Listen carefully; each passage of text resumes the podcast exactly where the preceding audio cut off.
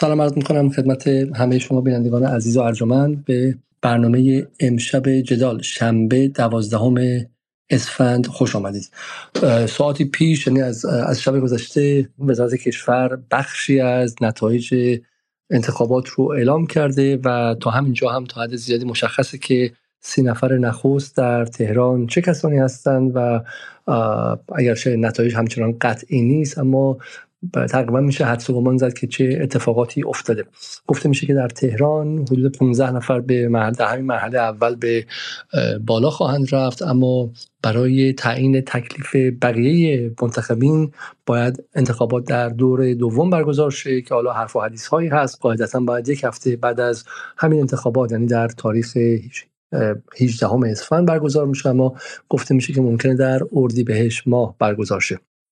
اما از سوی دیگر اتفاقات مهمی که در این اتفاقات در این انتخابات اتفاق افتاد از چند سو و چند جهت مختلف قابل بررسی است. یکی خود بحث مشارکت که از طرفی با مشارکت حدود چهل درصد درصد کشور اپوزیسیون و منتقدین جمهوری اسلامی معتقدند که این کمترین میزان مشارکت در تاریخ انتخابات های مجلس در چهل و پنج سال عمر جمهوری اسلامی است اما از سوی دیگر مدافعان نظام معتقدند که اپوزیسیون نتوانست که تحریم جدی رو سازماندهی کنه و از این سو اپوزیسیون شکست خورد و همین 40 درصد اگرچه به شکلی حالا قابل دفاع شاید نباشه اما نشان داد که تحریم جدی هم شکل نگرفته.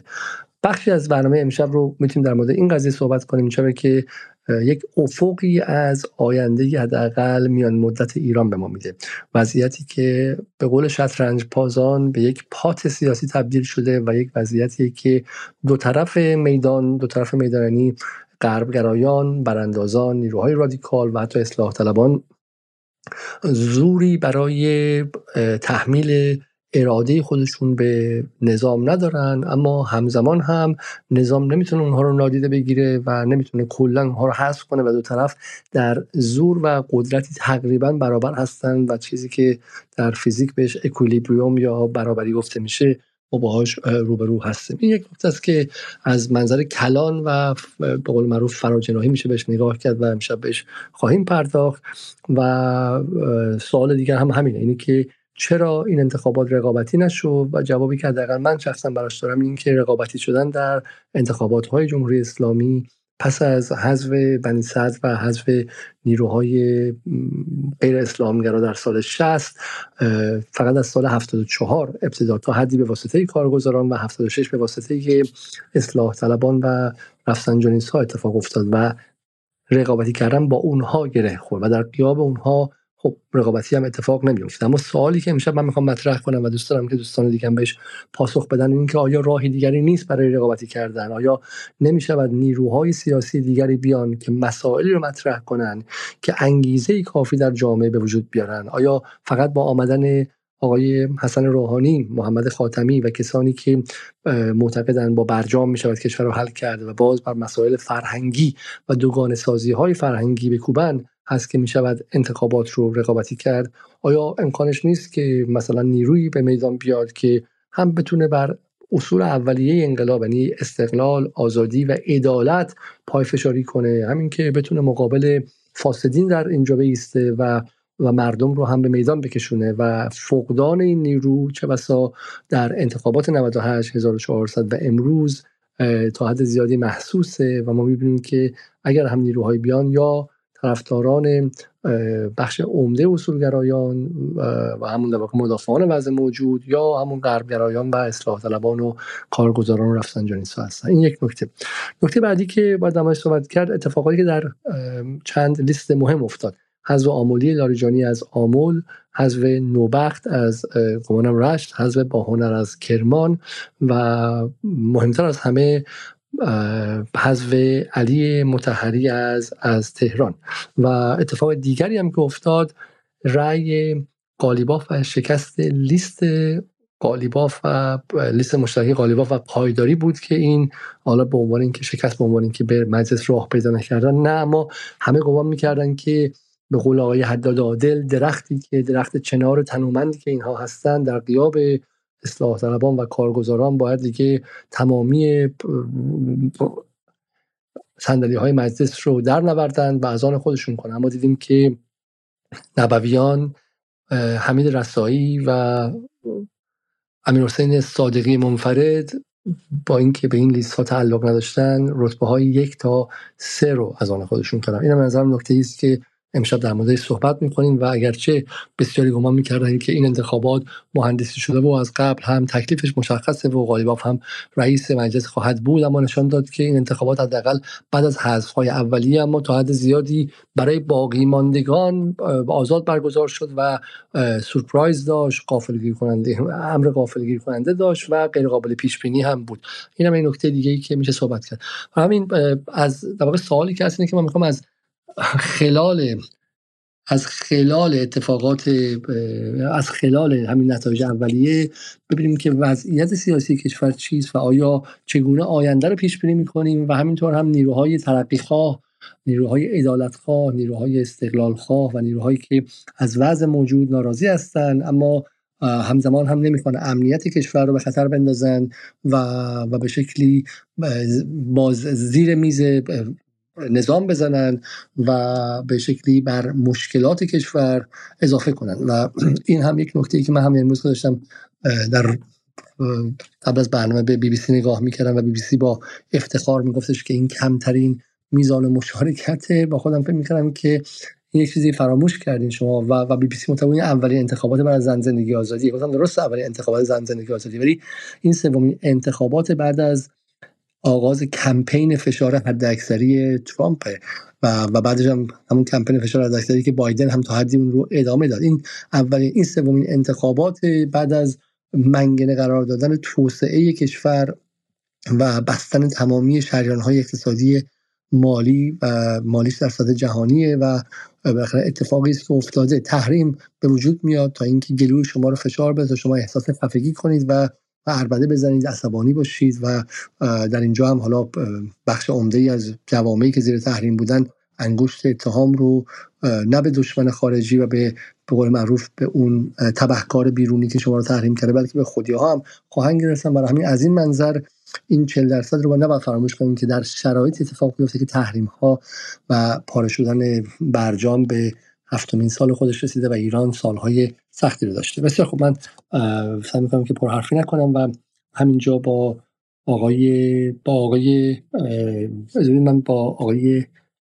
شهرابی شروع کنم که آیا شهرابی می‌تونن صحبت کنن یا نه و اگر مستقر هستن با ایشون شروع می‌کنم وگرنه از آقای خراسانی می‌خوام که یک صورتبندی مختصری به ما بدم سلام عرض کردم. نمی‌دونم صدای من هست آقای علیزاده بله بله صدای شما هست. شهرابی و خیلی خیلی ممنون که با اینکه در سفر هستین دعوت من رو پذیرفتین. آقای شرابی ما جمعه در خدمت پنجشنبه شب در خدمت شما بودیم و شما گفتیم که در این فضا امکاناتی هم هست. و خب ما الان که نگاه می‌کنیم از لیست که شما هم گمانم در تدوینش نقش داشتین لیست مدافعان عدالت خواهان کارگری اگه اشتباه نکنم درسته؟ یا چنین مضمونی. از این لیست چند نفرشون بالا رفتن و این نشون میده که به شکلی امید شما بیهوده هم نبوده. تا همینجا نتایج انتخابات رو چجوری پیش بینی می‌کنیم و آیا از این نتایج راضی هستید یا خیر؟ ارزدم بزرگتون من بی پرده بدون رو درواسی صحبت بکنم. من جشن گرفتم. من جشن گرفتم. من جشن پیروزی گرفتم. ببینید پیروزی هم نسبیه دیگه. یه چیز مطلق که نیستش که.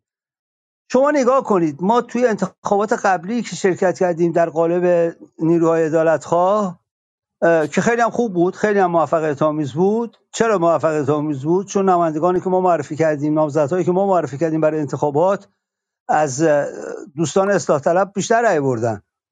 با اینکه هیچ نمیشناختشون. تازه اومده بودن وارد صحنه. ولی کسی وارد کسی در صدر لیست نبود. امروز آقای عزت‌ها در صدر لیسته. امروز آقای امیر حسین ثابتی در صدر لیسته. امروز این دوستان ما که مدافع افزایش حقوق کارگران همسان با نرخ تورم هستند پیشتاز انتخاباتن. من نمی‌خوام قلوف کنم. نمی‌خوام بگیم که الان نه مجلس الان ما پیروز شدیم یه اکثریت مدافع حقوق کارگران در مجلس شرکت خواهد گرفت؟ خیلی از خبرها نیست. ولی به طور نسبی که نصاب بکنیم چرا موفقیت موفقیت بزرگی بوده. جا داره. امشب حالا صحبت خواهیم کرد دوستان دیگه صحبت خواهند کرد شبهای بس خواهیم صحبت کرد. اقراق نیستش. من یه نقطه عطف می‌بینم این انتخابات رو. ببینید چه شرایطی این انتخابات برگزار شد. نه فقط سلطنت طلبا نه فقط بایدن نه فقط نتایان ها دوستانی به اسم نمی‌دونم آزادی خواه اصلاح طلب چپ کمونیست البته آریه گرفته بودن این اسامی رو. اینا دو آتیشه تبلیغ می‌کردن آقا خیانت به ملت رأی دادن انتخابات. علا رقم این این اتفاق افتاده. علا رقم این که این چیه؟ یه شاخص کوتاه بخوام بگم شاخص آگاهی ملته. شاخص اینه که ایران زنده است. ایران دنبال تحوله. این تحول در دسترسه. نه فردا نه فردا صبح. برات برش تلاش کرد برات برش مبارزه کرد. ولی این داره شکل می‌گیره. این شکل گرفته. میمون مبارک واقعا بدون اقرار من بهتون بگم من جشن گرفتم توصیه می‌کنم همه دوستان ما. ببینید آقای علیزاده من اینو بهتون بگم. پری روز ما تماسی داشتیم از یه محله شهر ری تهران. جماعتی که اصلا بنا نداشتن تو انتخابات شرکت بکنن اصلا بنابر تحریم یا عدم مشارکت در انتخابات داشتن. این دوستان باشون صحبت شد. صحبت کردیم نظرات رو گفتیم. چرا باید شرکت کرد؟ چرا باید به نماینده هایی که از حقوق کارگران دفاع می‌کنن دنبال ادالت خواهی هستن حمایت کرد؟ دو هزار خانوار رو در اون محله دو هزار خانوار نه دو هزار نفر. اومدن پای انتخابات. اومدن مشارکت کردن. اومدن مشارکت کردن که تغییر بیارن. اومدن مشارکت کردن که مسیح چی اسمش؟ مسیح چی... اسم اینو از کسی خوشم نمیاد نجات علی نجات علی نجات اومدن که به اونا بگن که آقا بشین سر جاتون. برین تو همون دامن و تو همون بغل آقای آقای بایدن بشینین. تو بغل آقای ترامپ بشینین. تو بغل نتانیاهو بشینین. ما مثل شما که لفاظی می‌کنید راجع به مشکلات ایران. ما مشکلات ایران رو رو پوست و گوشت و استخون خودمون احساس می‌کنیم و می‌خوایم این مشکلات رو حل کنیم. می‌خوایم مداخله بکنیم. ایران بیداره ایران زنده است. انقلاب ایران زنده است. نه یه چیز ایدئال چون ایدئال که ایدئاله ایدئال ایدئاله. ولی واقعیت میدانی اینه که در قیاس با تمام انتخابات دیگه گذشته شما نگاه کنید دیگه. آقای قالیباف قرار بفرمایید میشه میشه ایشون قرار بود بلا منازع اصلا بشه نفر اول.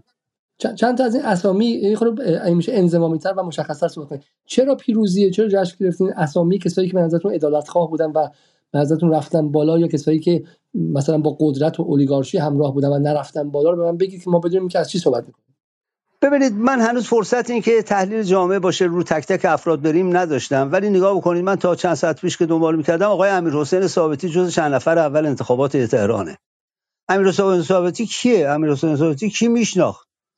امیر حسین ثابتی چند سالشه؟ امیر حسین ثابتی چند تا هولدینگ داره؟ چند نفر از دوستانش بورس ساختن؟ این امیر حسین ثابتیه. روح الله عزتخواه تو صدر شمارش آرایی که شده حالا یه بحث دیگه است که اینا چقدر به مجلس را پیدا می‌کنن. اون بحث جدا چون صحبت اینه که ممکنه اصلا به دور انتخاب دوم کشیده بشه. خیلی از دوستانی که اصلا از جمله آقای قالیباف اینا تو دور اول نرن توی مجلس. ولی رقم این حالا اسامی گفتید آقای امیر حسین ثابتی آقای روح الله عزتخواه و کلا ترکیبی که نگاه می‌کنید شما ترکیب نگاه بکنید. تمام دوستانی که طی سنوات گذشته لیست می‌دادن و به طور سنتی عادت بر این بود که مساجد نیروهای حزب اللهی نیروهای مسلمان انقلابی بدون اینکه اونقدر پژوهش بکنن کنکاش بکنن تردید در خودشون ایجاد بکنن می‌رفتن به این لیست رأی می‌دادن. این عوض شد آقا این قصه عوض شد. این قصه عوض شد. در انتخابات 1402 پرونده رأی دادن به لیست دوستانی که از تهران و قم یه عده بشینن بگن بابا بیاید پای تندوق اینا مصلحتن مصلحت انقلابن که مصلحت انقلاب نبودن. مصلحت دو تا جناح بودن. اینا رأی که انتظار داشتن رو نیاوردن. خودش یه پیروزیه. حالا میشه روی لیست اسامی دیگه رفت. من امروز مثلا دیدم یادداشت یکی از دوستان الان برام فرستاده بود. که بقیه کاندیدایی که ما هشت نفر ما توی انتخابات معرفی کردیم این هشت نفر اگر به دور دوم کشیده بشه هر هشت نفرشون غیر از دو نفری که تاپ لیست هستن اونا به دور دوم کشیده میشن و شانس اینو دارن که به مجلس راه پیدا بکنن. اجازه بدید من همین ملاحظات کلی رو تو این دور از صحبت بهش اکتفا بکنم و بیشتر اون وقت در مورد این صحبت بکنیم. من بسیاری بهش می‌رسیم. بهش می‌رسیم. امیدوارم که آره بتونیم یه صحبت رو ادامه بدیم و عده بیشتری تو این جمعی که این صحبت رو میشنون تو این جشن ما شرکت کنن. بسیار ممنون از شما. خب من برم سراغ آقای مرجایی آقای مرجایی امیدوارم خوب باشید. متشکر. سلامت باشید. خسته نباشید به همه دوستان. من فقط برای نیستم آیه شهرابی رو میوت کنم. اگه دوستان لطف کنن که به من بگن چی و میوت کنم یا خودشون میوت کنم ممنون میشم. الان نتایج آمار و این دقیقا که نیمده ولی خب استنباط هایی داریم که انتخابات برگزار شد. ولی من به صورت خورده و مایکرو اگه نگاه نخواهیم بکنیم به صورت مکرو و کلان بخوایم نگاه بکنیم من داشتم فکر می‌کردم در مورد این موضوع نتیجه گیری که ما می‌تونیم بکنیم یا نتیجه گیری مفید اینه که در حقیقت خب این استنباط هم قبل از انتخابات بود. هر در این دوگانگی که پیش اومده بود هم چه از طرف تحریم چه از طرف برگزار کنندگان انتخابات بدون اصلاح گری و بدون تجدید نظر این هر دوتاش گیم چینجر و جریان رو واقعا نتونسته عوض بکنه. ما الان در همون شرایط سابق هستیم. به نظر من حالا باز آمار انتخابات میاد بیرون. ولی ما باید اینو در نظر داشته باشیم که شرایط بر ریل و روای روال سابق هست و اصلا در نیچر و طبیعت تحریم اینه که خوب نمی‌تونه تاثیرش رو اندازه گیری بشه سنجش بشه. یک از طرف اونها یک اقدام دراز مدت هست ولی از طرف برگزار کنندگان انتخابات هم ما باید در نظر داشته باشیم. انتخابات برگزار شد. چهل درصد مثل اینکه منعکس شده. ولی باید در نظر داشته باشیم که در رابطه با مسائل کشور دیدی که بخش عمده جامعه نسبت به مجلس داره. چگونگی مجلس آیا مجلس یه جای داینامیکی می‌تونه باشه؟ آیا می‌تونه به دینامیزم اجتماعی اتفاقاتی که داره میفته این رو به صورت اصیل پاسخ بده؟ اینها این انتخابات صورت گرفت ولی اینها رو جواب نمیده. خب ما با اون بیانیه هایی که مطرح شد این بودیم که یه اقداماتی برای اصلاحگری باید صورت بگیره در قانون انتخابات در مناسبات. و انتخابات هم خب یه ابزاری برای کلیت این روایتی رو که ما در نظر داریم. حالا این فعلا من این نکته رو چیز بکنم. تشکر. آقای مرجعی منو میشنوید بالاخره لیستی که شما بهش نزدیکتر بودین لیستی که به اون بیانیه 110 نفر نزدیکتر بود احتمالا آقای متحری بود. و اون لیست خب شکست سختی خورده شد. خب، و حالا الان تنه و کنایه از بخشی از نیروهای طرفدار نظام هم دارن میشنون. آیا حالا الان که نتیجه رو دیدید نگاهتون چی آیا پشیمون نیستین از اینکه در نسبت پایگاه اجتماعی خودتون ریسک کردین و تقاضای حضور کردید و وقعی به شما نهاده نشد؟ و همینطور هم کسی مثل محمد خاتمی که بالاخره باید حداقل در راستای این بیان سر در نفر عمل می‌کرد خود ایشون هم برای اولین بار در تاریخ زندگیش از حضور انتخابات استنکاف و خودداری کرد. بله خب نکته مهمی رو نکته مهمی رو مطرح کردید. ببینید پریروز برنامه داشتیم با آقای خراسانی. شما یه نکته جالبی گفت. گفت حرکت سیاسی تحولات سیاسی و فعالیت سیاسی و کنشگری برنامه دراز مدت و پشت کار می‌خواد.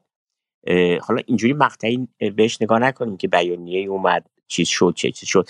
در حقیقت اینجور بهش باید نگاه بکنیم که این حرکت ها دراز مدت هست و هر دو طرف و هر سه طرف پیام ها باید خودشون رو آماده بکنن برای یک جریان دراز مدت و این شکل بگیره و در حال شکل گرفتن هست. آسیب شناسی صورت می‌گیره و پیام سابق رو ما بهش میچسبیم و این حالا در مورد این خب این خود طبیعیه به خاطر اینکه نه من که فکر می‌کنم بیانیه خوبی بود و این بیانیه واقعا گفتمان های قبل از انتخابات رو حالا نگیم شکل داد واقعا تاثیرگذار بود که دیالوگ های شکل گرفت و این خوب بود لازم بود. ولی خب این طبیعت این هست که خب جبهه اصلاحات گفتش که رأی نمیدن این طبیعیه که اونها رأی نیاوردن. بسیاری از حامیان جبهه اصلاحات خب نرفتن. این طبیعیه که اونها میدان حیاتشون خلوت شد و حضور پیدا نکردن در این. این طبیعی. ولی ولی باید به این به عنوان یه جریان دراز مدت نگاه بکنیم. این رأی ندادن آقای خاتمی هم خب این مسئله خیلی مهمیه. این هم یک شیفت پارادایمیه چون ایشون همیشه رأی می‌دادن. حالا ما باید تعبیر بکنیم که این رأی نداده. ایشون هم از بیانیه صد ده نفر فکر نمی کنم حمایت کردن. ولی رأی ندادن ایشون رو خب باید تفسیر بشه تو این آینده نزدیک و این رو هم بستگی به تفسیر ما ما باید اینو در یک قالب نقد مثبت ببینیم و به عنوان یه موتوری که می‌تونه اون پیام استراتژی ما رو تقویت بکنه. ممنون. خیلی خیلی ممنون. من به شما برمیگردم. در واقع از شما می‌پرسم که حالا میگم نتایج انتخابات غیره چه تأثیری بر چه تأثیری بر حداقل نیروهای لیبرال آزادی خواه و دموکراسی خواه داره. اما آیه جبرائیلی هم به ما پیوستن و من سلام عرض می‌کنم خدمت آیه یاسر جبرائیلی و چون دیگه مدار دیر وقت هستش و میرم سر اصل مطلب. آیه جبرائیلی شما از تقریبا میشه گفت که اول فروردین 1401 جریانی رو راه انداختید به اسم جریان دلار زدایی و این جریان اگرچه خود شما از حضور در انتخابات خودداری کردین و گفتین که از هیچ کاندیدای خاصی هم دفاع نمی کنید اما این جریان کنشگری کرد. این جریان گمانم یک نظرسنجی شما منتشر کردید که به اساس 14 معیار اومدید و از آدما خواستین که رأیشون رو با این 14 معیار تنظیم کنن. 14 معیاری که مشخص می‌شد که اینها در خط دلاری کردن بیشتر اقتصاد هستن یا نه به دنبال دلاری زدایی هستن.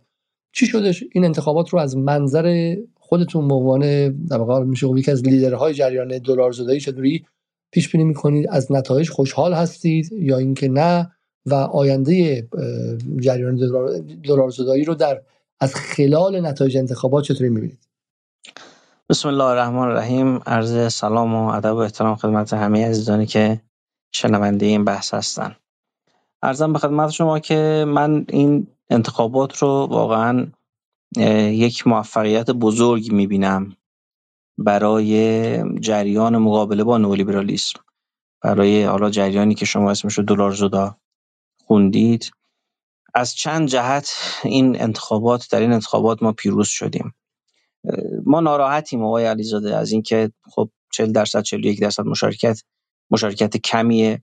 برخلاف بقیه از آقایون که دستاورد می‌دونن و نمی‌دونم خوشحالن و جشن گرفتن و اینا. نه من خوشحال نیستم بابت این مشارکت اندک. ولی این مشارکت 41 درصدی رو من نتیجه آزارهایی می‌بینم که مردم از جریان نولیبرال کشیدن. و داخل پارانتز اینم عرض کنم. ببینید این لیبرال های ایرانی لیبرال های سیاسی ایرانی مثل صندوق بین پول هستن. نسخه میده صندوق بین پول ویران می‌کنه. بعد وقتی ویران کرد میگه ببین چون شما در واقع نسخه منو کامل اجرا نکردی بج اجرا بد اجرا کردی اینجوری شد. این آقایون اصلاح طلب ایرانی هم همین جوری هن. میان کشور رو ویران می‌کنن مردم رو ناراضی می‌کنن. مردم بابت نارضایتی از این این ویرانه هایی که اینا به جا گذاشتن شرکت نمی‌کنن. میگن ببین شما فضا رو بستید. به خاطر فضای بسته سیاسی بود که مردم مشارکت نکردن. نه مردم خب در دورهای مختلف دیدیم دیگه. چقدر در دوره آقای احمدی نژاد دیدیم چقدر مردم رأی دادن مشارکت کردن. مردم وقتی راضی هستن از وضع موجود نسبت به آینده امیدوار هستن خب دغدغه های سیاسی پیدا می‌کنن دغدغه های اجتماعی پیدا می‌کنن. حضور دارن در انتخابات فضای سیاسی کشور گرمه. ولی وقتی خب میلیون ها نفر وارد ورطه فقر شدن ناامید شدن ناراحت شدن از این وضع که محصول ارزم به خدمت شما اجرای این سیاست هاست خب طبیعتا یه مقدار در مشارکت هم اکراه داشتن و باید این مردم رو برگردونیم. ما نباید اجازه بدیم که نولیبرال ها از محرومین از مردم در واقع بیان سلاحی بسازن علیه جمهوری اسلامی که واقعا ملجا و پناه مردم بوده. جمهوری اسلامی ایران رو تبدیل به یکی از ده ابرقدرت فناوری دنیا کرده. تبدیل به به تصریح گاردین این حرف و حرفای ما نیست. تبدیل به بزرگترین قدرت منطقه کرده و جای جای آمریکا رو به عنوان قدرت مسلط در منطقه گرفته. جمهوری اسلامی ایران رو آباد کرده جمهوری اسلامی ملت ایران رو عزیز کرده ملت ایران رو به استقلال رسونده. جمهوری اسلامی ما رو به توان آباد کردن رسونده. خب با همین جمهوری اسلامی هم ما باید مشکل معیشت رو حل کنیم. من تردیدی ندارم تردیدی ندارم که جریان اولیگارشی مسلط در ایران جمهوری اسلامی رو آقای مانع بزرگ بلعیدن تمام ایران می‌دونه. یعنی تمام این فتنه هایی که شما می‌بینید در سال سالهای گذشته در کشور رقم خورده این فتنه ها منشأش همین جریان اولیگارشی بوده تامین مالیش با همین جریان بوده به خاطر اینکه می‌خوان جمهوری اسلامی رو زمین بزنن و خودشون راحتتر کشور رو بچپن و از اون بر ما به جمهوری اسلامی امیدواریم. یعنی من معتقدم همین جمهوری اسلامی که ایران رو تبدیل به یک قدرت بزرگ کرده همین جمهوری اسلامی مردم ایران رو هم به رفاه خواهد رساند. مشکلات اقتصادی مردم رو هم حل خواهد کرد. منتها مردم باید آگاه بشن. شما در این انتخابات دیدید دیگه. مردم رأی دادن. این انتخابات به نظر من یک شگفتی ساز بود. برای کسانی که تصور می‌کردند انتخابات ایران مهندسی میشه این پدیده هایی که در این انتخابات ظهور کردن و رای آوردن نشون داد که می‌توان در فضای سیاسی ایران عکت آزادانه کرد عکت مستقل کرد و به قدرت رسید. این واقعا از این جهت ها خیلی ارزشمنده. اما از این پارانتز بسته اینجا اما از منظر دلار زدایی واقعا برای خود من هم شگفت انگیز بود برای خود من هم جالب بود. من معتقدم که اگر هر دستاوردی جمهوری اسلامی در سیاست خارجی داشته به دلیل استکبار ستیزی بوده و اگر ضعفی در اقتصاد داریم این به دلیل استکبار پذیریه. یعنی ما نسخه های استکباری صندوق بین‌المللی رو پذیرفتیم و آسیب دیدیم در اقتصاد. خب باید با این مقابله کرد. جریان تحریف دنبال این بود که بگه که آقا جمهوری اسلامی دیدید جلو آمریکا وایستادید و زانو نزدید معیشت مردم حل نشد. دیدید برجامو امضا نکردید معیشت مردم حل نشد. راهکار اونه. یعنی مثل این جهنم که حل مزید میگه یعنی میگه شما باید هی برید علاوه بر نسخه های آمریکایی برید جلو آمریکا هم زانو بزنید تا مسائلتون حل بشه. من این مثالی زدم چند روز پیش نمی‌دونم دیدید یا نه. گفتم ببینید ترکیه همپیمان آمریکا در ناتوه همپیمان آمریکا در دو تا پایگاه نظامی داره آمریکا در ترکیه ازمیر و انجرلیک. اخیرا آماری هم دیدم حضور 1800 تا پرسنل نظامی آمریکا توی ترکیه فعال هستن.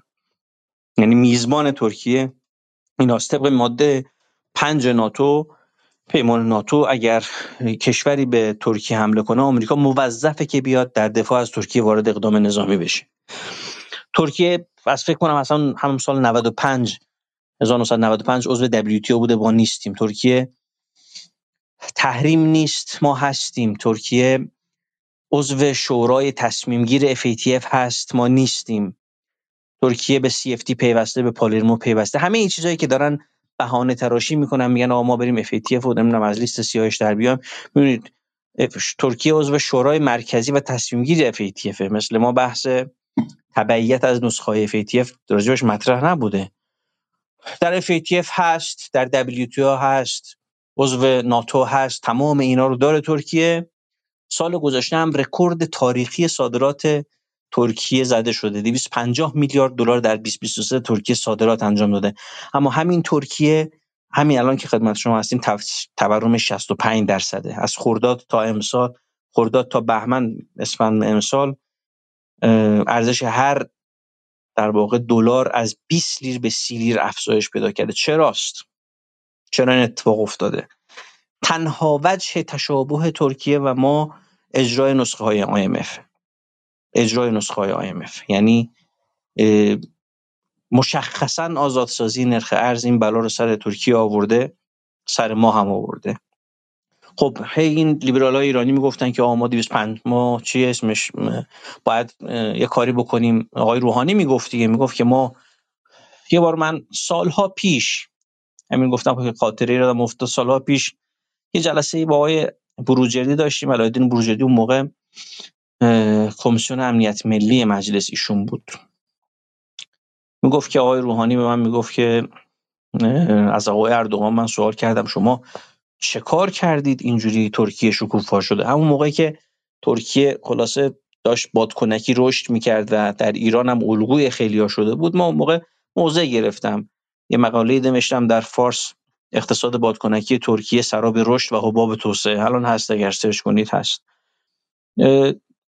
آقای روحانی از اردوغان پرسیده بود که این چیه این چجوری شده؟ بعد اردوغان گفت ما کاری نمی‌کنیم ما دستمون گذاشتیم تو جیبمون. خارجی ها میان اینجا سرمایه‌گذاری می‌کنن برای اون فرودگاه می‌سازن یه چیزی هم به ما میدن. یعنی تلقی که داشت در ایران ایجاد می‌شد این بود که آقا شما حزم بشید در این نظم غربی. غربی ها میان شما رو آباد می‌کنن و به سعادت می‌رسید. تجربه ترکیه به ما داره میگه شما حتی اگر عضو ناتو باشید. می‌دونید از 2003 تا امروز نزدیک 250 میلیارد دلار سرمایه‌گذاری خارجی وارد ترکیه شده. بیش از هزار شرکت بیشتر بیشتر بیشتر از هزار شرکت آمریکایی چند دهه است که توی در واقع ترکیه فعال هستن. برندهای معروف تو آمریکایی تو ترکیه هستن. ولی این آقای تورهان چاکار من اخیرا دیدم رئیس انجمن مصرف کننده حقوق مصرف کننده ترکیه است. آمده بود مصاحبه کرده بود با یکی از روزنامه‌های ترکیه گفته بود که ما در این کشور 84 میلیون نفر یا فقیرن یا گرسنن فقط وضع دو میلیون نفر خوبه. مردم ایران هم گاهی میرن ترکیه یه سفر هتلی میرن زندگی هتلی می‌کنن برمیگردن خیال می‌کنن که ترکیه همان چیزی است که اینا دارن می‌بینن. ولی واقعیت جامعه ترکیه اینه. همین مصاحبه این ترکیه خارج میشه خود از بحث اصلی خارج میشه با توجه به این قضیه که در واقع شما خواستم اینو من عرض کنم که ما تونستیم آقای علیزاده توی این یک سال به مردم نشون بدیم که واقعا راه حل مسائل شما در چه بدونم نیویورک و واشنگتن و وین و اینها نیست. مسئله شما اجرای نسخه های واشنگتن در داخل کشوره. الحمدلله در این انتخابات بحث در واقع دلاری سازی اقتصاد ایران تبدیل به گفتمان شد. کاندیداهای مختلفی به موضوع پرداختن در مناظرات پرداخته شد بهش. در مناظرات انتخاباتی در احتمالا دیدید دیگه در موضعگیری های کاندیداها. در مطالبات از کاندیداها در ارزیابی کاندیداها بهش پرداخته شد. این 14 سالی که ما مطرح کردیم. چند نفر این نظرسنجی شما رو نهایت پر کرد؟ این نظرسنجی نبود که سیستم ارزیابی بود که ما در واقع اومدیم در اختیار مردم قرار دادیم. گفتیم مردم 14 تا شاخص رو ما در اختیار شما قرار میدیم و شما خودتون ارزیابی کنید و کاندیدا رو ببینید ببینید به کدوم روی کرد به کدوم در واقع جبهه تعلق دارن. نزدیک 8000 پاسخ 8000 بار این فرم پر شده و مهمتر از این 8000 تا شاید مثلا یه یکی دو بار سه بار پر کرده باشه این مهم نیست. مهم اینه که آقای علیزاده میانگین زمان صرف شده برای هر پرسشنامه 44 دقیقه بوده. یعنی هر هر پرسشنامه 44 دقیقه براش برای پر کردنش میانگین وقت گذاشته شده. یعنی اینکه مردم تحقیق کردن بررسی کردن. من بازخوردهای خیلی خوبی گرفتم. یه تیمی از در واقع جوانها نشستن کاندیدای تهران رو ارزیابی کردن. بهشون نمره دادن. یه لیستی هم در درست؟ لیستی به اسم بله یه لیستی هم منتشر کردن. من دخالتی البته نداشتم. یه لیستی هم منتشر کردن بر مبنای سوابق کاندیداها. از از اون لیست چه اتفاقی افتاد؟ اون لیست رو من مقایسه می‌کنم با این سی نفر. از اون لیست البته من دقیق نمی‌دونم. از اون لیست در واقع دوازده نفر داخل مجلس رفتن از تهران. چون فقط به روی تهران متمرکز بود دیگه. از اون لیست دوازده نفر وارد تهران شدن. لیست اون لیست که آقای حسین سمسایی بود موفق نشد درسته؟ در پنج نفر آقای سمسامی نه آقای سمسامی جزو 60 نفر هست. اون تا جزو سی نفر نیست. اون تا دوازده نفر آیا حمید رسایی فکر درست یه روز قبل از انتخابات اومد و ایشون هم در واقع بله آقای حمید رسایی که در واقع سرلیست جبهه صبح ایران آقای رایفی پور بود. اومدن موضع بسیار خوبی رو علیه نرخ ارز شناور گرفتن. و ببینید این یعنی که اول صحبتاشون هم آقای رسایی گفتن. گفتن از من خیلی مطالبه شده. من همینو می‌خواستم. یعنی آنچه که من معتقدم اینه که ما باور مردم رو باید عوض کنیم.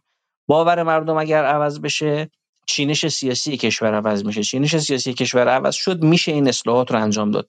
به نظر من خیلی در یک سال آقای علیزاده ببینید شما از زمان مشروطه تا امروز جریان لیبرال تو ایران داره تلاش می‌کنه تا یک گفتمان رو جا بندازه. یعنی ما با یک جریان 100 ساله طرف هستیم. خب وقتی شما با یک جریان 100 ساله طرف هستی من انتظار نداشتم توی این یک سال انقدر ما موفقیت کسب کنیم انقدر مردم آگاه بشن انقدر همراه بشن انقدر تبدیل به گفتمان انتخاباتی بشه. و به نظر من حالا حالا یه موفقیت خیلی از کسانی که واقع صدای اولیگارشی ایران هستن صدای فولاد مبارکی هستن و غیره هم همین الان وارد انتخابات شدن. حالا من نمی‌خوام اسم ببرم ولی تو لیست اصفهان و غیره. و برای همین حالا بعد ببینیم که این مجلس در مقابل اولیگارشی چیکار می‌کنه. این نکته که من با جبرانی موافقم اینه که پرسش اصلی این انتخابات یه مقدار برای اولین بار پرسش های اقتصادی مطرح شده یعنی واقع در قیاب غربگراها جامعه دو قطبی های فرهنگی دو قطبی های کاذب حالا ورود و عدم ورود به ورزش. من نمیگم اینا مسئله مهمی نیستش. ولی واقعا مسئله ببینید دو قطبی های قبلی چی بوده؟ این بوده که سازش یا مقاومت. این چی میگم؟ یعنی عملا داشت می‌گفت که مردم ایران اگر می‌خواید در واقع مقاومت کنید باید رنج اقتصادی بکشید. اگر می‌خواید در واقع وضعیت اقتصادیتون خوب بشه باید بریم تسلیم بشیم سازش کنیم. ما اینو شکستیم. ما اینو شکستیم. مردم ببین آقای یه گفته می‌شد مرتب تو این کشور که آقا نمی‌دونم چند درصد مشکلات از تحریم چند درصد از مدیریت. هیچ وقت گفته نمیشه آقا این مدیریت یعنی چی؟ این که میگید انقدر از مدیریت مشکلات این مدیریت یعنی چی؟ دقیقا می‌خواد چیکار کنید؟ ما خدا رو شکر تونستیم به اونجایی که صدامون می‌رسه دیگه. واقعا من باورم نمیشه. من دانشگاه لورستان دعوت کرده بودن اونجا رفتم. شاید خود ماها که داریم حرف می‌زنیم توی همین شبکه های اجتماعی و اینا چون رسانه دست ما نیست دیگه صدا سیما دست ما نیست صدا سیما دست این تفکر نیست بلکه در نقطه مقابل ماست صدا سیما الان امروز. و علی رغم اینکه دست آقایون به اصطلاح عدالت خواهه ولی خب در خدمت تفکر نولیبرال قرار داره. من معتقدم بخش اقتصادی صدا و سیما. چرا که صبح تا شب مسئله اینه که سوال هایی که برای کاندیداها مطرح کرده بودن صدا و سیما من یکی از دوستان فرمان فرستاده بود مفروض مفروض گرفته بود که آقا بله مثلا بنزین داره یارانه پنهان می‌گیره حالا اینو چیکار کنیم؟ به کد ملی بدیم یا نمی‌دونم قیمتش رو فلان کنیم؟ اینجوری الان فضا. ما با همین ظرفیت بسیار محدودمون. بسیار با شما کمک کردید. با علیرغم اینکه خیلی تهمت و اینا شما هم شنیدید تحت فشار بودید. همین تو همین توییتر رو چه بدونم ایتا و حالا حالا, حالا 8000 نفر من خلاصه کنم. 8000 نفر به قول شما این ارزیابی رو امضا کردن که در واقع یه جریان خیلی خیلی نوپاس ولی خودتون می‌دونید دیگه کارگر ایرانی که حقوقش هست مایی 8 9 10 میلیون تومان حالا آقای خراسانی بعد بهتر بگه. معتقده که قیمت بنزین بنزین باید گرون شه. معتقده که ببینید اینجوریه دیگه. اینجوری ببین قشنگ مغزشویی داره اتفاق میفته من بعضی وقتا من میگم شما چرا این حرفا رو تو جلسات حاکمیتی نمی‌زنید چرا مردم داری میگین حرفا رو؟ به خاطر اینکه مردم عزیز ایران این حرفا رو میان توی ذهن شما اول فرو می‌کنن. از لشکری از کارگران بدبخت حقوق ریالی بگیر می‌سازن بسیج می‌کنن تا چه اتفاقی بیفته؟ تا اینا راضی بشن به گرون شدن بنزین. من صحبتی اخیرا در دانشگاه علوم پزشکی مشهد کردم اینو می‌خوام بگم واقعا دردناک آقای علیزاده. ببینید یه شرکت مشخص پالایشی خودش رسما اعلام کرده که من با یک درصد افزایش نرخ ارز یک درصد سود من افزایش پیدا می‌کنه. من رفتم دیدم که این شرکت 36 هزار میلیارد تومن سال گذشته سود کرده. 36 هزار میلیارد تومن سود کرده. و ما ارز 28500 رو براش کردیم 39500 همین شهری بر ماه که ارز 28500 حذف شد برای نرخ تسعیر یعنی این مجاز شدن این شرکت های فولاد دلاری فروش محصولاتشون رو در دلار نیما ضرب کنند بفروشن. نزدیک 38 درصد ما دلار رو برای اینا گرون کردیم. اگر اشتباه نکنم عددش تو ذهنم درست مونده باشه. الان 38 درصد برای اینا دلار گرون شده. خب یعنی 38 درصد به سودشون افزایش پیدا افزایش در واقع یافته. یعنی چی؟ یعنی 13 هزار میلیارد تومن با افزایش نرخ ارز با رانت افزایش نرخ ارز اینا سودشون افزایش پیدا کرده. همه شرکت های دیگه هم همینجوری هن. این شرکت های دلاری فروش صاحبان دلار همینجوری هن. ببینید توی ایران دارن الان بازار دلار وجود داره. دلار فردایی آقا ملت دلار می‌خرن میفروشن که سود کنن. اینا هم همینجوری اینا صاحبان دلارن. خب این شرکت با یه افزایش نرخ ارز سیزده هزار میلیارد تومن رانت ارز گران رفته تو حسابش و مثل این شرکت که خیر هستن دیگه معدنی ها پالایشی ها پتروشیمی ها فولادی ها اینا همشون اینجوری با رانت ارز گران سودهای نجومی می‌رسن. بعد دستندرکاران این شرکت ها میرن کاخ می‌زنن میرن کاخ می‌زنن. تو کاخشون 6 تا ماشین می‌خرن می‌ذارن. بعد این جریان را میفته میگه که ببینین 6 تا ماشینی که این تو کاخش داره. این بنزینی که میریزه تو باک این 6 تا ماشینش داره از یارانه زیادی بهره مند میشه. من می‌خوام اینجا عدالت رو برقرار کنم. این به ابتذال کشوندن مفهوم عدالت نیست. میان میگن آقا این استخرش اون کاخش رو ببین داخلش. استخر داره این هم این داره گاز بیشتری مصرف می‌کنه ما می‌خوایم اینجا عدالت رو برقرار کنیم. این واقعا استهزای مفهوم عدالته. بعد دیدید اخیرا یکی از این نولیبرال ها آمد گفت که بنزین رو باید بکنیم 50 هزار تومن. رأی خوبی هم آورده. یعنی اگر یه تکونی بخور بخوره میره تو مجلس. رسما میاد میگه حالا اینجا اتفاقا همینه. اینجا اینه که واقعا کلمه یعنی من بالا بحث باز بعد انتخابات برگردونم. در واقع به نظر میاد که بین اون چیزی که اصطلاحا در 4 5 سال گذشته به عنوان عدالت خواهی مطرح شده و اون چیزی شما عنوان دلار زدایی میگید لزوما اینا با هم دیگه هم پوشانی 100 درصد ندارن.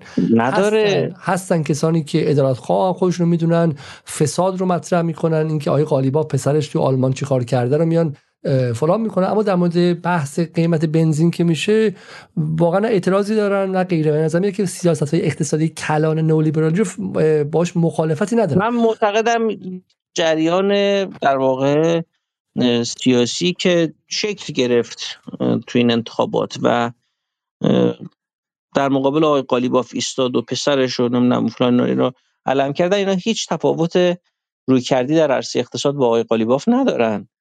یعنی وقتی شما در جهتگیری های اقتصادی با طرف هیچ مشکلی نداری اصلا دیدید هیچ هیچ پرداخته نشد که آ ما مثلا اندیشه های اقتصادی آقای قالیباف مثلا می‌خوایم نقد کنیم.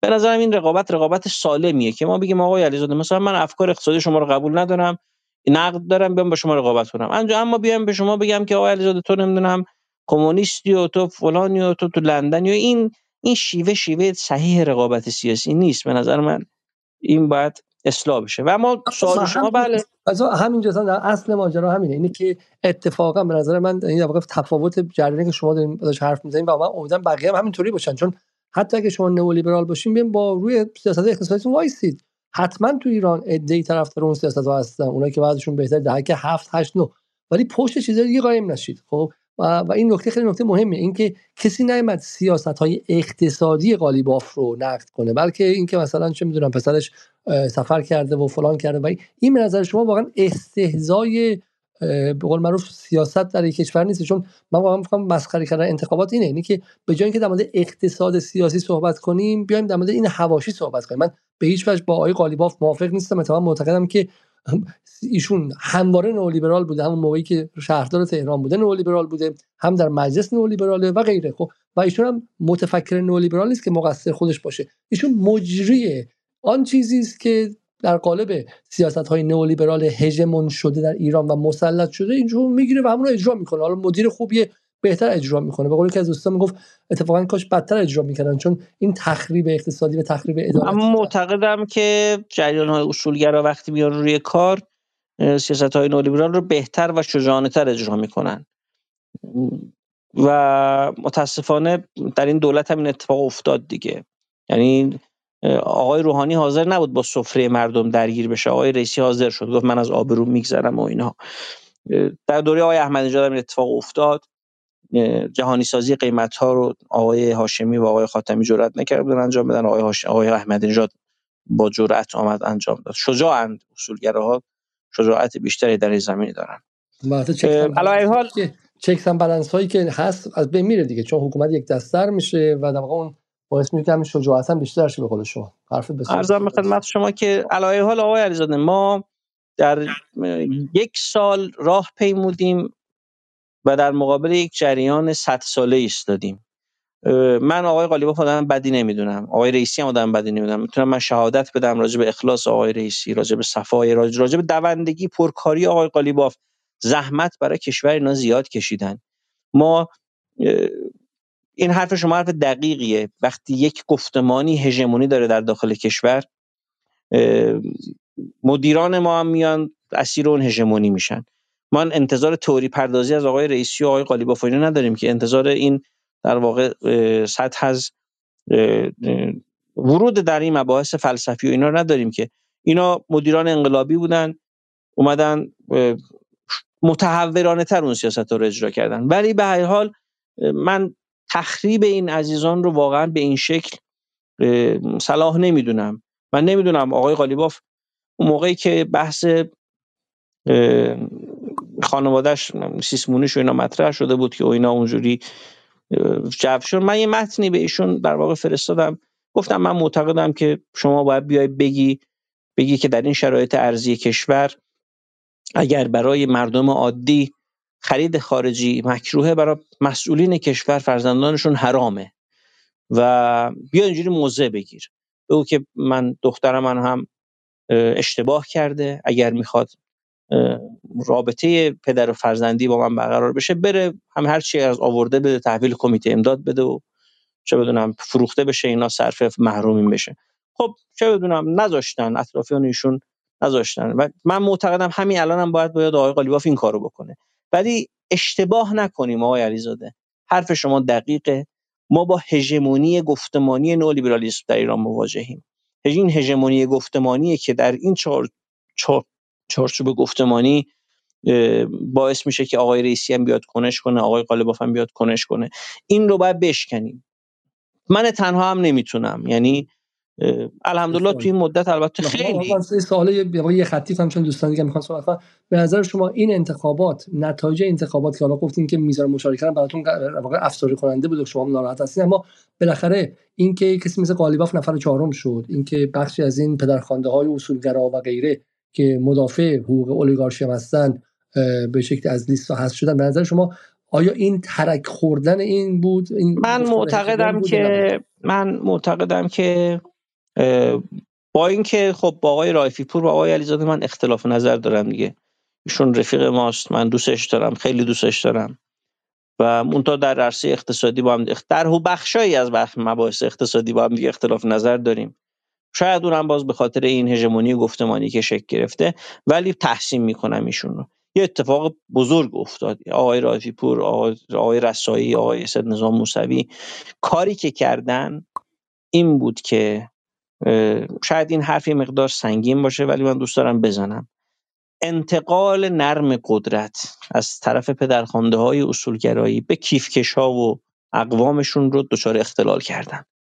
بدنه حزب الله یعنی بدنه جریان انقلابی دیگه تقریبا ناامید و سرخورده شده بود.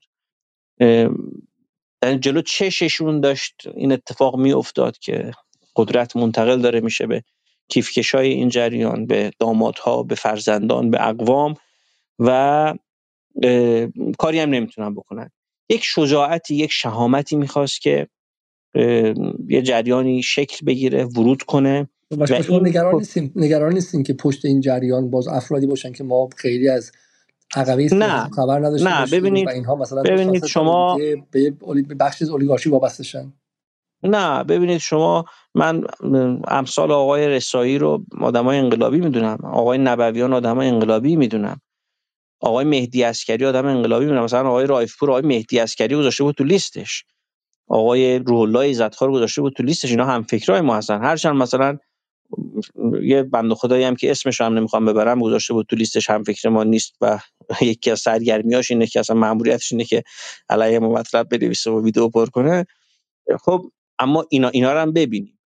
اینا انسان های آزاده ای هستن اینا وابسته به جایی نیستن. آقای رسایی دیدید آمد شجاعانه اومد نظرش راجع به شناور بودن نرخ ارز منتشر کرد. آقای عسکری چطور در آقای وابسته نبودن آقای رائفی پور به جریان اولیگارشی. من همینجا می‌تونم به شما بگم که آقای رائفی پور که مش... مس...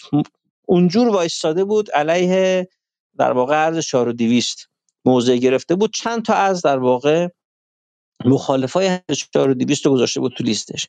این یه نوید به نظر من شکستن فضای سیاسیه. به نظر من جریان انقلابی تو این کشور پوست اندازی کرد. حالا وظیفه چیه؟ وظیفه تو این مجلس آینده اینه که ما مردم رو برگردونیم. یعنی این 60 درصد از مردمی که به هر دلیلی نیامدن باید ببینیم که چه اتفاقی افتاده. من صریح میگم تعارف ندارم. اگر ما این مردم رو از دست دادیم بخوا اصلاح طلبا دارن چی میگن؟ دارن میگن این مردمی که الان شرکت نکردن دیدید شما این, این نتیجه بنیادگرایی و افراطگرایی و خالص سازی نه. اتفاقا نتیجه وسط بازی است. من هر شکستی رو در عرصه فرهنگ در عرصه جامعه در عرصه اقتصاد هر شکستی رو شما به من نشون بدید من برای شما اثبات خواهم کرد که این نتیجه عدول از اصول و معارف انقلاب اسلامیه. یعنی خب این مردم متوقف کنم آقای جبرایی از دو نکته خیلی مهم گفتیم شما. من خب آقای خراسانی همینجا وارد کنم. گفتید که جریان رایفی پور و با همه اختلافاتی که باش داشتید اما ناامید شدن بدنه سخت دیگه تا بچه حزب رو که اونها هم داشتن نگاه می‌کردن ناباورانه قدرت داشت از پدرخوانده های اصولگرا به کیفکش هاشون منتقل می‌شد رو این رو مختل کرد. خب حداقل این میگم حالا بخشی از جامعه به خاطر حالا غربگراها به خاطر تحریم به خاطر هر چیز دیگه اونا که جدا شدن. اما بدنه مدافع و به شکلی پایکار هم داشت دلسرد میشه و شما معتقدید که حداقل این اتفاق افتاد و اینا دیدن که نه قدرت دارن می‌تونن بازی رو به هم بزنن و اینطور نیستش که یکی بگه من چنارم شما پاجوشین برین کنار و باز این نکته خیلی مهمتون بود. و نکته دومت و گفتین که واقع نکته دوم که خیلی مهمه می‌خوام آقای خراسانی بیارم گفتین که اینجا بحث مشکل ما از وسط بازی است نه از به خاطر اینکه مثلا وسط از بین رفته و ما از میان روی به رادیکالیسم رسیدیم. اگر با من باشید این لحظه چای خراسانی در مورد این قضیه در برنامه قبلی صحبت کردم من خراسانی برم. آقای خراسانی شنید این صحبت های جبرائیلی رو؟ بله بله بله شنیدم. خب الان من باید چه کنم یه خورده دقیق تر به من میگید. سوال سوالی که هستینه شما معتقد بودین که آن چیزی که در ایران به خطر افتاده از بین رفتن میانه بازی است و اینه بله. که به شکلی هم نخبگان سیاسی از بین رفتن. شما معتقدین که ما بالاخره تعداد بی‌نهایت نخبه نداریم و اینها رو بالاخره حالا اگه از بین رفتن چه حسن روحانی چه قالیباف چه اون برش در نهایت کشور برهوت میشه. و همین که تو این شرایطی که کشور نیازمند ترمیم رابطه دولت ملت ما نباید رادیکالیزم رو تبلیغ کنیم. در حالی که آقای جبرائیلی معتقدن که این وسط بازی که ما رو به اینجا رسونده. حالا من مطمئن نیستم اون چیزی که من از میانه در واقع میگم دقیقا مراد نقد آقای جبرئیلی هم باشه چون من خیلی مفهوم وسط بازی آقای جبرئیلی رو درک نکردم. علایال ولی من حالا یکی دو تا نکته میگم. ببینید این لحظه که به قول شما پدرخوانده ها از بین رفتن و نیروهای جوانی اومدن که وابستگی ندارن یا بعضا بعضا ایده هاشون در واقع ایده های ادالت خواهانه بعضا هم مثلا ایده هاشون معلوم نیست چیه یعنی کسی نمی‌دونه چیه.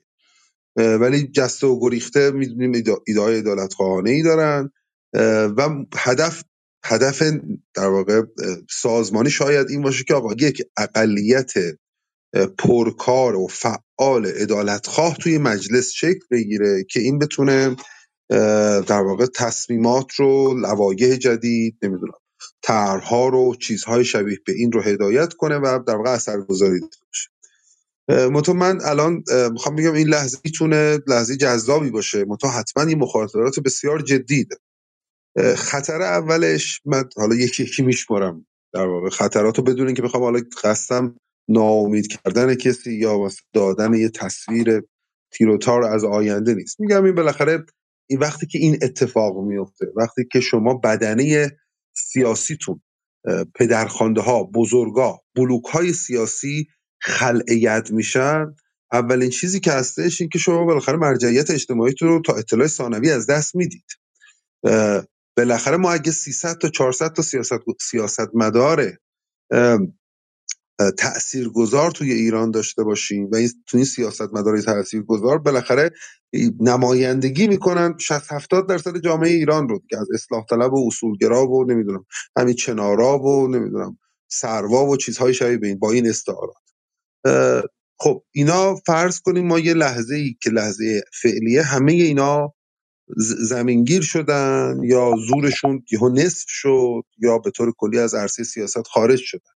اون وقت سوال اولی که پیش میاد اینه که توی لحظات حساس این نیروهای جوان چطوری می‌خوان مرجع بشن؟ اینا که هنوز مرجعی نیستن. اینا که هنوز زوری نگرفتن.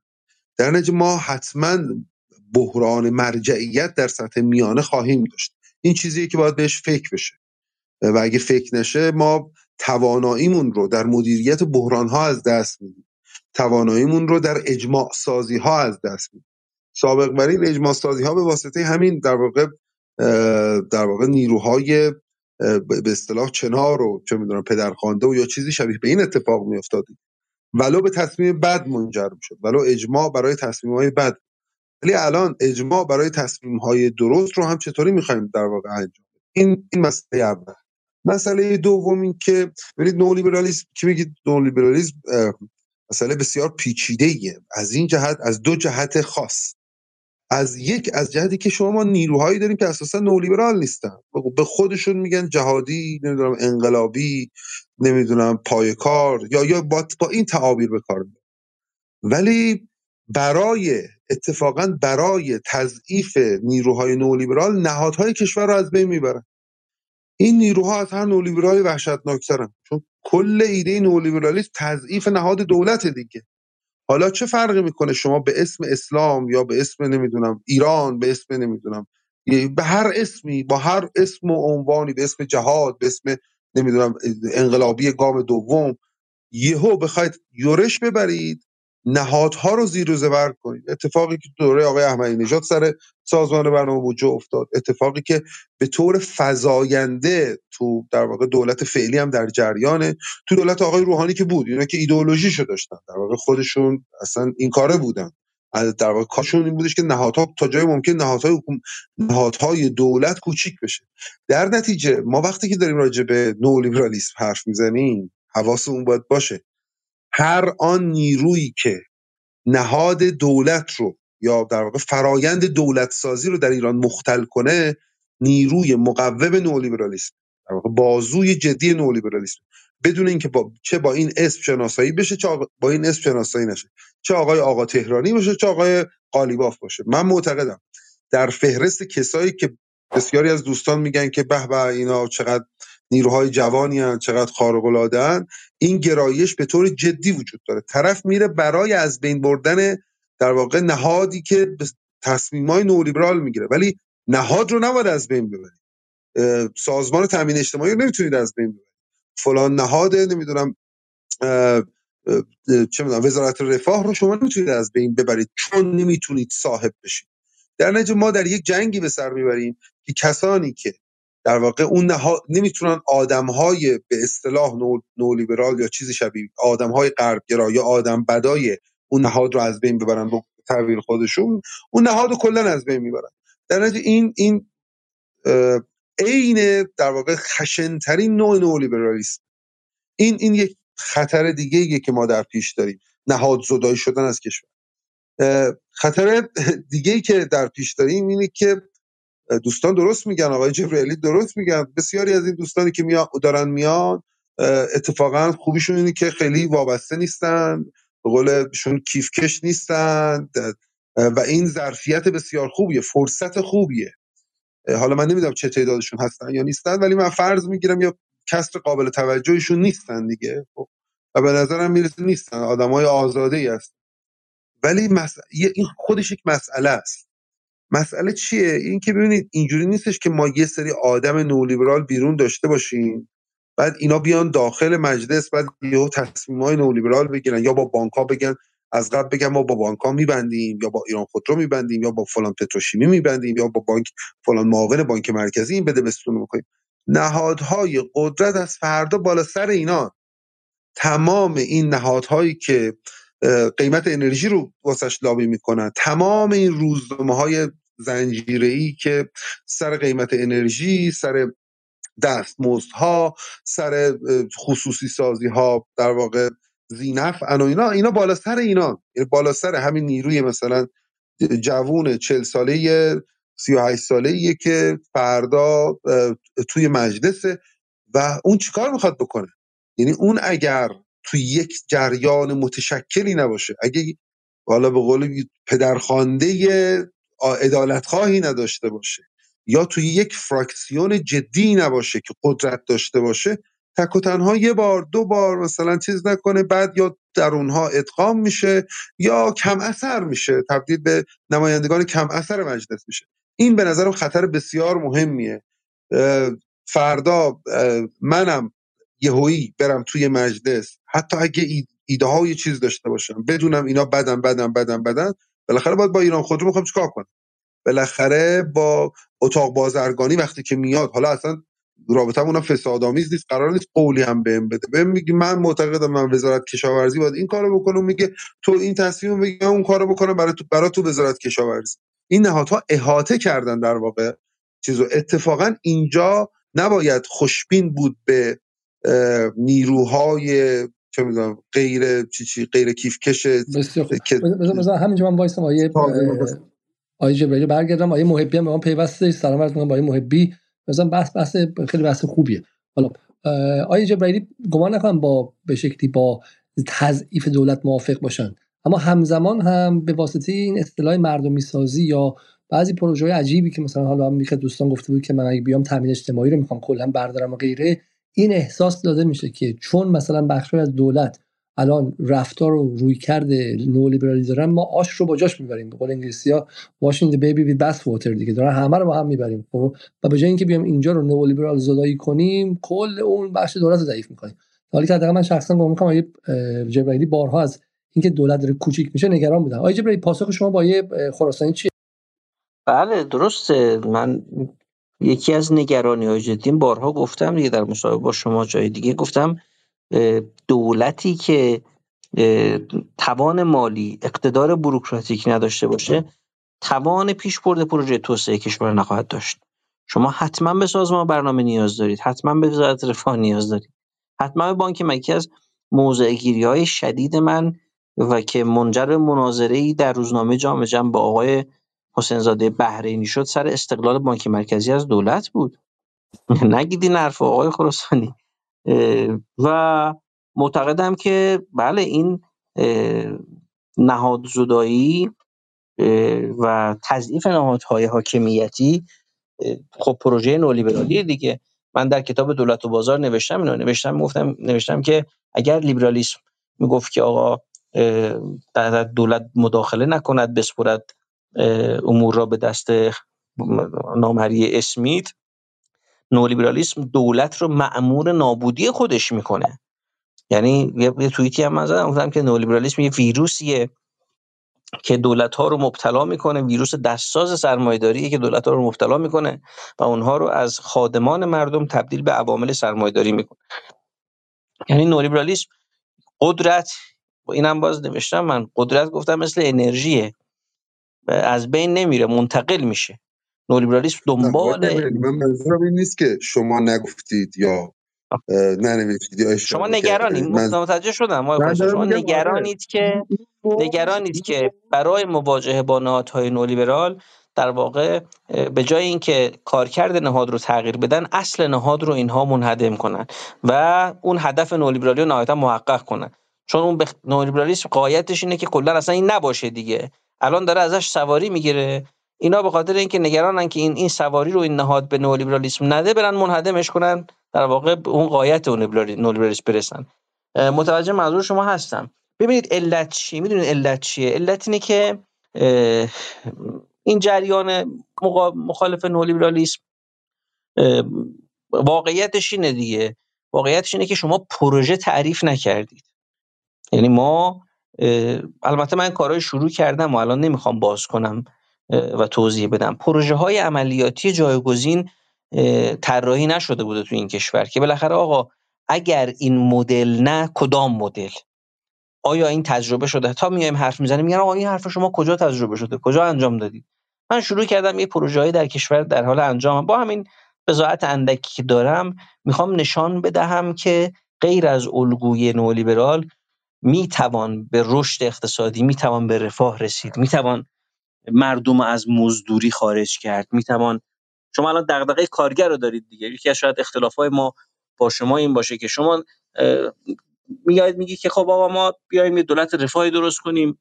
شاید حالا مثلا سر ادبیاتش دقیقا اینو نگید ولی تهش میگه حقوق کارگر زیاد بشه. من اصلا میگم چرا مردم باید کارگر باشن؟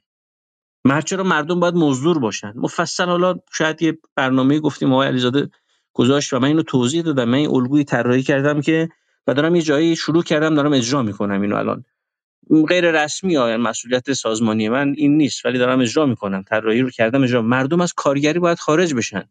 اگر نولیبرالیسم این حرف چیزو شنیدید احتمالا؟ حرف آقای گالبرایت جان کینت گالبرایت یه جمله مشهوری داره.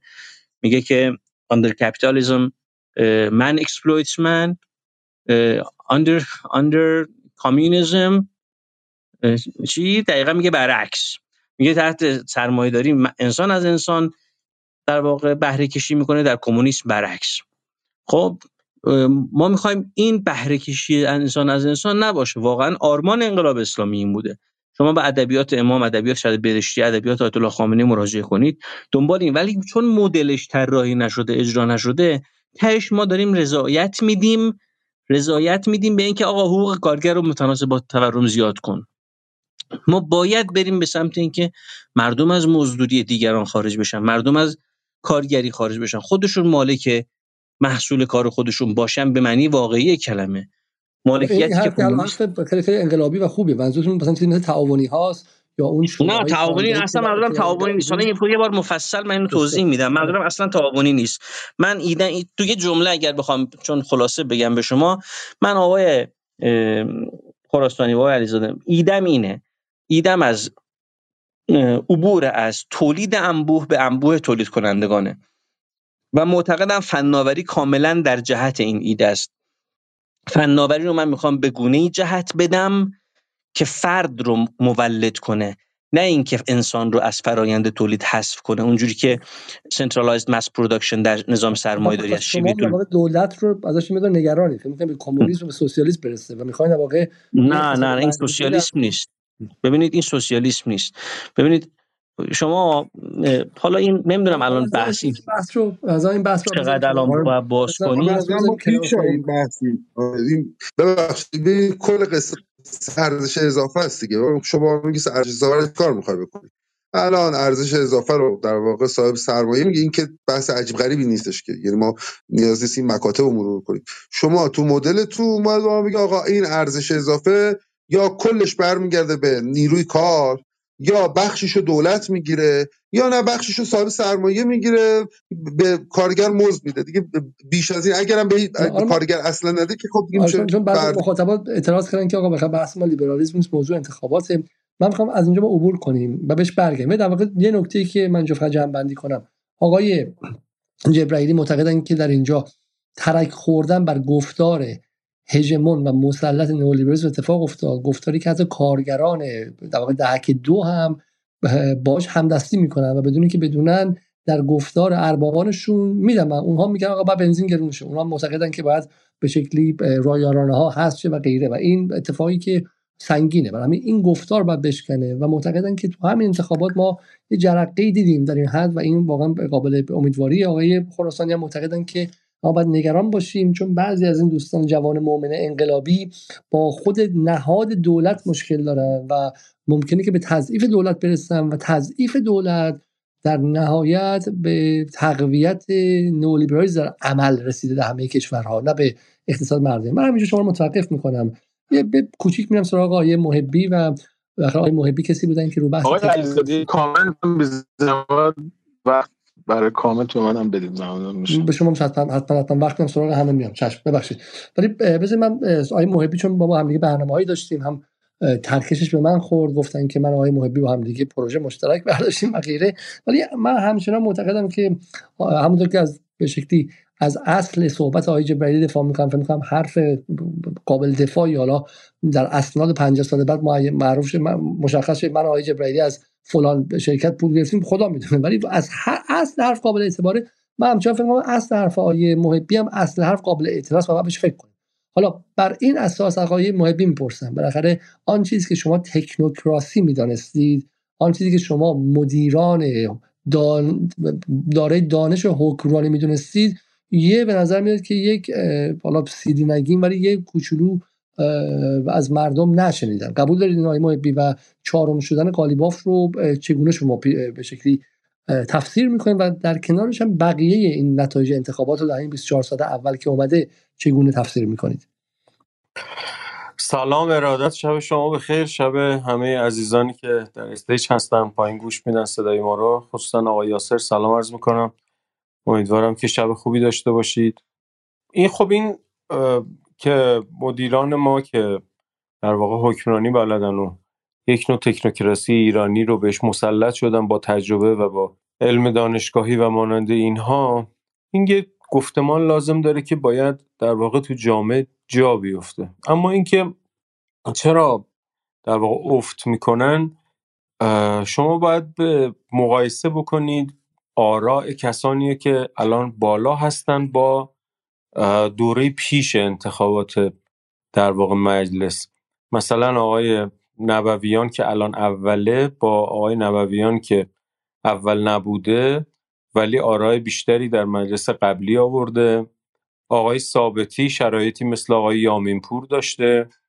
و مثل آقای یامینپور رأی آورده. فقط آقای ثابتی الان سوم چهارمه. آقای یامینپور به عنوان سی یکم رأی نیورده آقای رسایی تقریبا حالا نه صد درصد ولی تقریبا یکم بیشتر از آرایی که رأی نیاورده با مثلا رتبه سی و دوم سی و سوم الان رتبه دوم رو در واقع داره.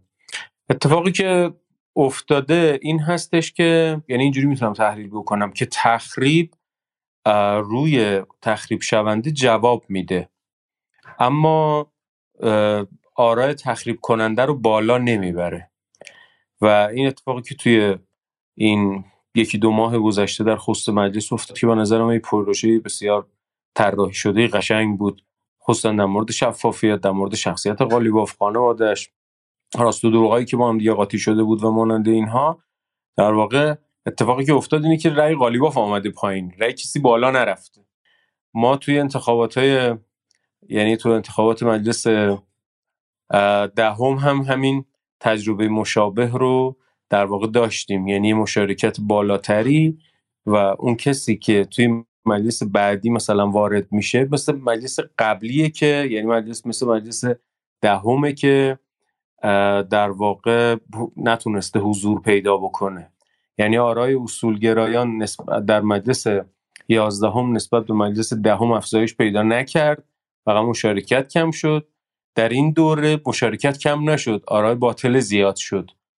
و این خودش یه تحلیل جامعه شناسی سیاسی لازم داره که خب چه اتفاقی در کشور ما داره میفت آقای مصطفی فقیهی رفته بودن تلویزیون از خبرنگاران هستن از روزنامه نگاران هستن رفته بودن تلویزیون. من کلیپشون رو توی توییتر دیدم که اونجا گفته بودن خب سطح سیاست ورزی ما در جامعه افت پیدا کرده مثلا جیل محبی و رایفی پور شدن مثلا سیاست مدارمون حالا گذشته از لحنشون و اینها ولی خب این یه حقیقتیه دیگه. سیر نزولی ما در حوزه سیاسی داریم از این جهت. من اینها رو رشد در واقع تلقی نمی کنم این رو من پسرفت و سقوط تلقی می کنم حالا سقوط به معنای یعنی خیلی حادش نمی کنم ولی خب این به معنای این نیستش که ما الان داریم در واقع به تعبیر توییت آیاسر که مثلا ما داریم پوست اندازی می‌کنیم نه. ما چنارهامون خم میشن ولی پاجوش هامون رشد نمی‌کنن. و شرایط سیاسیمون شرایطی نیستش که بگیم که آدمهایی با توانمندی های بالاتر دارن میان این اتفاقات رو رقم می‌زنن. شما به ترکیب آرا نگاه بکنید گذشته از این که یعنی در کنار اینکه چه از اون افرادی که توی دو یا سه یا چهار لیست بودن رای بیشتری آوردن افرادی بودن که شهرت داشتن رای آوردن. مثلا آقای ثابتی شهرت داره منوچهر متکی شهرت داره و شهرت موجب میشه که شما رای بیاری. حالا ما افرادی داریم که شهرت ندارن تسلط های اقتصادی خیلی خوب دارن. مثلا آقای سمسامی که هم نظر در حوزه اقتصادی با آقای جبرائیلی هستن. مثلا نگاه بکنیم که خب اقبال جامعه به اینا چجوری میشه. یا مخالفین آقای سمسامی یه فردی در حد و اندازه آقای سمسامی استاد دانشگاه شهید بهشتی. ولی خب از لحاظ نگرش اقتصادی مخالف ایشون. اگر شهرت نداشته باشه ببینید که چجوری میاد بالا. و وقتی که شهرت کسب می‌کنه تازه مخالف پیدا می‌کنه و وقتی مخالف پیدا می‌کنه سیاه نمایی به تعبیر رهبر انقلاب یا تخریب یا هر چیزی که اسمشو بذاریم تازه شروع میشه و اون فرد رو در واقع می‌خوان بکشن پایین که برن بالا. یعنی شما در این رقابتی که ما توی این یکی دو ماه شاهد بودیم به این نحو بود که آدما جلو نمی‌زدن در رقابت بلکه زیرپایی می‌زدن که اون بخوره زمین ولی اون همونجا در واقع وایستاده بود. و اگر با همین ترتیب که تا الان آرای اعلام شده همین نسبت ادامه داشته باشه ما یه افتی در زمینه ورود به مجلس در تهران و برخی از شهرستان ها داریم. مثلا در شهرستان دشتستان نفر اول 45 هزار تا بودن رأی ورده نفر دوم هلوش 40 هزار تا رأی باطله شده. و این یه در واقع هشداره. هشدار از چه جهته؟ من اینو هشدار به مشروعیت سیاسی نمی‌دونم. من اینو هشدار به سطح سیاستمداران و کنشگران اون می‌دونم. این حرف حرف کاملا درستیه که ما از این سطح عبور کردیم به این سطحی وارد شدیم که اون سطح در شأن و در واقع اندازه یه کشوری مثل ایران یه نظامی مثل نظام جمهوری اسلامی در واقع نیست. از برخی از فعالین سیاسی ما فوش به هاشمی و لاریجانی و قالیباف و امثال همو بگیری به ناطق و بگیری چیزی ازشون باقی نمیمونه. یعنی فقط همینو بلدن. یعنی شما بگی که مثل دوستانمون که الان اینجا داشتن در حوزه لیبرال دموکراسی صحبت میگه لیبرالیسم صحبت می‌کردن مثلا بگی که صحبت بکن فوقش دو دقیقه می‌تونه صحبت بکنه. اگه بگی یه چیز بنویس فوقش یه صفحه می‌تونه بنویسه. اونم کلیاتی که در واقع همه در کتب درسی عمومی دانشگاه خوندن یا تو روزنامه خوندن و مانند اینها. لذا این افت بیشتر از همه به چشم میاد و در مقام مقایسه با مجالس قبلی خیلی چشمگیرتره و شخصیت های سیاسی ما اون کسانی که بهشون میگن پدرخوانده و مانند اینها باید به این برای این فکری بکنن. چون لومپنای سیاسی و یه نکته من آقای علیزاده اجازه می‌دید بگم؟ بفرمایید من در شما برگردم با این محبی پاسخ بدیم. بله. ببینید آقای محبی ببینید این اه، ما خب با آقای محبی رفاقت داریم رفاقت دیریده داریم و اه، زیاد با هم صحبت می‌کنیم. منتها یه نکته دقت کنید. آقای محبی الان دارن میگن اه، معنی حرفشون اینه که الان لیستی که الان وارد شده لومپنا هستن و نمی‌دونم آدمایی هستن که سواد ندارن فلان و اینا. منظورم این نبود ها. منظور من این نبود. اگه فکر کردم که شما. اینجوری میگی.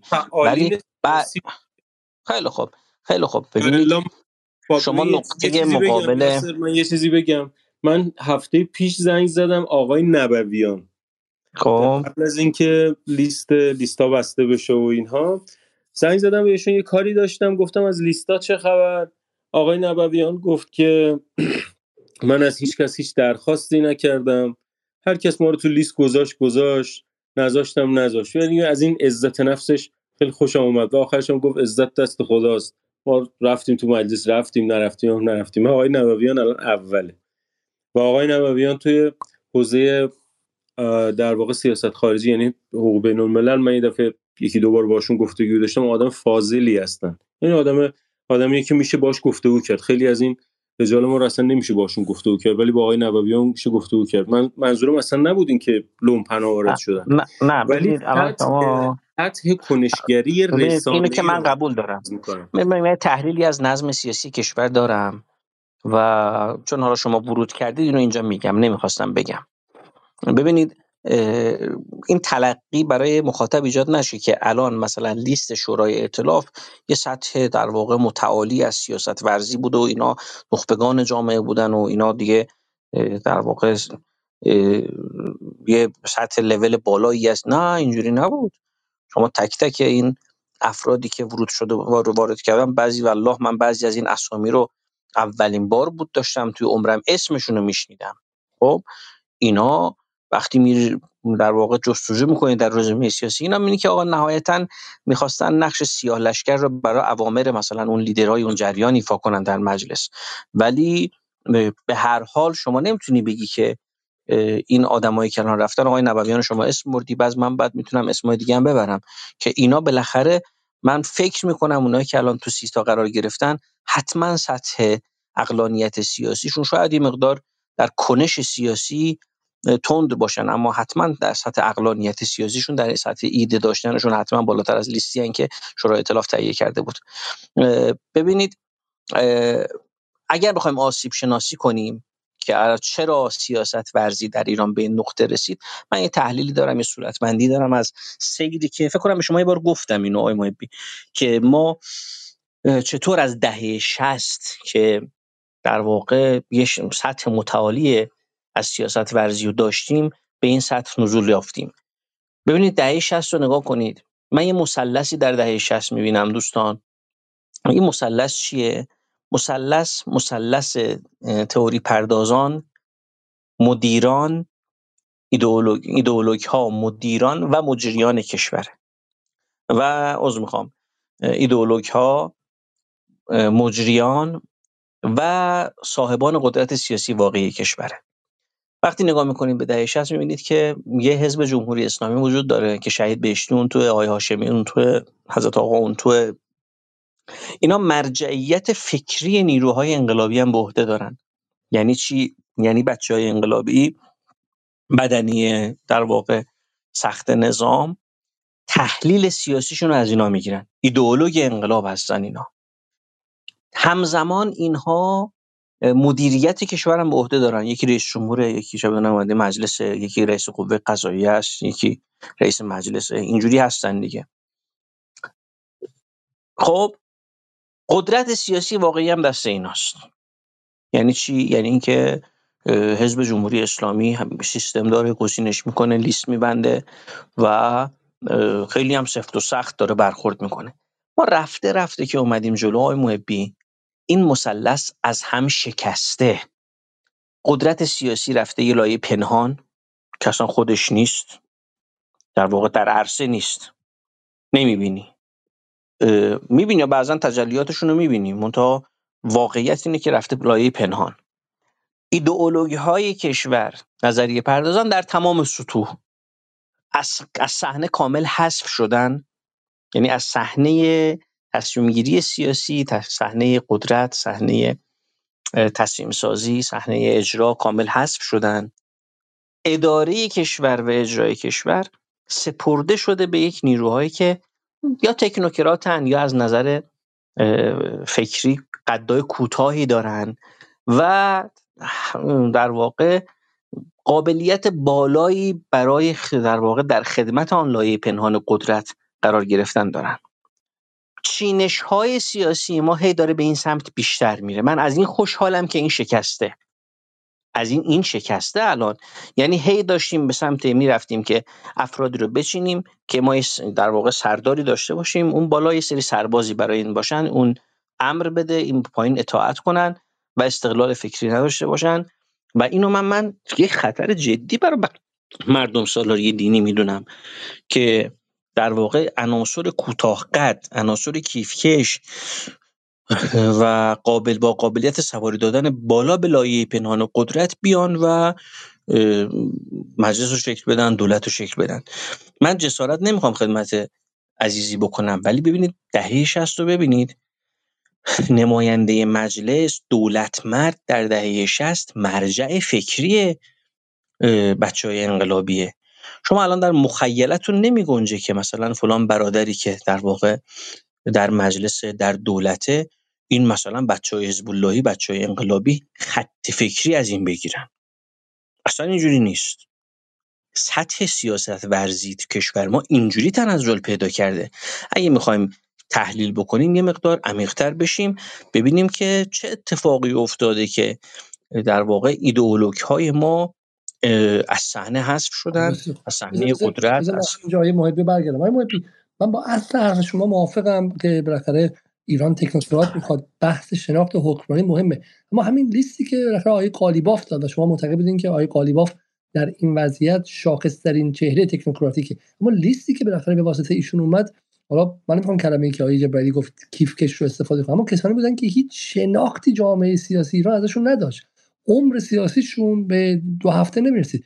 من شما رو نه به خاطر اینکه با من دقیق هستیم ولی من فکر می‌کنم که جلیل محبی حقوق خونده ده سال هم هستش که تو مجلس داره خاک می‌خوره. تو مرکز پژوهش ها بوده. می‌دونه فرق مصوبه با لایحه چیه. می‌دونه که مجلس مکانیزمش چیه. اگه شما واقعا تو اون لیست بودی من فکر یه معنایی داشت. فقط شما تکنوکراتی تکنوکرات حقوقدانی درسته؟ می‌دونی چجوری کار می‌کنه. و شما رو هم نذاشتن. شما رو هم نذاشتن و آدمایی گذاشتن که از رو محاسبات بود. چطور شما همچنان از اون لیست دفاع می‌کنی و معتقدی تکنوکراتیک بود؟ چون وقتی تکنوکراتیک بیشتر به نظر میاد که از رو روابط خانوادگی و غیره بوده روابط درون مح... درون محافل قدرت بود. این چجوری توجیه می‌کنید شما؟ نه من کلاممو نتونستم در واقع برسونم. من با حرف یاسر مخالف نیستم و اون مثلثی که در در واقع دهه های قبلی انقلاب ترسیم کردن و اتفاقی که براش در واقع افتاد رو من قبول دارم. و دفاعم نمی کنم از لیستای دیگه که بگم لیستای دیگه اون شرایط و ویژگی ها رو داشتن این نداشت. لیست بستن یه فرایندی داره یه اتفاقاتی در لیست میفته یه کار فراکسیونی فقط میشه باش انجام داد. یعنی اتفاقی که برای آقای قالیباف افتاده این بوده که آقای قالیباف فکر می‌کرده که توی این مجلس در واقع بازوبانی برای همراهی در صحن و کمیسیون ها نداشته. فکر می‌کرده که در واقع اگر افرادی و همسو با خودش ببره بهتر کاره در واقع طرحها لوایح رو جلو می‌بره. من صرفا به این منظرش نگاه می‌کنم. اما اون حرف یاسر یا- یاسر حرف کاملا درستیه. اما از این جهت من با این حرفش مخالفم که در واقع یاسر فکر می‌کنه که این افرادی که الان دارن به این حوزه وارد میشن خودشون شناخت سیاسی دارن. در حالی که این اصلا اینطوری نیست. در کشور ما شناخت سیاسی منبعث از یک شناخت عمیق دینیه.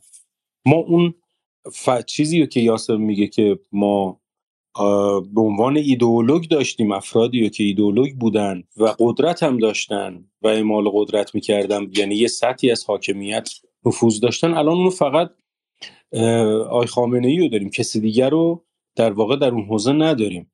ما الان شما تصور بکنید چند نفر آدم داریم. من مثال شهید بهشتی رو می‌زنم چون خیلی مثال واضحی ما چند نفر آدم داریم که به فلسفه الهیاتی موجود در ایران امروز تسلط داره؟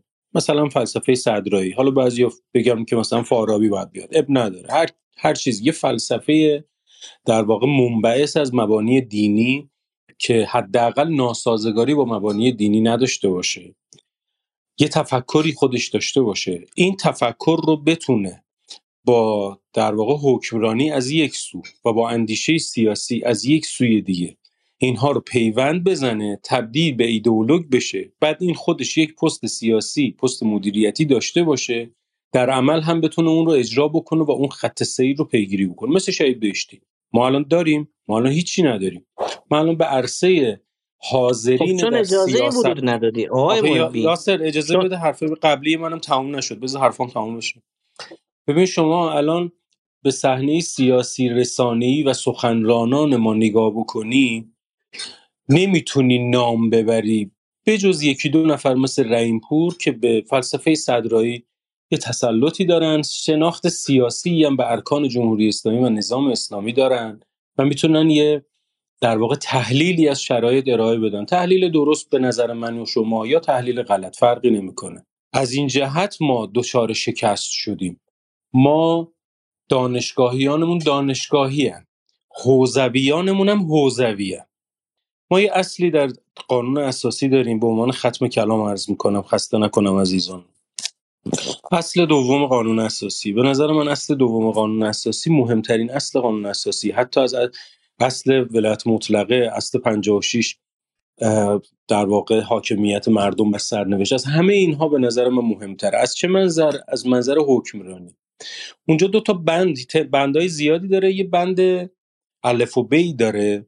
میگه که جمهوری اسلامی ایران با همه اهدافی که گفتم با دو تا چیز اداره میشه. اجتهاد مستمر فقهای جامع شرایط الف به علوم فنون پیشرفته بشری.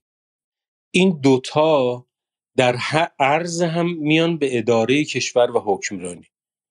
که اتفاقی که امروز شکافی که امروز در کشور ما وجود داره که در پیشینیانمون کمتر این شکاف وجود داشت به خاطر دقدقه های شخصی که داشتن این هستش که یه عده‌ای صرفا به دنبال علوم بشری هن. یه عده‌ای صرفا به دنبال علوم دینی هن. الان شما توجه داشته باشید در کاندیداهای قم چه اتفاقی داره میفته یک چیزی داره تبلیغ میشه با نام تمدن اسلامی در حوزه طب سنتی یکی از بزرگواران رو با همین توصیه های طب سنتی بردن در واقع فوت کرد طرف. یکی از بزرگان سیاسی مذهبی ما رو فوت کرد به خاطر اینکه توصیه های اینجوری کرده بودن. ماسک می‌گفتن نزنین می‌گفتن واکسن نزنین. ما الان یک شکاف عمیق این وسط داره برامون به وجود میاد. آدم هایی که نه به این چیزهایی که یاسر میگه یعنی یاسر میگه من می‌خوام خلاقیت به خرج بدم. در حوزه اقتصادی پلنی ارائه بدم که نه در دامن لیبرالیسم بیفتیم نه در دامن کمونیسم بیفتیم. کشورمون هم بتونیم اداره بکنیم. اونا اینجوری فکر نمی‌کنن. این داره تبدیل به یک آنارشی میشه. تبدیل به یک آنارشی علمی داره میشه. من اصولا منظورم این نیستش که اگر یه لیست دیگه آمده بود بالا چرا من هیچ ابراز ناراحتی نکردم از اینکه در لیست قرار نگرفتم؟ خیلی برام طبیعی و ساده است. من 18 سال توی مجلس دارم کار می‌کنم. از مجلس هفتم صحن و کمیسیون و نماینده رو دیدم. خیلی برام این موضوعات موضوعات طبیعیه. یعنی به معنای واقعی کلمه با یه گل تازه من چیزی بلد باشم. با یه گل بهار نمیشه. توی لیستم باشی همینطور. اون چیزی که داره اتفاق میفته این هستش که این شکافه هر که یاسر گفت هر روز داره بیشتر میشه. و اتفاقا این افرادی که چه از رفیقای من چه اونایی که دارن با من مخالفت می‌کنن هیچ فرقی نمی‌کنه. این افراد اصولا مبانی دینیشون رو امکان پیوند زدن به علوم بشری ندارن و نمی‌تونن تشخیص بدن که امروز برای آن چیزی که نام واحد جمهوری اسلامی داره یعنی هم جمهوریه هم اسلامیه و این یک مفهوم ساده بسیط واحده نمی‌تونن برای این پیشنهاد بکنن و این یک چالش بزرگ شده. من حرفم این بود. طولانی شد ببخشید. من آخر وقتم سوالی گوش می‌کنم حرفاتون رو بعدش مرخص ولی سوال این که شما از حرفتون خیلی حرف درست که من نفهم آقای جبرئیل مخالف باشن خودشون جواب میدم به شما. حرفتون اینه که ما اینجا در واقع با انقلابیگری روبرو نیستیم با آنارشی روبرو هستیم. درسته؟ بسیار خوب. ولی به شکلی مشکل الان کجاست؟ مشکل اینه که بخاطر جمهوری اسلامی نتوانسته تکنوکرات معتقد درست کنه. هر چی تکنوکرات بوده غربگرا شده. درسته؟ یعنی خیلی از این کسانی که در دهه 60 هستن حزب تکنوکرات معتقد مسلط به اصول و مبانی. این مسئله اینه.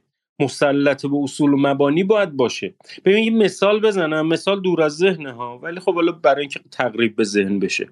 آیت الله قاضی برای اونهایی که می‌خوان وارد وادی سیر و سلوک بشن میگه که اول باید مجتهد بشید. چرا؟ چون در مسیر سیر و سلوک سوالاتی برای شما پیش میاد که امکان پرسیدن این سوالات از دیگری نداری و دیگری اصلا نمی‌تونه این سوالات تو رو پاسخ بده.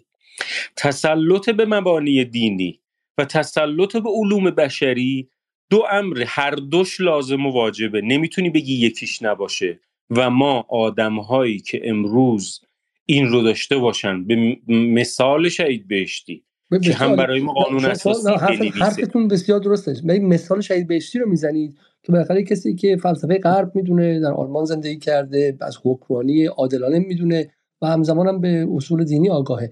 اما بعد به اونجا اشاره می‌کنم اما جایی که فرود میاد آیه قالیبافه که نه به جای فلسفه صدرایی می‌دونه نه حکمرانی مدرن می‌دونه یه مجریه درسته؟ یه مجری بروکرات در واقع. حتی تکنوکرات هم نیسته. چون عزیز، من تهران دارم که- می‌کنه که آقای کرباسی شروع کرده. بدون اینکه یاسر من اینو جواب بدم بعد شما ببین در خصوص افراد مثل آقای قالیباف مثل آقای لاریجانی مثل حسین دهقان هر کسی که شما در این چل سال گذشته یک ظرفی گذاشته یک تجربه ای اندوخته با مبانی امام آقا تا حدودی آشنا بوده. من اینو دارم عرض می‌کنم. شما داری تبدیل به برهوت می‌کنی. شما به من بگی که نمره به آقای غالیباف در این سطحی که شو تعریف کردی بده من به نمره شهید بهشتی که به آقای غالیباف نمیدم. من فکر می‌کنم که کی داره میاد جاش بشینه. این اتفاق میفته مثال زدم دیگه. مثال هایی که توی برنامه شما زدم دیگه. اسامی رو تکرار نکنم. شما بهش توجه کن. ما به اون سمت داریم حرکت می‌کنیم. یعنی شما یک فردی هست که یه تجربه اندوخته ای داره. با اون تجربه اندوخته می‌تونه گفتگو بکنه. یک تصمیم سیاسی مدیریتی بگیره که به درد کشور بخوره. یک نفر دیگه هست که اینو نداره اتفاقا به آنارشی نزدیکتره. من میان این دو الان مخیرم. و الا اگر من مخیر باشم بین آیت الله اردبیلی مرحوم و شهید بهشتی خب شهید بهشتی انتخاب می‌کنم.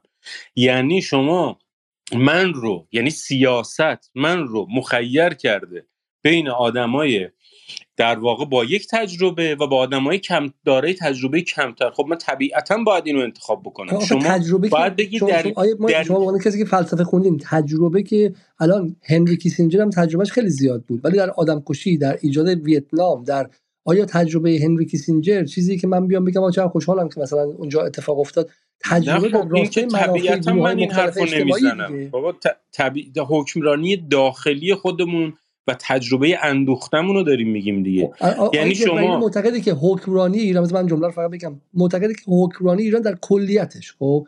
حالا ایشون از واقع رهبری اسم نمی‌برن ولی آن چیزی که واقع استیت ایرانی محسوب میشه در کلیتش سیاست های کلی نئولیبرالی که برآمده از IMF هست رو پذیرفته. برای همین جمهوری اسلامی در کلیتش نهادی در واقع سا- ساختاری متناقضه که از یک سمت برای مبارزه با آمریکا شهید میده و همزمان هم سیاست های آمریکا رو در داخل خاک خودش طوری پیاده می‌کنه که فقرا و محرومانش به خیابون بریزن و مجبور میشه که در آبان 98 بهشون گلوله بزنه. خب این حالا در چنین شرایطی من بگم تجربه تجربه به مثلا اون آقای همتی و تجربه آقای بخیر کسایی که در بازرگانی به ایران بودن و در بانک مرکزی بودن این تجربه در ما نمی‌خوره بخیر این تجربه این پارادایم باید یه جایی شکسته بشه دیگه درسته؟ من آقای علیزاده اگه آقای بفرمایید. اجازه بده من شاید یه کمکی بکنم به این بحث. ببینید آقای مبیر حرفش اینه میگه ما مثل بهشتی نداریم که هم به مبانی دینی مسلط باشه هم در واقع یه تعبیری آقای رحیمپور زیبا راجع به شهید بهشتی دارن. میگن شهید بهشتی نظریه پرداز نهادساز مجری بود. خب میگن آقا میگن الان اینجوری نداریم. درسته؟ منم شاید تا حدودی قبول داشته باشم که مثل بهشتی نداریم. ولی ما به مثل بهشتی ها اجازه کنش سیاسی ندادیم. اجازه ورود به عرصه سیاست ندادیم. ولی من یه دستگاه معرفتی در واقع دارم. معتقدم که هر کس به این دستگاه معرفتی مجهز باشد در واقع می‌تواند در جمهوری اسلامی یک کارگزار موفق و ایدئال باشه. دستگاه معرفتی چیه؟ من برخلاف آقای محبی قائل به این نیستم که حتما باید کارگزار سطح مثلا وزیر کشور سطح مدیر کشور نماینده کشور مجتهد در واقع جامعه شرایط باشه. ببینید تفاوت دستگاه, فر... دستگاه معرفتی ما با دستگاه معرفتی در واقع کشورهای غربی و تمدن غربی که دیگه می‌دونید از فلسفه و اینا عبور کردن رسما رسیدن به پوزیتیویسم دیگه. در رس- رسما به پراگماتیسم و پوزیتیویسم رسیدن. دیگه کاری با نه با فلسفه دارن نه کاری با وحی دارن. میگن فقط تجربه گیرایی. من معتقدم دستگاه معرفتی که ایدئال بشر هست و قادر به پاسخگویی به مسائل بشر است یه دستگاه معرفتی سزلیه متشکل شده که از عقل معنای تفلسف از وحی و از تجربه. یعنی شما برخی از قواعد حاکم بر زندگی بشر حاکم بر این عالم رو از عقل می‌تونی کشف کنی برخی از قواعد رو با تجربه کشف می‌کنی برخی از قواعد حاکم بر جامعه انسانی بر عالم طبیعت رو نمی‌تونی از اینا کشف کنی. اینجا در واقع وحی به کمک شما میاد. خب هر وقت هر کدوم از این ازلاع حضور نداشتن در دستگاه معرفتی شما شما لنگ خواهید زد. خب درست شد. اما یه نکته وجود داره. حتما آقای من چیزی هم خارج از این نمیگم اما منم خب همینو خب حالا حالا اینجا من این نکته دارم. حالا من این نکته دارم اینجا. من میگم که ولی فقیه ترجمه روز قرآن و سنته. یعنی شما اگر به ادبی خودتونم گفتین آقای محبی اگر شما به ادبیات امام و آقا مسلط باشید و فلسفه بدانید مکاتب فکری رو بشناسید و در واقع به تجربه های بشری در داخل و خارج از کشور در کل عالم امکان هم احاطه داشته باشید می توانید تصمیم های درست برای کشور بگیرید. خب؟ اش... نکته اینجا وجه اگه تمایز کجاست؟ چون یه مقدار یه مقدار خیلی دیگه از بحث دور شدیم. خب من مخاطبام دارن اعتراض می‌کنن.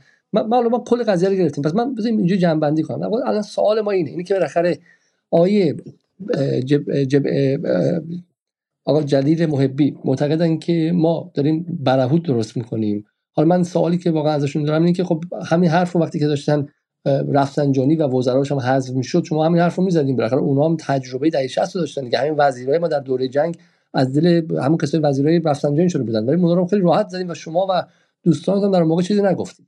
حالا واقعا بحث اینه. اینه که این مجلس داره مجلس به قول معروف میان مایه ها میشه و این مجلس از به شکلی افراد پرمایه و به شکلی ریشه دار خالیه و, و این خطرناک این برهوت سیاسی. این حرف آیه به شکلی حرف آیه محبیه. و در حالی که آیه جبرائیلی معتقده که ما باید پارادایم ها رو بشکنیم. این پارادایم اگه ادامه پیدا کنه خطرناکه. فکر کنید که اگر مثلا ما هممون بیایم و مهندسان صدساز رو که با تجربه خیلی خیلی عالی هم هستن تجربهشون درخشانه برداریم بیاریم سر قدرت بذاریم بازم صد درست کنن خب این کشور نابود میشه. چون همه معتقدن پارادایم صدسازی محیط زیست ایران رو نابود خواهد کرد. خب ما از این پارادایم باید عبور کنیم. برای همین اینجاست که تجربه لازمه. من بهش معتقدم. اما همزمان هم نیاز ما دیروز این صحبت کردیم که اون کسایی که معتقدن جوان بیاد مومن بیاد انقلابی بیاد قضیه حل میشه به این راحتی نیست. اون جوان مومن انقلابی ممکنه بیاد چرخ از اول اختراع کنه بعد از 20 سال تازه بشه نئولیبرال. مثل خیلی کسایی که در دوره احمدی نژاد اومدن. بعد من این در واقع این دوگانه رو فعلا اینجا باز می‌ذارم و بهش برمیگردیم. مثلا سوال خیلی مهمیه. هم از نماد انتخابات مجلس مربوطه همین که در آینده جمهوری اسلامی مربوطه که آقا چه کسانی باید بیان بالا؟ و ما با این تکنوکراسی و حکمرانی باید چیکار کنیم؟ بالاخره آدم با تجربه می‌خوایم یا آدم سالمی می‌خوایم که به شکلی بتونه پارادایم ها رو عوض کنه و انقلابی فکر کنه. اما من برم سراغ خیلی سریع چون آیه امیر آیه امیر می‌خواستن شاه مر- مرتضی می‌خواستن چیز اضافه کنن. من کوتاه بهشون وقت بدم که کامنت بزنن از حالت یک نواختی هم در بیاد. و بعدم برم سراغ خانم ملیحه محمدی. آیه شاه مرتضی بفرمایید شما. سلام و عرض احترام و شب بخیر. آیا علیزاده من دیگه انقدر دوستان صحبتشون به طولانی شد شاید نکتم از کامنت کوتاه فراتر بره حالا میگم رفتیش رو چون آقای اصلا چیزی خب که شما از کامنت کوتاه فرض من فقط قبلش یه چیز اضافه کنم. چون حدودا 2050 نفر در یوتیوب دارن برنامه نگاه می‌کنن. گمانم 400 خورده هم در کلاب هاوس هستن که خیلی عدد خوبی برای کلاب هاوسی که تقریبا منهدم شده. از دوستان می‌خوام اگر می‌تونن فقط برنامه رو share کنن در کلاب هاوس و همینطور هم دوستان در یوتیوب تقاضا می‌کنم که برنامه رو لایک کنن. و اگر سوالی هم دارن کامنتی در مورد انتخاب دار... انتخابات دارن بنویسن کامنت رو. من کامنت رو در طی برنامه خواهم خواند. بفرمایید شما مرتضی. چیزی که من شدم که مصدق اوقات دوستان بشم فرمایش بود که آقای جبرائیلی داشتن در ابتدایی که داشتم میشنیدم. و بی ربط هم نیست به نکاتی که الان شما از جنبندی فرمایشات دوستان داشتید یا نکاتی که امیر خراسانی تیتروار اشاره کرد. منم بر این باور هستم که این پارادایمه باید شکسته بشه. اما شکستن این پارادایم با توهم یا امیدواری کاذب از این بابت که خب انشاءالله در این پارادایم شکسته میشه خیلی متفاوته. من احساس می‌کنم برخی از دوستان امیدواری کاذب اه، باهاش مواجه هستن. بعضا نمیشه گفت به طور کلی به طور مطلق نمیشه گفت. اونم در لحظه ای که شما وقتی گفتار مشخصی از افرادی که وارد مجلس شدند و داخل مجلس در حال حاضر هستند نمی‌بینید چگونه می‌تونید انقدر راحت بگید که خب پارادایم شکسته شد؟ شما در همه این سالها یه ایده ای بود که آقا یه سری کلید ها یه سری سرفصل ها یه سری گفتارهایی که داشته خاک میخورده دوباره مطرح بشه. اینو دوستان عدالتخواه ما خیلی از جنبه پرداختن به ایده ها نه از جهت اینکه بریم دست بذاریم رو مفاسد صرفا یا مثلا مستاقی عدالت خواهی مستاقی بخوایم بکنیم. از, از جهت ایده. و اون ایده این بود که تو یه سری مفاهیم رو هی تکرار کنی و هی این تکرار رو باز تکرار بکنی. این تکرار و باز تکرار تبدیل به لوپ شده. من برداشتم اینه. این لوپ شما رو ختم کرده به یه نقطه. و اونم اینه که فکر می‌کنید هی بگید آقا وضعیت ما به خاطر دستورای IMF ها آزادسازی این بلا رو سر ما آورد یاران زدایی این بلا رو سر ما آورد. ارزم به حضور شما خصوصی سازی هار و وحشی و سرمایه‌داری شکلی. خب آقا بعدش چی؟ یه نکته که دوستان مطرح می‌کنن اینه که آقا دو قطبی قبلی شکسته. این دو قطبی قبلی مال کدوم مجلسه؟ بزرگوار. شما داری راجع به مجلس دهم حرف می‌زنی و یهو می‌رسی دوباره به نقطه که دوباره انگار گفتار راجع به مجلس دهمه. آقا این وسط یه مجلس یازدهمی هم بود. این مجلس یازدهم چه اثری رو گذاشت؟ یه سری خورده ایده داشت که اصلا تکلیفش با خودش هم مشخص نبود. یه روز به اینترنت میپرداخت. یه روز میومد به مسئله مثلا می‌خواست به مسئله مالیات بر خانه های خالی بپردازه. یه روز دیگه میومد اصلا شلختگی خورده ایده ها شما رو به روزی میرسونه که نمی‌تونی سپر محکم بسازی در برابر اون تفکر سرمایداری ها رو وحشی. اون نکته که امیر خراسانی به کرد خیلی جالب بود. از این منظر که تو وقتی وارد رکن تقنینی و ساختار پارلمانی میشی نهادهای قدرت میان بالا سرت. اون لحظه به نظر شما اون عزیزی که تا به حال راجع به اقتصاد سیاسی حرف نزده شما دلت به این موضوع خوشه که خب یه ویدیو هم پر کرد راجع به مثلا شناورهای فلان حرف زد. تو اون لحظه تو چه جوری می‌تونی امیدوار باشی که این آدم ایده های تو رو طرفداری بکنه؟ تو لحظات سخت. الان مثلا بعد بعد تحلیل می‌کنیم که اگر مردم به این افرادی که تفکرشون وابستگی بیشتری به سرمایهداری و نولیبرال داشته رأی ندادند دلیلش مخالفت مردم با گفتمان های سرمایهداری. یعنی مثلا الان شما آقای پور ابراهیمی رئیس فکر کنم تو این دو یادم هست رئیس کمیسیون اقتصادی مجلس که همیشه ما میشستیم آخر اسفند جلوی تلویزیون که آقا این نماینده کارگر کارفرما به یه درصدی بالاخره رسیدند. آقای پور ابراهیمی به عنوان یکی از بالاخره تاثیرگذاران تو جریان اقتصادی بیاد بگه که آقا ما با حقوق کارگر افزایش بدیم مساوی با تورم. پس بهتر از به نفع کشور است خب الان ایشون بهش رأی ندادن. شما تحلیلتون چیه؟ مردم به نئولیبرالیسم نگفتن. یا نه باید بریم ببینیم تو اون حوزه انتخابیه چه اتفاقاتی چه مناسباتی این دوره برقرار شده که ایشون رأی نیاورده و رقیبش مثلا رأی آورده. یا آقای باهنر همینطور یا کل لیست صدای ملت همینطور. آقای امیر من یه سوال از شما یه سوال از شما بپرسم پارانتز یه در واقع ببخشید من یه سوال از شما بپرسم. ببینید من تا حدودی فرمایش شما رو قبول دارم و که شما انتظار دارید در اون لحظه حساس کسی که اشراف به مکاتب نداره بیاد مثلا تصمیم درست بگیره من انتظار ندارم. ببینید من دارم از یه چیز دیگه حرف می‌زنم. این شما الان میگی آیا مردم مثلا اونجا اینجوری واقعا مردم نولیبرالیسم رو شناختن بهشون؟ نه. ولی من میگم آقا ما یه اول عرایزم گفتم. یه جریان صد ساله تو این کشور ریشه در اون دوونده ما یک سال شروع کردیم با مبارزه کردن. و انصافا و انصافا آگاهی زیادی ایجاد شده. من بین مردمم بین هم میرم شهرستان ها میرم آگاهی زیادی ایجاد شده. من میگم اگر ببینید دقت کنید اشتباه برداشت نشه که من الان خیلی امیدوارم به این مجلسی که خواهد آمد. من میگم اگر این این گامی که ما برداشتیم در واقع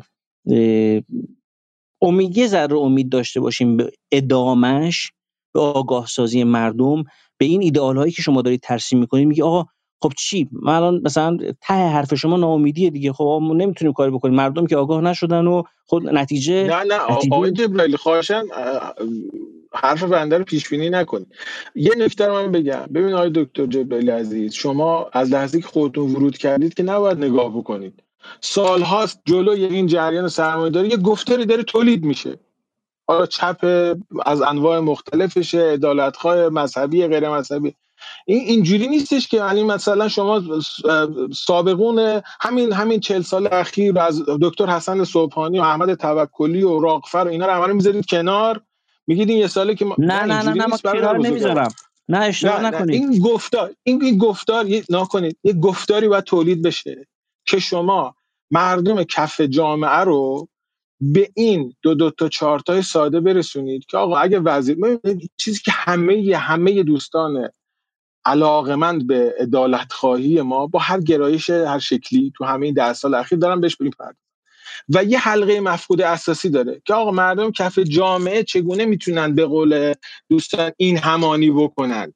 که الان آقای علیزاده دارن میگن که آقا همونطور یا آقای محبی دارن میگن که همونطور اون آمریکایی که داره در صحنه میدان و نظامی با ما دشمنی می‌کنه تفکراتش توی معیشت ما داره اجرا میشه.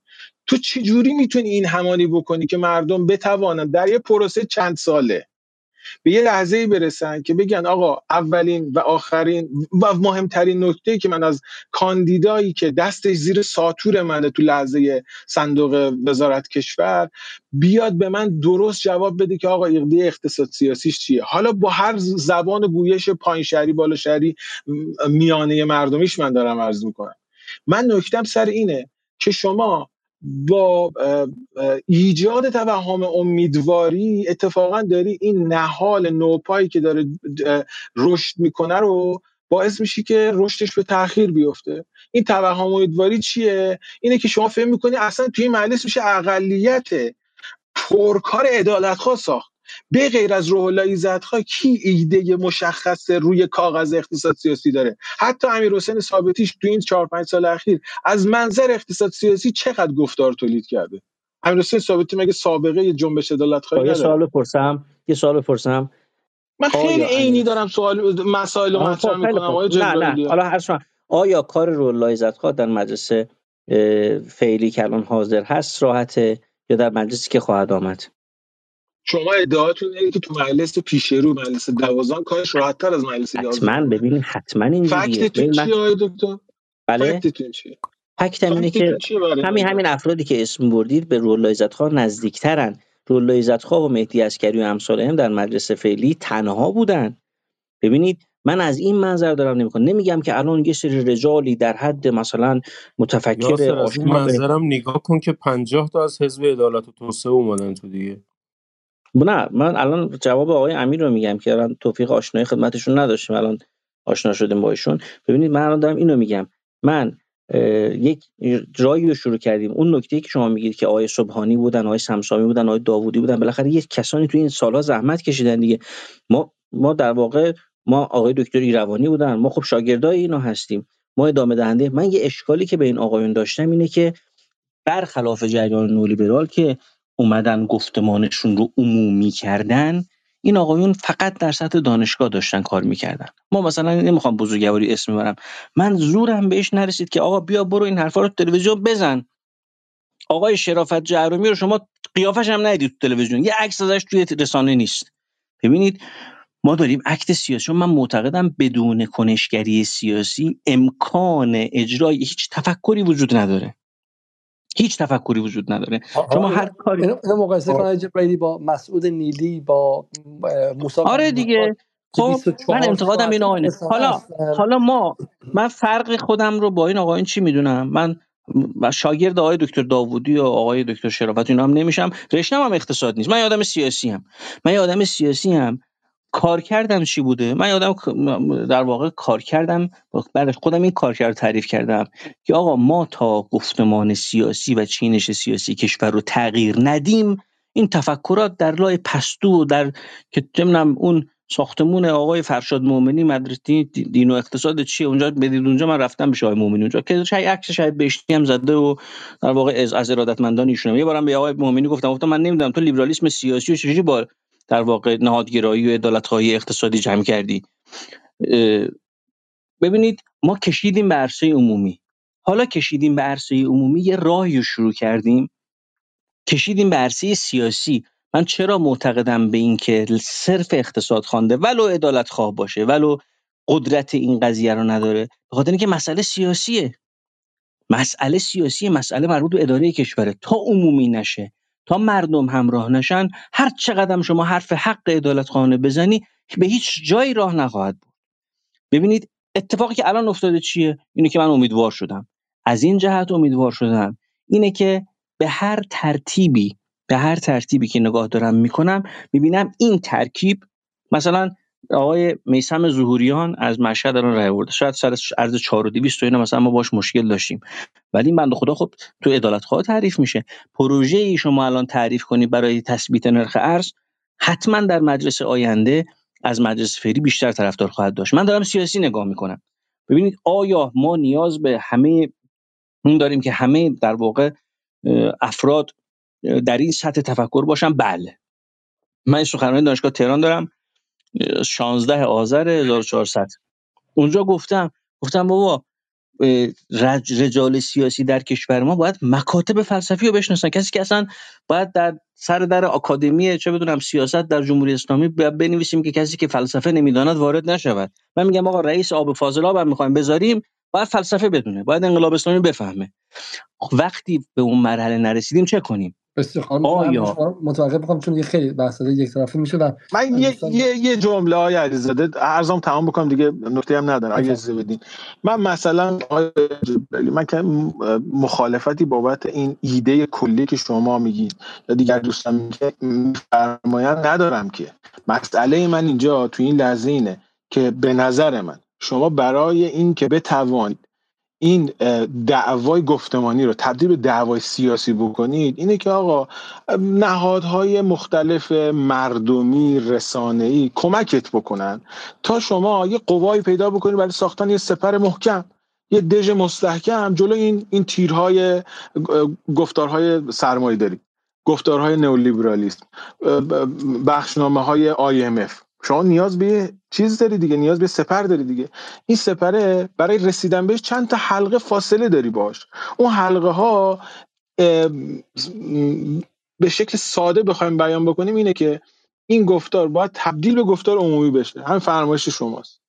و این با امیدواری خب، خیلی خیلی خیلی دست و دلباز اتفاق نمیفته آیا, آیا مجلس فعلی یکی از اون حلقه های مفید برای ماست یا مجلس پیشرو؟ من قطعا مجلس پیشرو رو حل از حل نیومد خب اجازه آدما رو می‌شناسیم. من آدما رو آدما رو می‌شناسیم. سال آینده بتون خب الان الان آقای جبرائیلی شما می‌تونی بگی که به جای آقای پور ابراهیمی که توسط مردم نتوانست راه پیدا بکنه به ساختار مجلس دیگه آدمی پیدا نمیشه که اینجوری بخواد مثلا آینه دق همه کارگرا باشه برای من مثل شما من مثل شما ایدئال من احساس می‌کنم جا اونجا پر میشه. من برداشتم خیلی خیلی نیمه خالی رو دارم بیشتر نگاه می‌کنم. و تصورم اینه که تو وضعیت ما. من جمله آخرم میگم و دیما کم میبندم.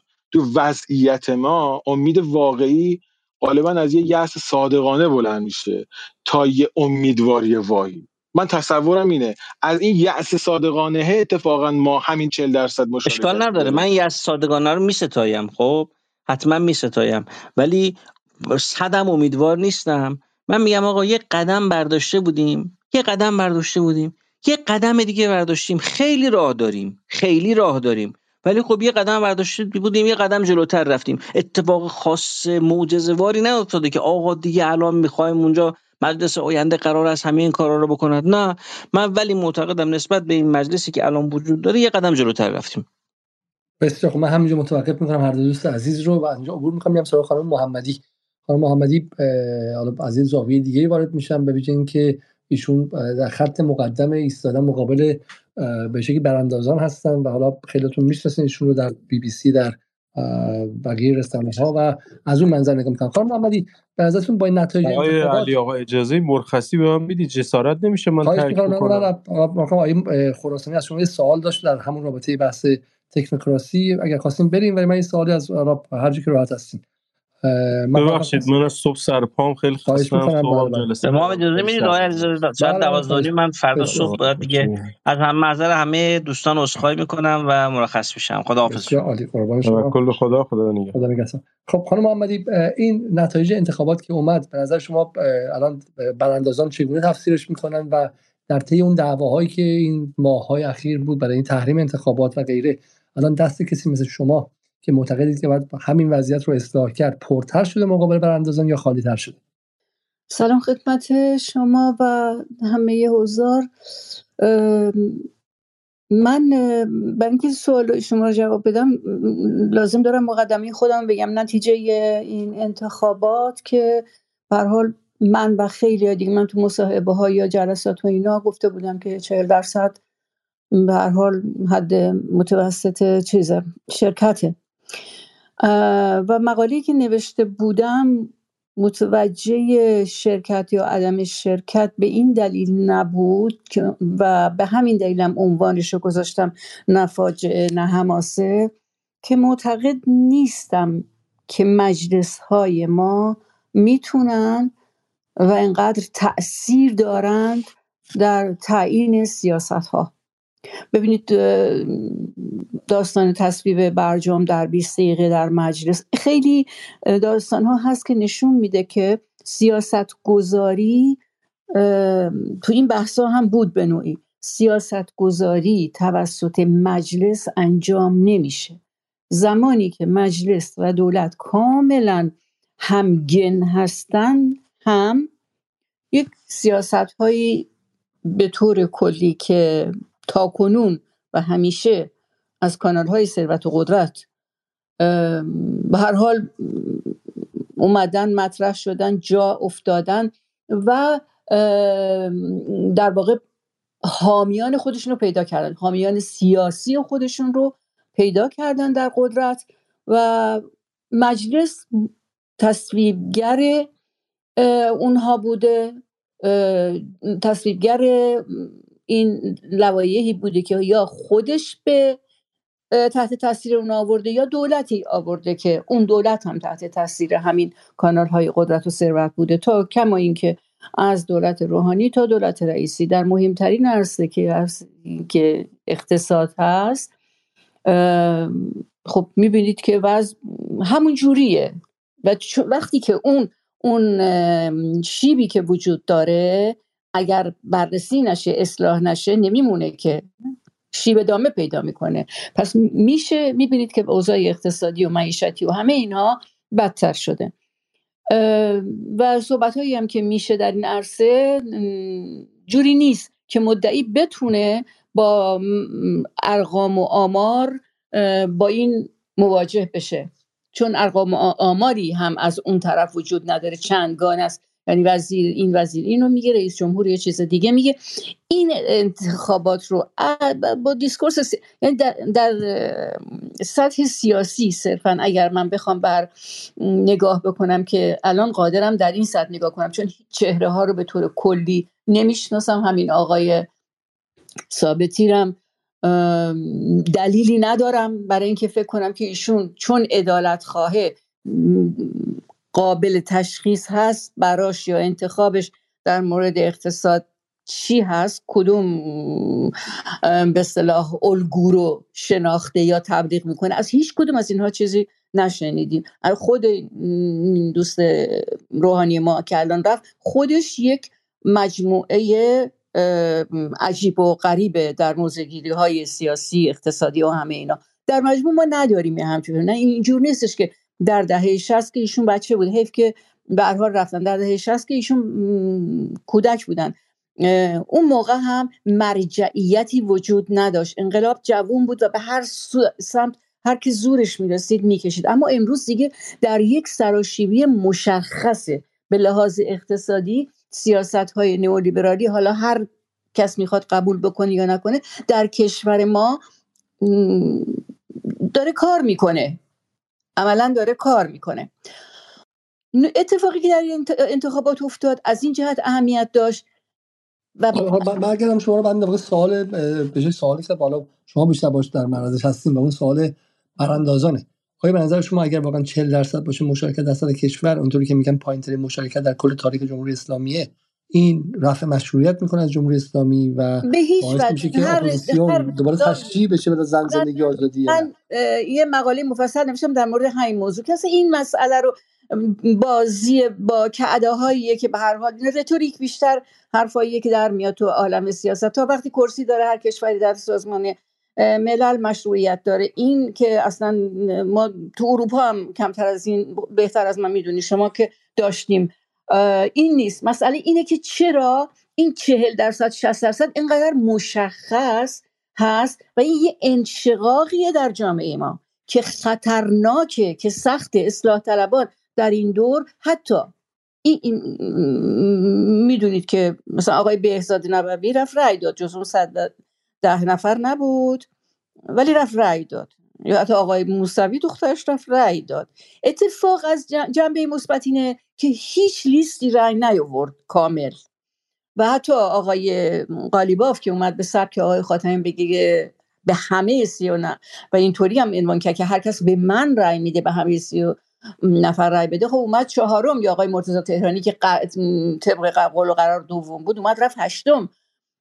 ما چهره هایی که بتونیم الان خوشحال باشیم که اینا اومدن تو مجلس و یه سمت درستی میدن به مثل سامانی به اقتصاد کشور میدن که اصلا ما بدونیم در واقع با چی طرف هستیم. اینو نداریم. اما این خطر جامعه ما رو داره تهدید می‌کنه. همونطور که من چند جا گفتم تا به ها جامعه ما اگر به این عادت بکنه به این عدم شرکت در انتخابات به حال میره به سمت سویی که 35 سال آخر حکومت شاه رفت.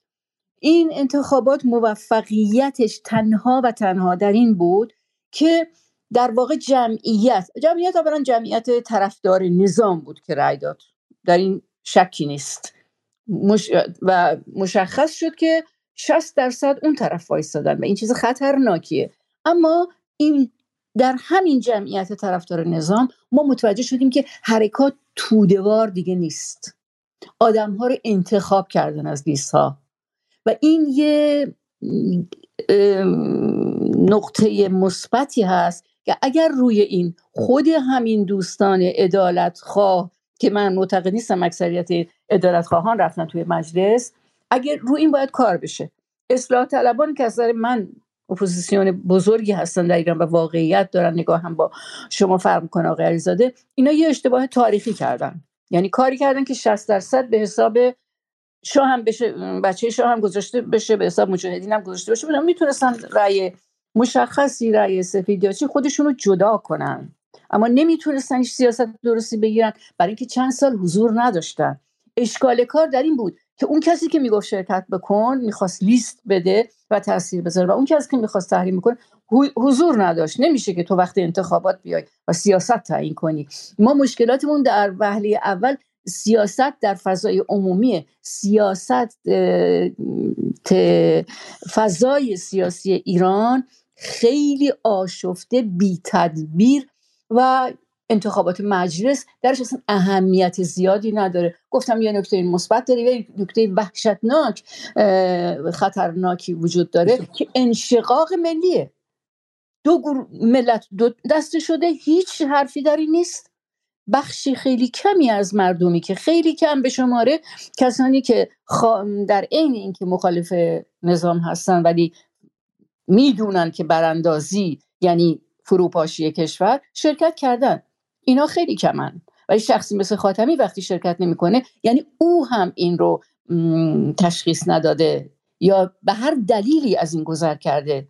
اینا خطرناکه. ما و یک بخش مهم این قضیه ما همش نباید راجع به یعنی به اصل قضیه باید صحبت کنیم. آقای خامنه ای باید ببینن باید متوجه باشن که نارضایتی هایی که تولید میشه اصلا ضرورتی نداره. میشه جلوشو گرفت. تبلیغات حتی برای این انتخابات در جهتی بود که فراری بده مردم رو. من تلویزیون جمهوری اسلامی رو خب نگاه می‌کردم دائما شما برای تبلیغ نگین لبیک برن اصلا این زبان زبان امروز نیست. بسیاری کسان هر چه آقای خامنه ای بگه انجام میدن. و م، خیلی رهبران در خیلی از کشورها. اما این زبان زبانی که زبانی که استفاده شده این بود که حالا از خود آقای خامنه‌ای هم نقش که شما اگر می‌خواهید با دیکتاتوری مقابله کنید هم به پای صندوق بیایید اصلا یعنی حرف ایشون یکیه ولی تلویزیون مت... یعنی رسانه های دولتی همه تبلیغات چیها بر این بودن که لبش به رهبری.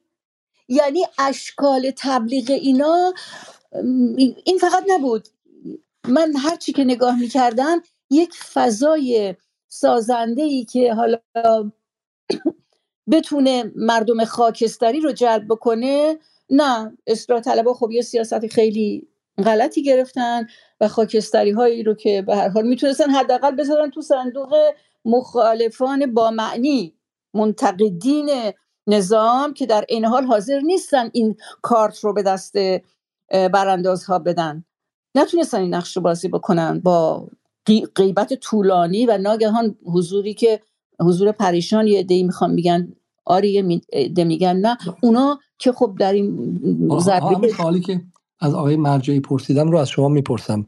اینکه حالا الان با توجه به اینکه آقای خاتمی هم رأی نداد و بالاخره انتخابات به این شکل افتاد الان اگه به عقب برمیگشتین سه هفته چهار هفته آیا همچنان بیانیه 110 نفر برای دعوت مردم به انتخابات رو امضا می‌کردین شما؟ من امضا نکردم اون بیانیه رو. من گفتم به خانمی که برای من که فرستادن من گفتم بسیار دیره.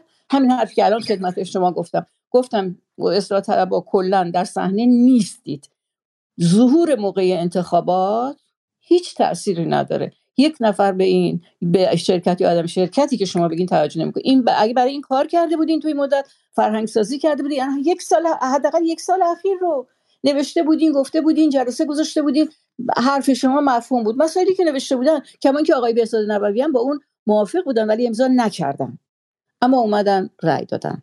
اینا رو دقیق خب، می‌دونم. من خود شما بالاخره خود شما تحریمی نبودید دیگه. من تحریمی نبودم نه. من تحریمی نبودم. ولی حرفم این بود که با می‌خواستم که نه تحریم باشه نه دعوت از جانب اپوزیسیون منظورمه.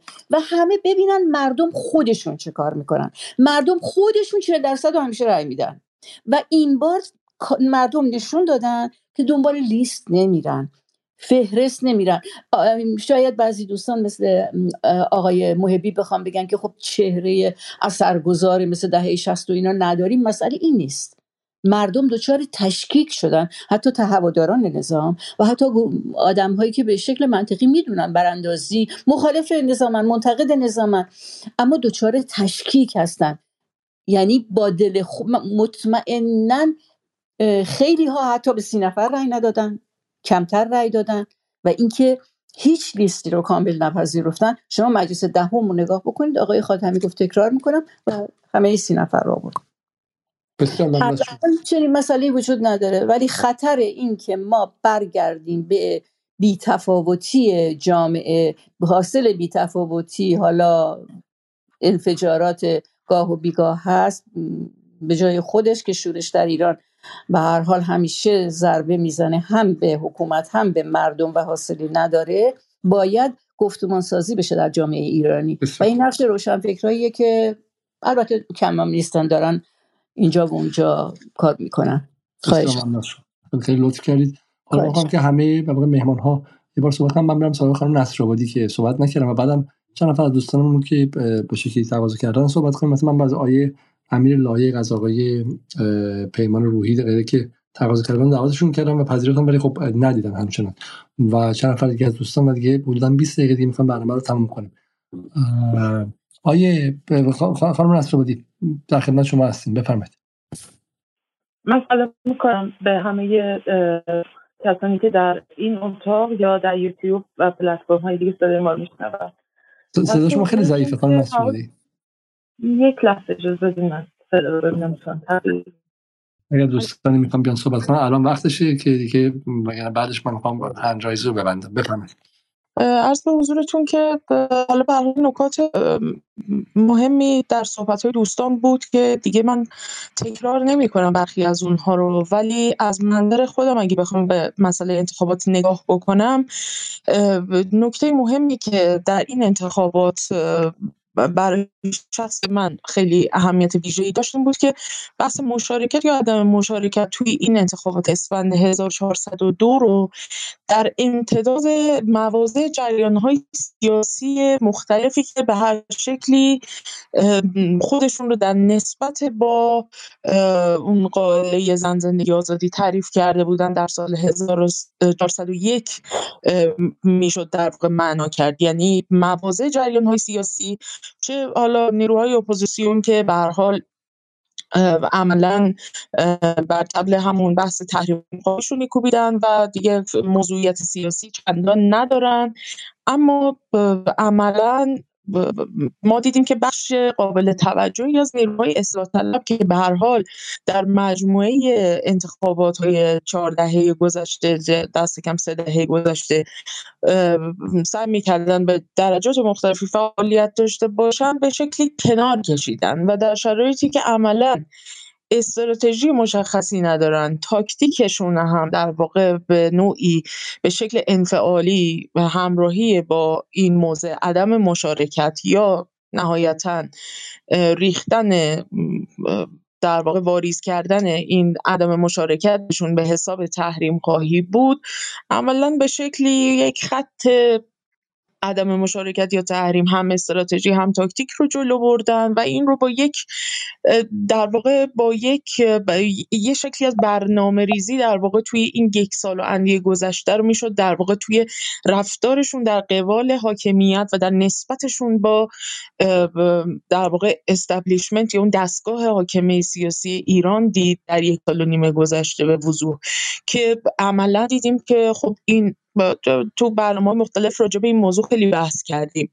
از انتقال در واقع به نوعی انتقال مشروعیت و در واقع اینکه صدای اصلی که از جانب نیروهای تحول خواه گذار طلب یا اصلاح طلبان رادیکال به شمار می اومد رو این رو کامل به درون داخل ایران منتقل کردن از اپوزیسیون خارج از ایران جداش کردن در وهله اول و در وهله های بعدی خطی که ما تو مثلا بیانی های امثال میرحسین موسوی یا فیگورهای سیاسی دیگری نظیر تاجزاده در همین روزهای منتهی به انتخابات داشتیم می‌دیدیم خطی بود که کاملا اومد انگار یک در یک به نوعی کرانه رادیکالیسم جریان های سیاسی رو به, نوعی ترسیم کرد به شکلی که حتی بخشی از نیروهایی که چهره های بسیار در رهبری معنوی این جبهه اصلاحات رو به شکل سنتی بر عهده داشتن کسانی مثل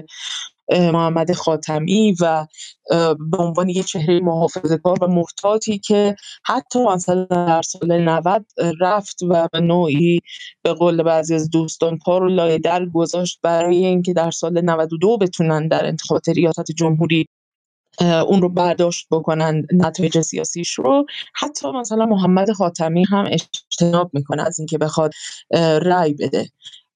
و توی یک همچین شرایطی در واقع نسبت خودشون رو با امر سیاسی و یعنی امر سیاسی رسمی توی ایران به نوعی مشخص می‌کنن و این در شرایطی که جریانات اصلاح طلب در سه دهه گذشته عملا هیچ گونه کنش روشن سیاسی مشخصی جز در مقاطع انتخابات و تشکیل این کمپین ها و پویش هایی که نهایتا در انتخابات خودش رو به منصه ظهور میرسوند نداشتن. یعنی به لحاظ منظر کنشگری سیاسی و اجتماعی عملا نیرویی نبودن که اون بدنه سیاسی اجتماعی خودشون رو بتونن در طی های و در فواصل بین دو انتخاباتی که برگزار می‌شد بتونن بسیج بکنن یا اینکه به هر حال یک به عنوان یک نیروی سیاسی و اجتماعی زنده ای بخوان حضور داشته باشند توی یک سطح بالایی از منظر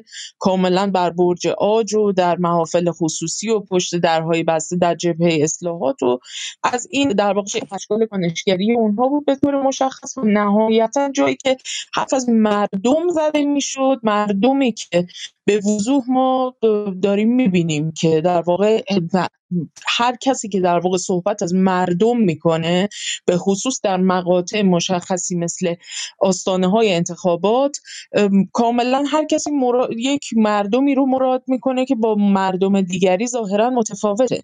و چیزی که خیلی جالبه اینه هم در بین نیروهای اصلاح طلب و هم باقی نیروهای نزدیک به اینها به ویژه جریاناتی که به نوع خودشون رو حالا گذار طلب یا تحول خواه و اینها در اپوزیسیون تعریف می‌کنن اینها زمانی که در واقع از مردم صحبت می‌کنن کاملا دارن در درون یک حباب خودشون یا به اصطلاح همون اکو هایی که دائما فقط صدای پژواک خودشون رو میشنون از یه مردم صحبت می‌کنن و دائما در این اندیشه هستن که گویا همه قرار انتخابات رو تحریم کنن. همه قراره که با عدم مشارکت خودشون مهر عدم مشروعیت رو بر حاکمیت بکوبن و به نوعی خودشون رو در این محفظه بسته ای که دائما توش سر صدا می‌کنن و صدای خودشون رو فقط میشنون و بخش قابل توجهی از اون طبقه متوسط به نوعی جدید و سیاسی و ناراضی که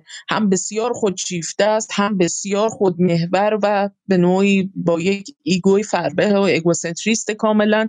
این طبقه متوسط هم در واقع از همین مش تأثیر کرده و اینها فکر می‌کنن که واقعا در قراره که همچین چیزی رقم بخوره.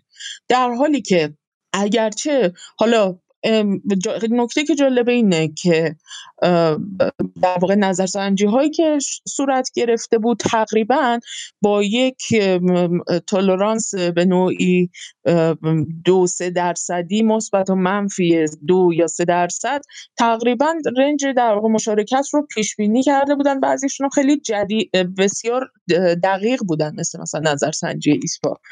و حدودا در واقع پیش بینی هایی که می‌شد این بود که یعنی کسانی که خیلی جدیتر دنبال می‌کردن و قایون می‌گفتن یه چیزی باید در حدود همون انتخابات سال 98 باشه. به خصوص با توجه به شرایط تقریبا تا حد زیادی یکسانی که در ما با سال 98 داشتیم در 1402 از نظر اینکه در سال 98 تحریم های در فشار حد اکثری و تحریم ها رو بعد از روی کار اومدن ترامپ داشتیم و از طرف دیگه بعد از توی ایران در آبان 98 و ماجرای هواپیمای اوکراین و غیره افتاد. امسال هم به حال به عنوان پس لرزه های اون غائله سال گذشته از یک طرف و به حال وضعیت اقتصادی نامطلوب و احساس بدبختی احساس فلاکتی که مشخصا از سمت رسانه های داخلی و رسانه های اپوزیسیون دائما داره تزریق میشه به جامعه. مجموعه اینها به حال باعث می‌شد که کسی انتظار خیلی درصد بالاتری از این قضیه نداشته باشه. اما نکته که مهمه اینه که بالا یا پایین بودن درصد یا نرخ مشارکت در جوامع مختلف حالا شرایط ایران که از یه جهاتی شرایط ویژه و خاصی هم هست در سالهای گذشته. اما حتی ما در کشورهایی که بسیار وضعیت باثبات و پایداری هم دارن به لحاظ سیاسی اجتماعی و اقتصادی شاهد این هستیم که در دوره های نرخ مشارکت بسیار پایین میاد. یعنی شما فقط برید نگاه بکنید ببینید در دوره های اخیر در همین ده سال گذشته مثلا انتخابات هایی که برگزار شده در کشورهای اروپایی حتی مثل مثلا فنلاند مثل هلند و امثال هم نگاه بکنید ببینید که نرخ مشارکت بعضا تا مثلا 20 درصد هم ممکنه پایین اومده باشه حتی در کشوری مثل سوئیس.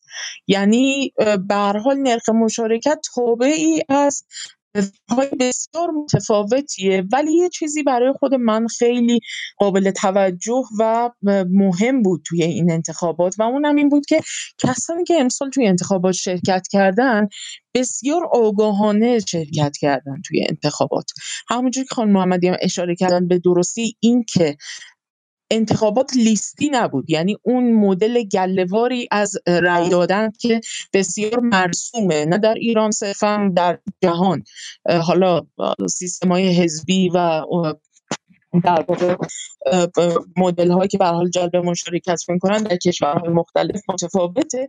ولیکن همین این که در واقع روی کرد کسانی که رأی دادن بسیار بوده. یعنی از لیست های مختلف انتخاب کردن و بر مبنای یک معیارهای مشخصی انتخاب کردن. یعنی من بالا به حال پرسجو که می‌کردم از کسانی که داشتن رأی می‌دادن که خیلی دقیق دنبال می‌کنن و از هم می‌پرسن که مثلا به کی می‌خوای رأی بدی از کدوم لیسته چرا می‌خوای رأی بدی چرا به فلانی رأی نمیدی؟ اگه به فلانی رأی میدی چرا براشون معیارها خیلی مشخص و روشن بود و به نظرم دو مسئله خیلی مهم بود. دو معیار اصلی یکی مسئله اقتصادی یعنی کاندیداها یا نامزدهای نامزدهایی که برنامه های مشخص اقتصادی داشتن یا دست کم بر اساس یک سری سنجه های معینی که به حال در نظر داشتن رای دهندگان اونها در واقع مشخص داشتن تو برنامه هاشون یا در نظرگاهشون که برای اونها مهم بود که انتخاب بشن از منظر اقتصادی. و نکته مهم دیگه معیار مهم دیگه هم سیاست خارجی بود. یعنی اینکه کسانی که می‌خوان در انتخاب بشن به سیاست خارجی ایران چگونه هستش؟ آیا قراره که دوباره اون توهم و اون حاله موهومی که حول برجام و پروندسر پرونده هسته ایران وجود داره قراره که در اون در واقع تقویت بشه مجدد. نگاهشون به مناسبات ایران در معادلات جهانی و این تغییراتی که به خصوص در یکی دو سال گذشته اتفاق افتاده در نظم بین المللی نگاهشون به اینها چگونه است؟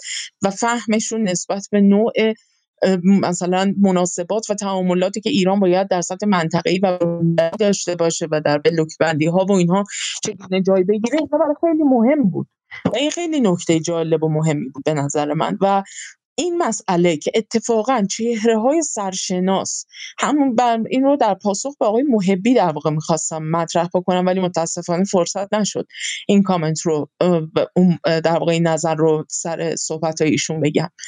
این که چهره های سرشناس و مجرب و کسانی که به نوعی میشه گفتش که در این دوره های متمادی مجلس و اموکارهای اجرایی و تقنینی مختلف به نوعی استخوان خورد کرده بودن مثل آقای باهنر یا حتی کنار گذاشتن کسانی مثل تحری که با یک سری دائیه هایی که به نوعی می‌تونست جذاب باشه برای بخش هایی که کمی میانه تر هستن یا به نوعی حالا بخشی از اصلاح طلبانی که همچنان علاقه من هستن که مشارکت بکنن به هر ترتیب کنار گذاشتن اینها و همینطور در واقع رأی آوردن کسانی که بسیاری از اونها چهره های گمنامی بودن. اما اون کسانی که اینها رو انتخاب کرده بودن بر مبنای معیارهای معین اینها رو انتخاب کرده بودن. یعنی مثلا من خودم به لیست انتخاباتی خودم که نگاه کردم کسانی که از سی نفری که انتخاب کرده بودم 20 تاشون الان توی این سی نفری که اعلام شدن توی این مقدماتی هستن. یعنی نشون میده که آدما به هر حال بر مبنای یک سری های معین این افراد رو از های مختلف گلچین کردن یا از منابع مشخصی اینها رو جستجو کردن و کنار همدیگه گذاشتن و براشون اینها خیلی مهمتر از اون چیزی که حالا داره نمایندگی میشه از سمت چهره های شاخص و عکس های در واقع بزرگی که بر سردر لیست ها زده میشه بر حال به دستشون اینا در واقع من خودم چند سوال دارم اینجا مطرح بله بله چون, چون گفتین که در واقع در مقایسه با انتخابات 98 خیلی هم خوبه. ولی انتخابات 98 توجیه حاکمیت این بود که کرونا شده و مردم به خاطر کرونا نتونستن برن و از ترس کرونا رو رفتن. اگه دقت کنین همون موقع اصلا وضع طوری بود که خیلی ها کرونا رو نفی می‌کردن. می‌گفتن که این حرفا حرفای دشمنه برای اینکه مردم رو از حضور پرشور پای صندوق انتخابات بترسانن. ولی این دفعه کرونایی در کار نیستش. و 40 درصد شرکت کردن. این 40 درصد به شکلی در راستای اون 48 درصدیه که در انتخابات ریاست جمهوری شرکت کردن و این تایید می‌کنه که در سال 98 هم کرونایی نبوده. پس بنظرم به واقع اینجا نمیشه دو تا دلیل با هم آورد. به نظر بپذیریم خدای محبی هم گفتن آیه جبرائیل گفتن. این انتخابات شاید تو خیلی کشورهای دیگه سی درصد هم باشن ولی برای جمهوری اسلامی شکسته.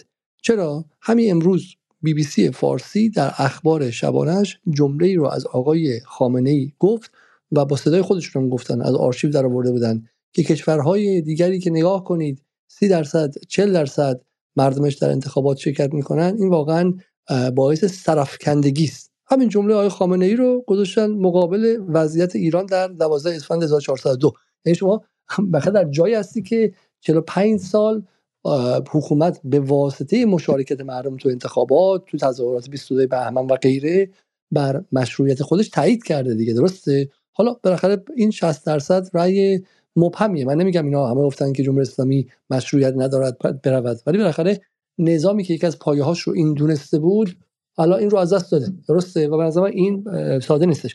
نکته دوم در مورد این که به شکلی مردم رأیشون هوشمندانه بوده و به به شکلی لیست ها توجهی نکردن. یه مقدار به نظرم حرف چیزی یعنی درسته ولی چند نفر آخه شرکت کردن؟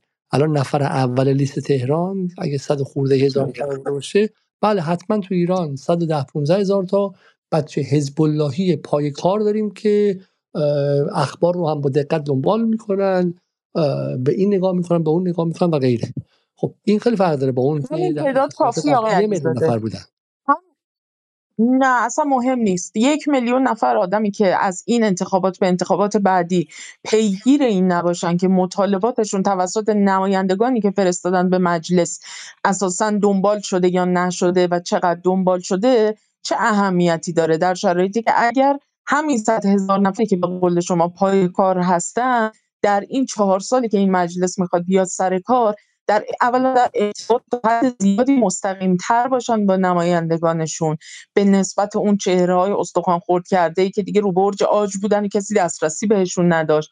شما با آقای ایزدخواه می‌تونی دعوتش بکنیم توی جدال و باهاش مستقیما صحبت بکنیم. بینندگان مخاطبان جدال کامنت بذارن پرسشاشون رو طرح بکنن با ایشون مطرح بکنیم. با آقای ثابتی همینطور با کسان دیگری که به حال توی این لیست هستن و بسیاری از اونها توجهی هستن یعنی تو حوزه خودشون هم متخصصن اصلا هم نمیشه در واقع اسم این رو گذاشت روشون که حالا به دلیل بسیاریشون کارهای اجرایی هم انجام دادن توی در سطح خودشون به نسبت سن و سال و با توجه به تخصصی که دارن. و از این نظر به نظرم خیلی در دسترس تر هستن و از منظر اینکه بشه بس مطالعه‌گری رو جلو برد خیلی از این منظر به نظرم فرصت فراهمتری رو برای کسانی که به اینها رأی دادن به وجود آوردن. از این نظر من اولا که به هیچ عنوان نرخ مشارکت تابع فاکتورهای مختلف دیگه.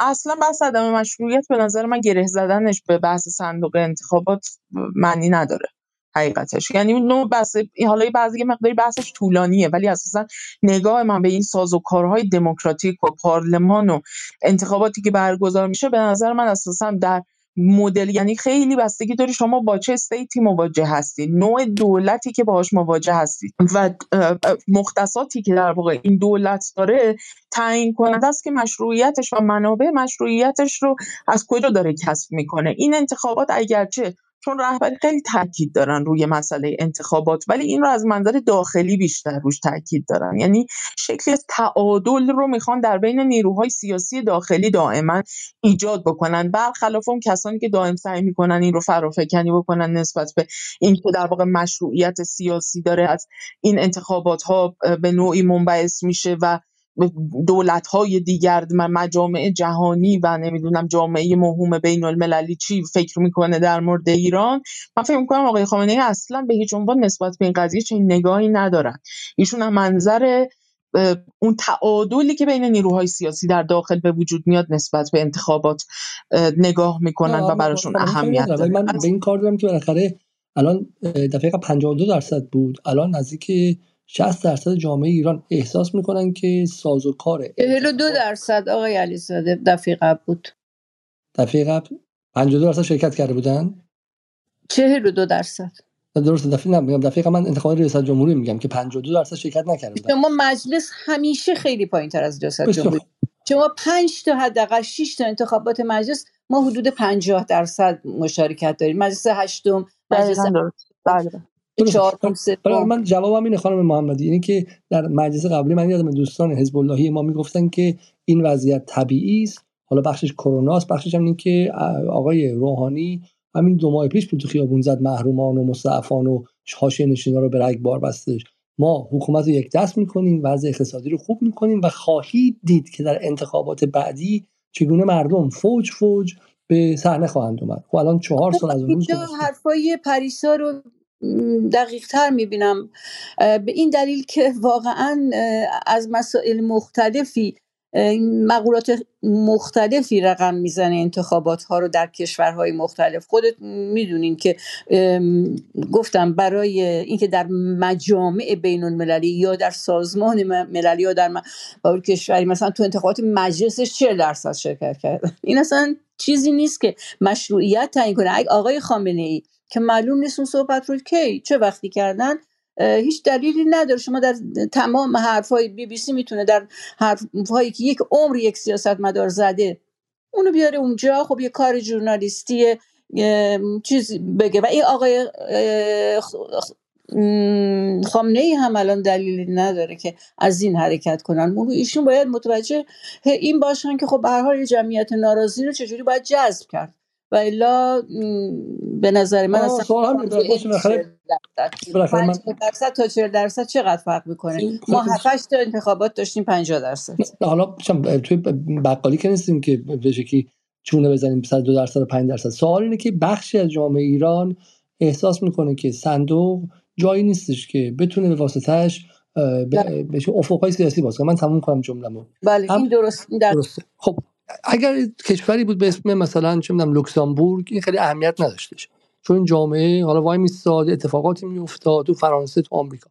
ولی ایران کشور خونسایی نیست. این جمعیت به حال خودشون رها نشدن. اون طرف بلافاصله عده‌ای هستن که میان پای زیر پاش میشینن. از اپوزیسیون قراضه ایران تا اسرائیل تا اون کشور تا این کشور و میگن بیا سمت ما برو تو خیابون. بیا بزن کار مسلحانه کن. بیا برو کار رادیکال کن. ما که از اول بهت می‌گفتیم صندوق فایده نداشت از سال 76 اشتباه کردی سر صندوق و غیره و غیره و غیره. این سوال من هم از شما از خانم نصرآبادی اینه. آیا این وضعیت نباید ما رو نگران کنه که وضعیت امروز ایران مستعد رادیکالیزمی است از جنس آن چیزی که در پاییز 1401 در قالب زن زندگی آزادی دیدیم؟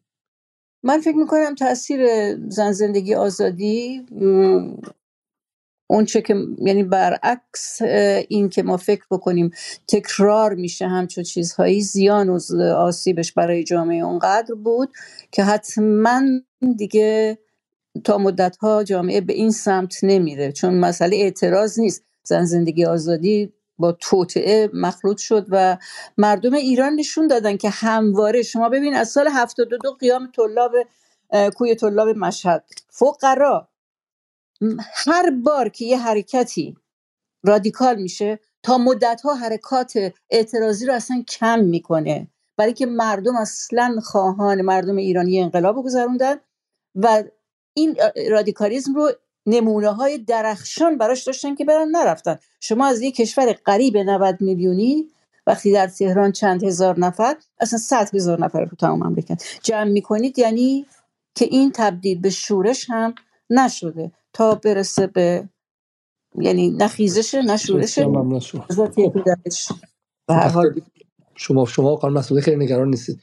من میرم سراغ آقای خراسانی نه من فقط یه نکته اضافه کنم به صحبت کنم. محمد اینم که در مورد ببینید در همین یک سال اندی یعنی از همون چند ماه بعد از آغاز اون به حال غائله زن زندگی آزادی و اتفاقاتی که در درون اپوزیسیون افتاد من فکر می‌کنم که تا حد زیادی کالیبر این اپوزیسیون برای مردم به عنوان یک نیروی اپوزیسیون که قرار آلترناتیو به اصطلاح جمهوری اسلامی باشه تا حد زیادی عیان شد و روشن شد. از این نظر دست کم الان ما یه با یک حکومتی مواجه هستیم یک حکومت مستقر که دست کم 25 میلیون نفر رفتن پای صندوقش بهش رای دادن.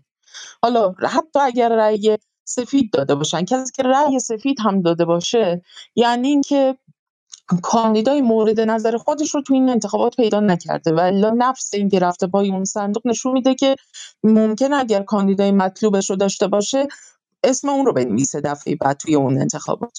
و خیلی هم اتفاقا فرصت خیلی خوبیه برای اینکه نیروی متفاوتی که حالا تو این ترکیب جدیدی که به نظر می‌رسه که تا حدی در این مجلس داره اتفاق میفته اینها بتونن خودشون را تا دور بعدی مجلس محک بزنن تا ببینن آیا در واقع ما اینو می‌تونیم در دور بعدی مجلس در انتخابات بعدی این رو ببینیم و ارزیابیش بکنیم که اینها در واقع در طی این مدت بیلان کاریشون به چه صورتی خب، بوده یعنی آیا تونستن قماریه با با عمر عمر یک ملت. خود شما جز کسایی هستی که روی بحث گذار به جهان چند قطبی تاکید داری. و خود شما جز کسانی هستید که معتقدید که هر روزی که در در دوره گذار هست معادل صد روز مثلا یک دوره ثبات نظم بین الملله و این چهار سالی که هر روز شما باید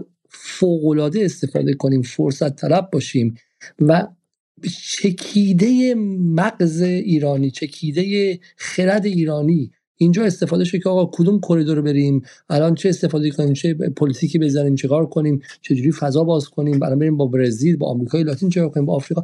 تو این شرایط مجلس که محل واقع مغز متفکر اتاق فکر یک نظام حکمرانی رو به کسانی رها کنیم که الان ممکن برن اونجا و بعد شکست بخورن بعد بعد چهار سال بیان بگیم که اوکی حالا این جواب رو بریم سمت سمت راه دیگه. آقا به نظر شما این یک خودکشی ملی نیست؟ آقای اصلا چرا شکست بخورن من پریسا جان ببخشید اینو بگم. در این مجلس ده نفر هم شما پیدا نمی کنید که خواهان عبور به جهان چند قطبی باشن. در همین مجلس اون چیزی که خانم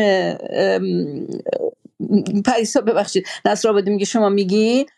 یعنی هر این مجلس خواهان حل عمدتا خواهان حل مسئله از طریق برجامه. مسائل اقتصادی رو از طریق برجام می‌خواد حل کنه. در کد به اصطلاح شناختی من در آدمایی که حتی عدالت غیر زون هستن نمی‌بینم روی این قضیه هرچی دنبال کردم. یه نکته هم در مورد اپوزیسیون بهتون بگم. اینو خیلی توجه داشت باشید که اپوزیسیونی که اینها رو تشویق می‌کرد بیاین تو خیابون با قدرتی این کارو می‌کرد و با ژستی می‌کرد که اینا فکر می‌کردن حامیانی اونجا دارن. این اپوزیسیون پاشید. این اپوزیسیون دیگه وجود نداره. این اپوزیسیون که سیرک شده بود و این کارها رو می‌کرد برای مردم پاشیده. بنابراین این تصور هم که حالا اونا چی میگن؟ اونا همون حرفایی رو میگن که از تلویزیون تعداد به تعداد تلویزیونایی که دارن. و مردم در واقع تحت تاثیر اونا نیستن تحت تاثیر واقعیاتن که آقای خامنه ای به نظر من باید بهش توجه بکنه طرح مبلد سازی رو بذاره کنار کسی مثل آقای مخبر رو نه اختیار فروش مملکت رو بده اینا واقعیاتیه که مردم رو می‌تونه به حرکت در بیاره یا مردم رو امیدوار کنه. من من برم سراغ خراسانی. های خراسانی به حرفای خانم نصرآبادی و خانم محمدی رو شنیدید؟ معتقدن که بله جای بله. نگرانی نیستش و, و اتفاق خوبی هم هستش و کیفیت رأی مهمتر از کمیتشه. حالا من می‌خواستم یه چیزی درباره آقای قالیباف بگم که آقای محبی رفتن حالا بماند برای فرصت دیگه. نه من فکر می‌کنم شما رأی که می‌خواید بگیرید اتفاقا کمیت رأی هم برای جمهوری اسلامی مهمه هم در واقع نشانه ایه که بالاخره چند نفر از آدم ها همراهی می‌کنن یا چیزی شبیه به این ما یه چیزی خانم محمدی میگن در واقع ولی یه چیزی رو فراموش نکنید. ما ایران در چند سال گذشته به طور مرتب جنبش های متعدد دیده. حالا اینا یه بار اپوزیسیون روی سوار شد دو بار سوار نشد یه بار سرکوب شد دو بار سرکوب نشد بیشتر شد کمتر شد. ولی ما توی ده سال گذشته مدام تو وضعیت جنبشی بودیم. وضعیت جنبشی ضرورتا وضعیت انقلابی نیست. اینو یعنی این جنبش ها که ضرورتا برای انقلاب شکل نمی‌گیرن. خصلت ها خیلی متفاوتی دارن. ولی یه کاری می‌کنن. اونم این که کشوری مثل ما که تحت تحریم عجیب و غریب و فشار حد اکثری و اینا ماها رو فلج می‌کنه. یعنی همین جنبش ها اگر مثلا بره تو هند اتفاق بیفته خب شاید یه جنبش اجتماعی باشه شاید سرکوب بشه جمع بشه یا یه مدتی طول بکشه یه خساراتی هم به بار بیاره. ولی اینجا جنبش ها فوری ضریب می‌گیرن. حالا توی این وضعیت من حالا نمیگم 60 درصد مردم. چون همیشه 20 درصد 25 درصد رأی نمی‌دادن ما همه انتخاباتمون که 100 درصد مردم نمیمونن رأی بالاخره یه کسر 20 25 درصدی به طور فعال مشارکت نکرد. و اینها منتظر هر نوع در واقع ناآرامی هستن چون اساسا آینده خودشون رو تو ایران نمی‌بینن. نا... کم شماری معترضان. فارغ از اینکه اصلا بدونید بگیم اینا حق دارن حق ندارن. یا نمی‌دونم با به واقعیت توجه می‌کنن یا به واقعیت توجه نمی‌کنن. عقل عقل حکمرانی. شمایی که می‌خواین حاکم باشید در یه سرزمین عقل حکمرانی میگه که کم شماری توان اعتراضی همچین جمعیتی باعث میشه که شما مدام سورپرایز بشید. از هیچ جنبش و شلوغی و اعتراضی هم از قبل اعلام نمی‌کنه. همش چی میگن؟ همش یهویی اتفاق میفته زلزله است در واقع. شما نه زن زندگی آزادی نه آبان 98 بارها قیمت حاملای انرژی دستکاری شد ولی آبان 98 نشد. یه چیز دیگر هم فراموش نکنیم. ما توی نه, نه جای دیگه نه تو ایران خیلی grassroot movement نداریم. جنبش هایی که اتفاق میفتن همیشه صاحب پیدا می‌کنن و صاحباشون هم هستن. حالا شما میگید اپوزیسیون متلاشی شده مهم هم نیست متلاشی شده باشه. این صاحبش می‌تونه صاحب دیگه باشه. می‌تونه بقیه اپوزیسیون تو داخل شکل می‌تونه بی صاحب باشه اصلا. می‌تونه مثل مثل آبان 98 بی صاحب باشه. اصلاح طلبان نرفتن پشتش اپوزیسیون هم نتونست چیز حملش کنه بعدش اومد دادخواهش شد. در نتیجه من به نظرم این روایت فتح خواندن از یک همچین انتخاباتی که خیلی اتفاقا ما دقیق بررسیش کرد یه نکات امیدبخشی ممکنه داشته باشه ولی در این حال ممکنه مخاطره آفرین هم باشه. این باعث میشه که ما فقط چه می‌دونم بخش زیادی از واقعیت رو نبینیم و خطرهایی که پیش رومون هست رو نتونیم ببینیم. این این نکته بسیار مهمیه. حاکم باید حاکم در مقام حاکم اتفاقا باید به این نکته توجه کنه. ابدا نباید ذوق زده بشه. چیزی برای ذوق زدگی اینجا وجود نداره. این عدد 40 41 درصد رو ایسبان پیش بینی کرده بود. کسایی که فعالم بودن تو با همین عدد اعداد. می‌گفتن 40 41 45 بین 40 45 درصد. فعالای واقع نگر رو دارم میگم. اونایی که بالاخره یه واقعیت براشون محک واقعیت براشون مهم بوده یه نکته دیگه هم در واقع عرض کنم خدمتتون. یعنی تمام مسئله اینه که مردم بر اساس واقعیت ها تصمیم نمی‌گیرن. یعنی کل سوال اصلی همه جنبش های اجتماعی این بودش که چرا مردم بر اساس واقعیت ها تصمیم نمی‌گیرن؟ یعنی چپا بخش زیادی از نظریه پردازاشون سوال اصلیشون این بود که چرا مردم بر اساس واقعیت ها دست به جنبش نمی‌زنن؟ یا مثلا چه می‌دونم چرا کارگران جهان متحد نمیشن؟ واقعیت که معلوم استثماره. یا چیزهای دیگه شبیه چرا بر اساس سوالات علکی چه می‌دونم مسائلی که ضرورتا واقع داخل گیوم واقعی نیستن دست عمل می‌زنن؟ اصلا جنبش های اجتماعی اینطوریه. یعنی جنبش های اجتماعی که تابع تحلیل من و شما از واقعیت نیستن جنبش های اجتماعی عموما بسیار عاطفی ان خب بهشون بر می‌خوره. یه عده‌ای بهشون فشار میاد دست به عمل می‌زنن و این عمل ممکنه به جاهای دیگه سرایت بکنه ممکن سرایت نکنه. ما تو دی ماه 96 مگه چه اتفاق عجیب و غریبی توی این کشور افتاد؟ خیلی ها میگن تو دی ماه 96 به خاطر تحریک نمی‌دونم چند تا نمی‌دونم از این حزب تو مشهد یه ماجرا چیز شد کشور با آتیش کشیده شد. ولی نمیگن که آقا اونا تو مشهد جا من من نکتم اینه می‌خوام بگم اونا تو مشهد یه کاری کردن ولی چی شد که سرایت پیدا کرد به صد خورده شهر دیگه؟ این این سرایتش که توضیح نمیده که تو آبان 98 سرایت پیدا کرد به صد خورده شهر. من نمیگم مردم فلان بودن یا مثلا قصد کار عجیب غریب غریبی رو داشتن. هر شکلی از مقاومت هم ضرورتا مقاومت درخشانی نیستش. خب خیلی خیلی از مقاومت ها می‌تونن مقاومت های ارتجاعی یا بد باشن یا خوب باشن. یعنی فارغ از ارزیابی هنجاری دارم میگم. دارم دارم میگم از چشم حاکم شما نگاه از دو دو تا چارتای حاکم نگاه کنید. ما, موضوع رو گرفتیم. من برم سراغ سراغ آقای مرجعی بخوام. نظر آقای مرجعی چی؟ ببرم سراغ آقای نامور حقیقی. دوستمون آقای امیرم اینجا منتظر هستن. آقای شهر شما چیزی می‌خواستین اضافه کنید بفهمید شما. نه منم هر وقت شما فرصت بدین صحبت با شما من مطمئنم من باشید. حتما بفهمید آقای مرجعی شما نگاهتون چیه به حرفی که خانم محمدی و خانم نصرآبادی زدن؟ حالا مثلا آقای مرجعی نیستن. آقای شهر شما بفرمایید. من چند تا نکته رو بگم. ببینید من واسه اینکه کوتاه هم صحبت بکنیم طولانی هم بشه جلسه شما با کلیت صحبتی که خانم نصر آبادی می‌کنه بگم موافقم. یعنی یه چارچوبشون داره صحبت. چون به نظر من چیز بود این غلط خونی صحبت هم دیگه است دیگه که مثلا ذوق زده شدیم و الان چیز شده. اصلا این انتخابات مسئله جامعه ایران رو حل کرد تموم شد و رفت. منم گفتم جشن گرفتم به این معنی نبود که جشن گرفتم برای اینکه انقلاب مثلا یه جهشی کرد و مشکلات حل شده. خب نسبی نگاه کنیم دیگه. مثلا بعدم خیلی مسائل هستش. ما خیلی کار در پیش داریم. این انتخابات هم اومد و رفت. گفت مسائل جامعه ایران سر جاشه. ما الان بعد از این انتخابات هنوز سندیکاهامون هنوز تشکلیابی کارگران ایران زیر سواله. یه امیدی می‌رود که آقای ثابتی که میگه من موافق تشکلیابی ام آقای عزتخواه که میگه اونو میگه اونو میگه که اینا تا پریروز بیرون مجلس اکثرشون بودن. اصلا کسی هم فکر تا همین دیروز کسی فکر نمی‌کرد اینا از آقای قالیباف بالاتر باشن. خب این مثبته. چرا لزومی داره که بحث یه جای دیگه ببریمش که؟ چون اگر چرا؟ اگه یکی الان بیاد تو این بحث ما مشارکت بکنه صحبت بکنه بگه آقا همه مسائل حل شد خوشون می‌کنه با اون صحبت کردن بگیم آقا زیاد ذوق زده نشیم. منم ذوق زده نیستم. منظورم نیست خطاب شخصی دارم صحبتشون می‌کنم مسائل توی زیاد داریم. ببینید دو نفر از دوستانی که صحبت کردن و رفتن من از صحبت اینا بخوام اشاره کنم با اینکه نیستن چون بعدا ممکنه این حرف گوش بدن. ما کار زیاد داریم. آقای جبلی که من براشون خیلی هم احترام قائلم. مباحث مهمی هم مطرح کردن. ولی هنوز ایشون نظرش اینه که بین مثلا سوسیالیسم و سرمایه‌داری این وسط ما می‌خوایم بچرخیم. نه این نه اون. ما خیلی کار داریم.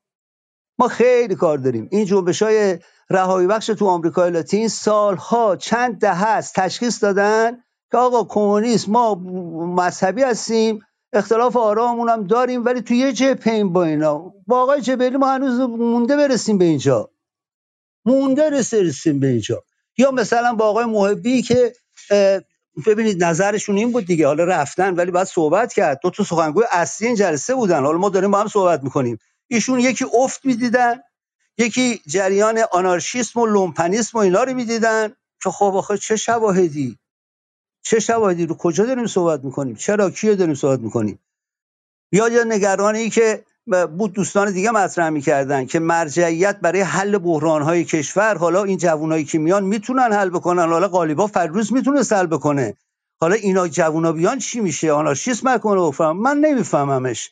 ای کاش بودن توضیح می‌دادن. این مسائل رو یا اختلاف دیدگاه دارم من. حتی با دوستانی که نگرانی های خاصی رو در این رابطه دارن ابراز می‌کنن که من نه زمینش نفهمیدم. زمینش چیه؟ بفرمایید با, کی؟ که با نه شهربی. آی شهربی صریح بگی منظورتون کیه که نگرانی دیگه دارن که مشخص شه؟ که نگرانی گفتم که آقای محبی مشخص داشتن. یه مقدار من تو صحبت اول آقای خراسانی نگرانی های خاصی می‌دیدم که سر این جوانایی که میان حالا می‌تونن کنترل بکنن نمی‌تونن با کنترل بکنن.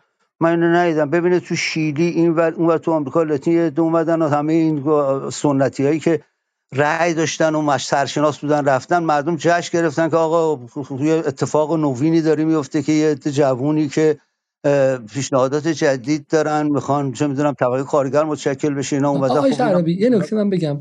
ببخشید مثلا حرفتون چون من دیروزم سر همین موضوع ما مفصل صحبت کردیم. جوان و پیر که حالا بالاخره خیلی خوبه. جرمی کوربین پیر بود ولی من حاضر بودم که در انگلستان زندگیمو بدم که این فرد نخست وزیر انگلیس شه. چون معتقدم که تاثیر خیلی بزرگی میداشت. مهمترین متحد آمریکا رو از دایره دولت های امپریالیستی خارج می‌کرد. پیرم بودش سن ازش گذاشته بود. سی سالم بودش که نماینده مجلس بود. پیر و جوان کار ندارم. ولی یه جوان سی ساله که تو شیلی میاد و روی مثلا اصول خاص سوسیالیستی که اول داره آخر داره 200 سال تا سابقه داره از سوسیالیسم فرانسوی سیمنون گرفته تا به جای سوسیالیسم انگلیسی و غیره. کتاب داره سنت داره. همونطور که ما سنت فقهی داریم سوسیالیسم هم سنت داره دیگه درسته؟ خیلی فرق داره. با کسی که میگه من می‌خوام بیام یه سیستمی بسازم که نه کمونیسم باشه نه اسلام باشه نه نه سرمایه‌داری باشه هنوزم نمی‌دونم چیه ولی بهم وقت بدی من اینو می‌سازم. برای آیا حق نداریم که ما یه نگران باشیم از جوانانی که سنت فکری خاصی هم ندارن؟ یعنی حتی تو همون جمهوری اسلامی هم اینها می‌خوان چیزی رو از نوع ابداع کنن. این من حق دارم که از این نگران باشم اونم در شرایط گذار به نظم جهانی نگران.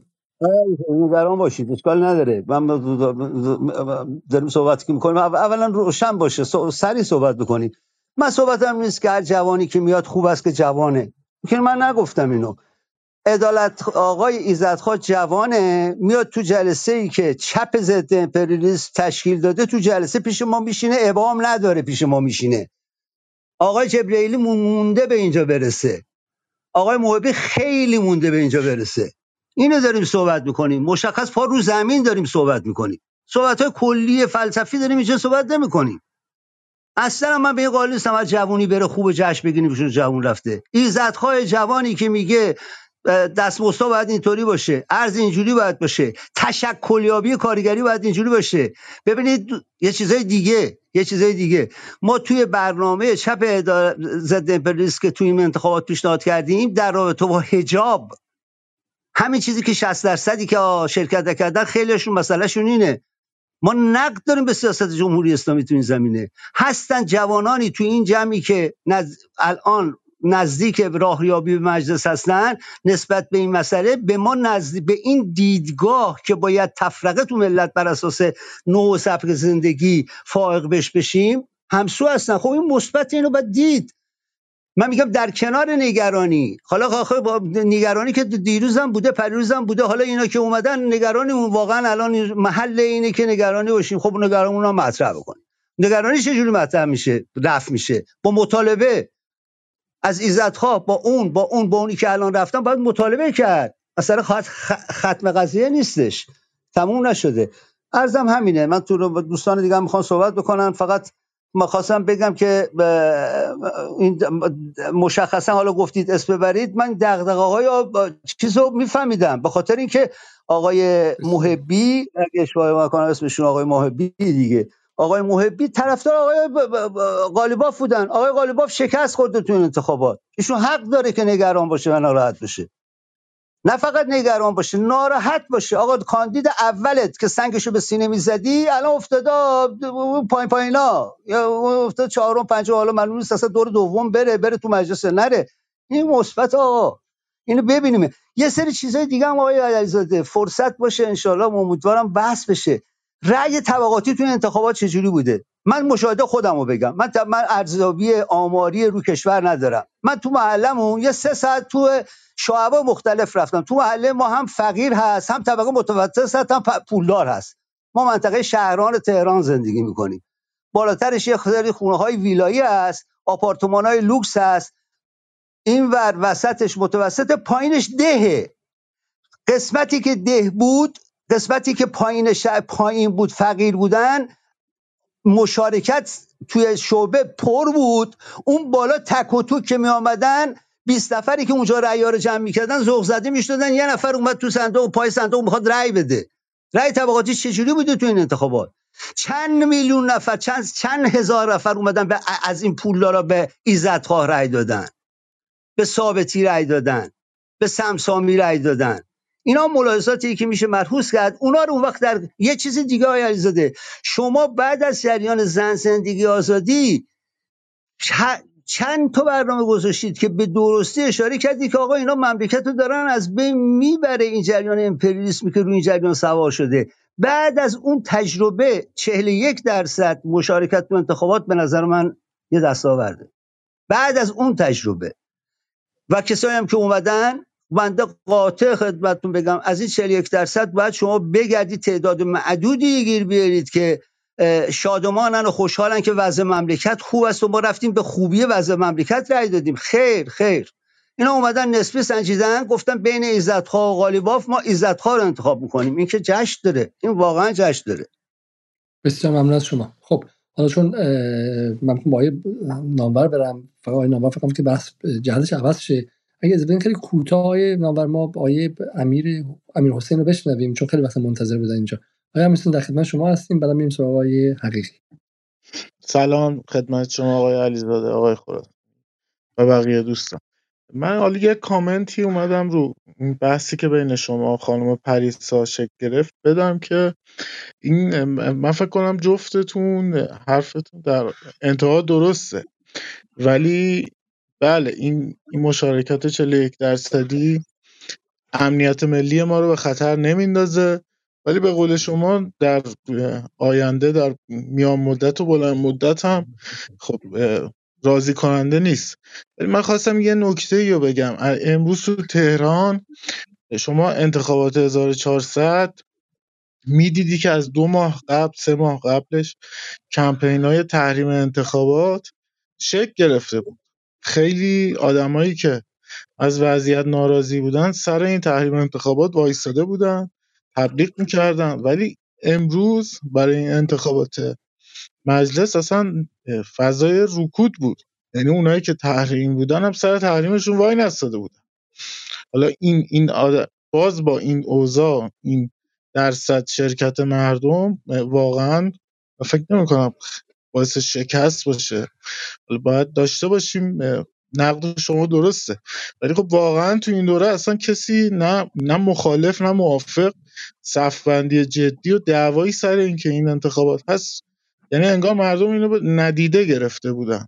چون باید با با توجه به این وضعیت رکود و چه ناامیدی که اون قشری که چهار سال پیش آقای لیست اصولگرا رو با رأی بالا فرستادن مجلس. به اونا رویا فروخته شد اونا امروز سرخورده بودن. چه اونا ناامید بودن چون اون قسمت مخالف و اصلاح طلب و برانداز. شما باید با توجه به این وضعیت رکود این وضعیت فعلی رو تحلیل کنید. ممنون. خیلی ممنون که اینا مختصر مفید صحبت کردین. آیا حقیقی در خدمت شما هستیم؟ شما بله دوستان گرامی و ممنون که منو دعوت کردید. ببینید همه چیز رو میشه روایت مختلف ازش داشت. میگویش دستاورد برد باخت. ولی خب باید نگاه کنیم. اولا حالا مجلس خبرگان با مجلس شورای اسلامی دو تا کاتگوری متفاوته. در مجلس خبرگان که قلقم کردن. اصلا یعنی به تاریخی هم بی‌نظیر بود. یعنی سه تا وزیر اطلاعات رئیس سابق دیوان عالی کشور و رئیس جمهور سابق رو رد صلاحیت کردن. و حضور انورتون که عرض کنم حتی آقای پور محمدی رد صلاحیت کردن بعد تایید کردن. اون چیزی که اهمیت داره این است که مجلس خبرگان با کمترین آرا اومده بالا. یعنی الان شما حتی آقای رئیسی که 80 درصد به قول معروف توی خراسان جنوبی رو برده رأیش یک سوم رأی 1394 آقای محسن قومی رأیش یک سوم آقای رفسنجانیه. خب حالا این مجلسی که احتمال داره که رهبر سوم انتخاب کنه با چنین پشتوانه رأی خب قطعا نماینده اقلیت جامعه است. حالا تازه اینا موقعی بوده که انتخابات رو کردن روی برگه و به حضور انورتون که عرض کنم انتخابات خبرگان اگر به تنهایی برگزار می‌شد قطعا درصد مشارکتش خیلی کمتر از این بود. به چند دلیل دلیلاش هم خیلی معلومه. یکیش اینه که خبرگان یه آپارتایت جنسیتیه یا آپارتایت سنفیه. این تصور که فقط علما می‌فهمن مدیر و مدبر رو تشخیص میدن. خب یه چیز ضد علمیه و ضد امنیت کشور یعنی اقدام شورای امنیت شورای نگهبان مهمترین دستاوردش حمله علیه تمامیت ارضی کشور و امنیت ملیه چون این مهمترین شاخصی است که من باش موضوعات رو میسنجم. بنابراین علتش هم اینه که با نوع برداشت و اقداماتی که انجام میده ظرفیت های انسانی که می‌تونن موثر باشن در اداره کشور در مدیریت کشور در نظارت راهبردی اونا رو قلب قم می‌کنه.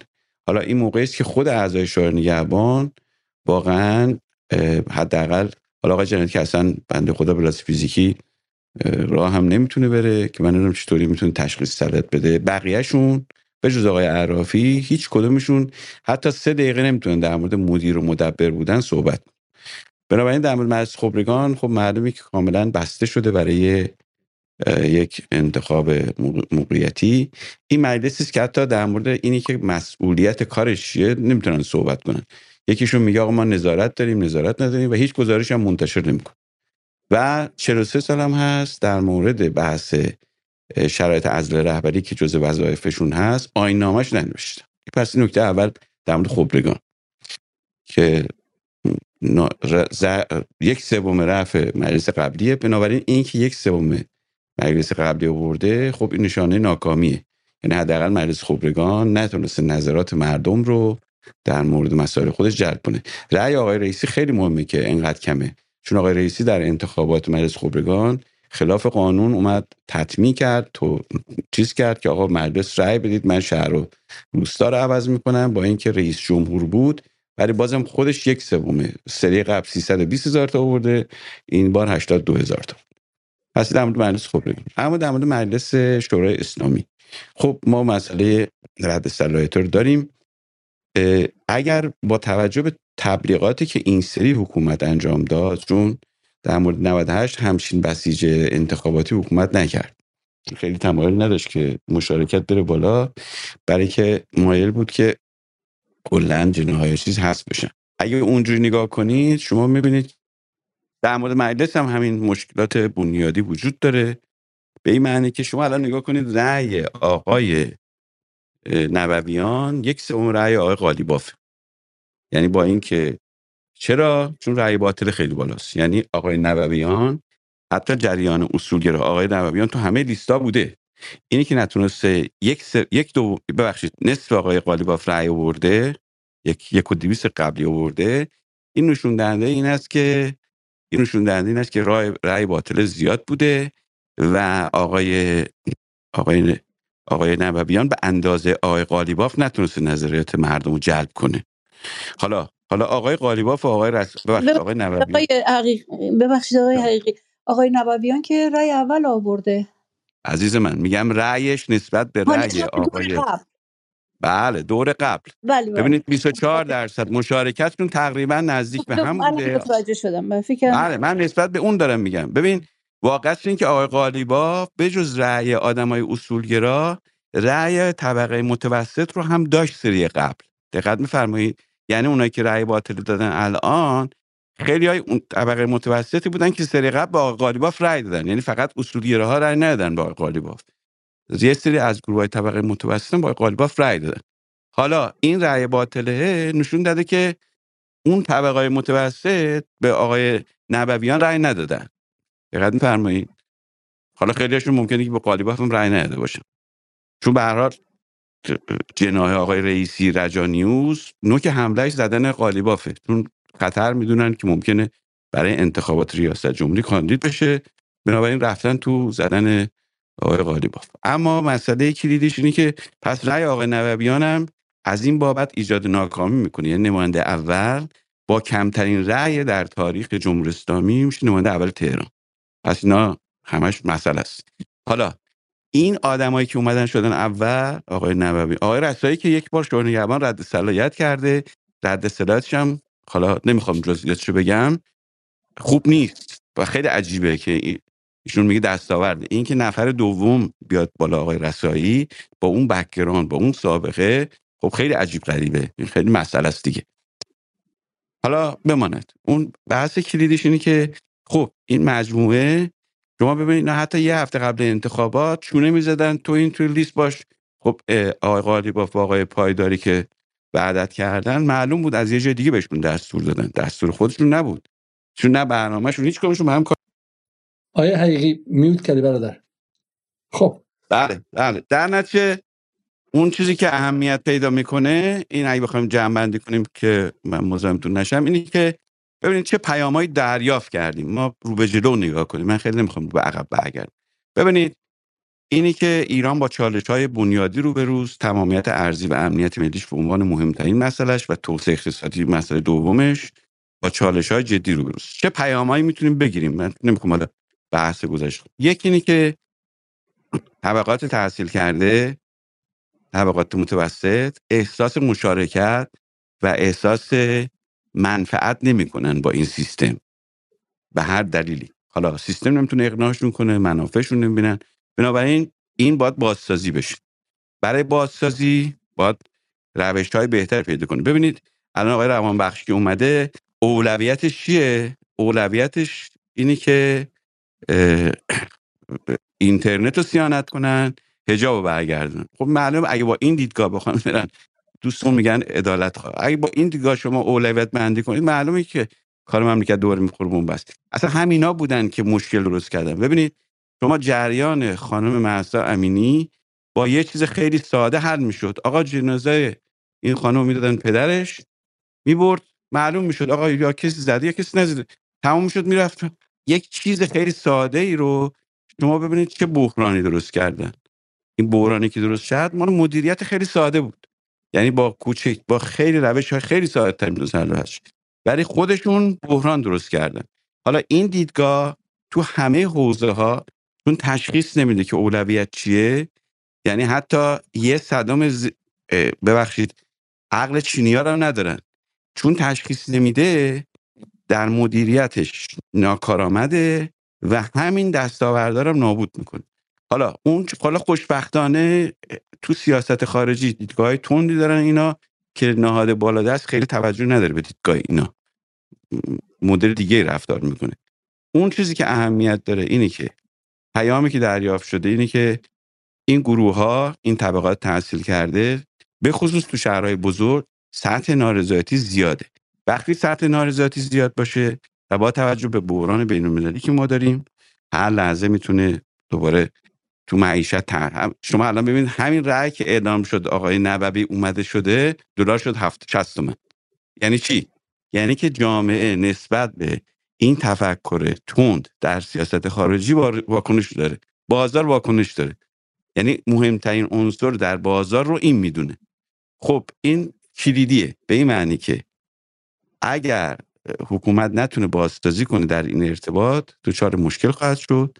نکته دومی که نکته دومی که کلیدیه و مسئله ساز خواهد بود این است که برای انتخابات ریاست جمهوری اگر حکومت بخواد مثل سری قبل گلخونه رانتی اجازه رقابت نده ما همین مشکل رو هم خواهیم داشت. بسیار بنابراین اگر اگر رئیس ریاست جمهوری ریاست جمهوری تونه رقابتی بشه قطعا پورتری کشور همچنان ضعیف خواهد بود.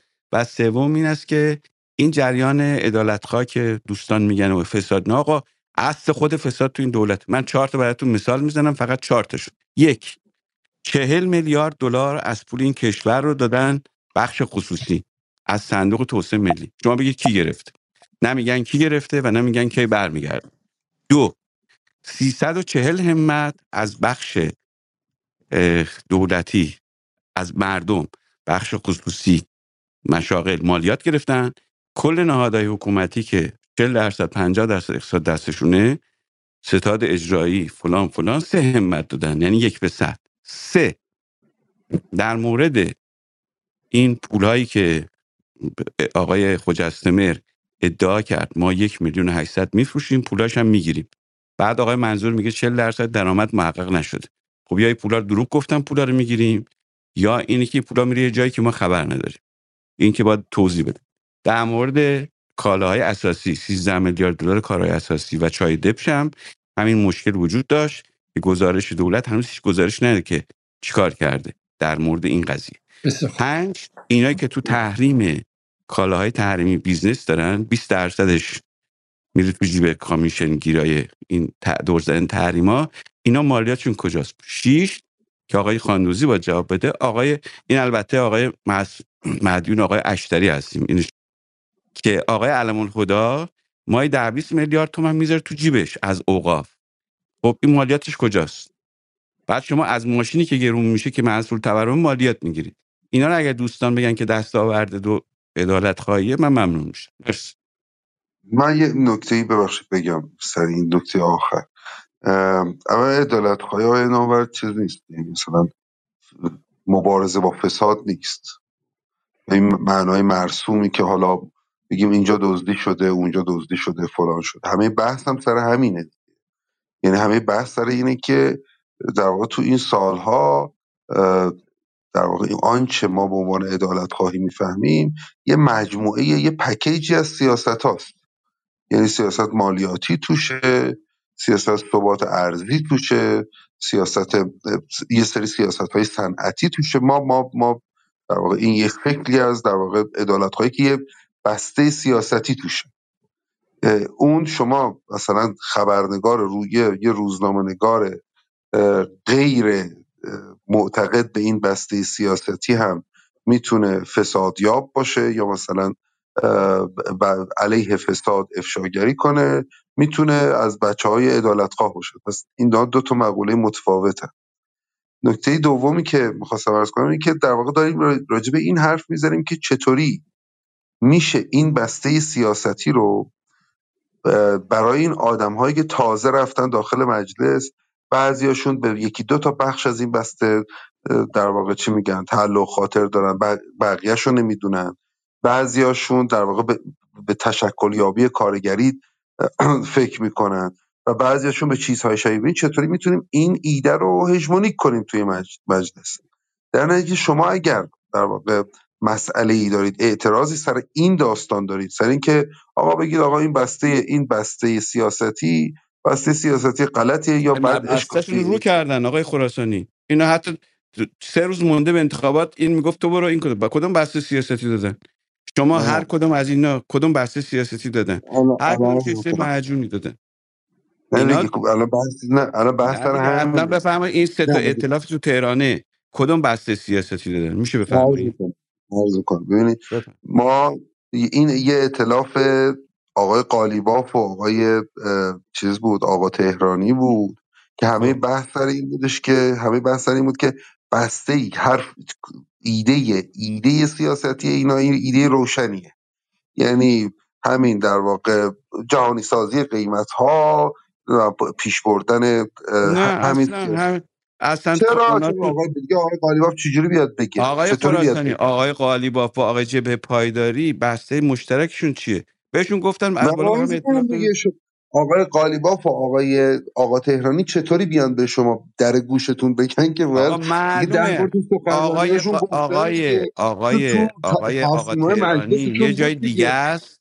شما که خودت می‌دونی من که برای شما بگم که این این پکیجی که حضرت علی میفرمایید منم باش موافقم این پکیج همون چیزایی که من گفتم. من میگم آقا پکیج مالیاتته باید از همه بگیری.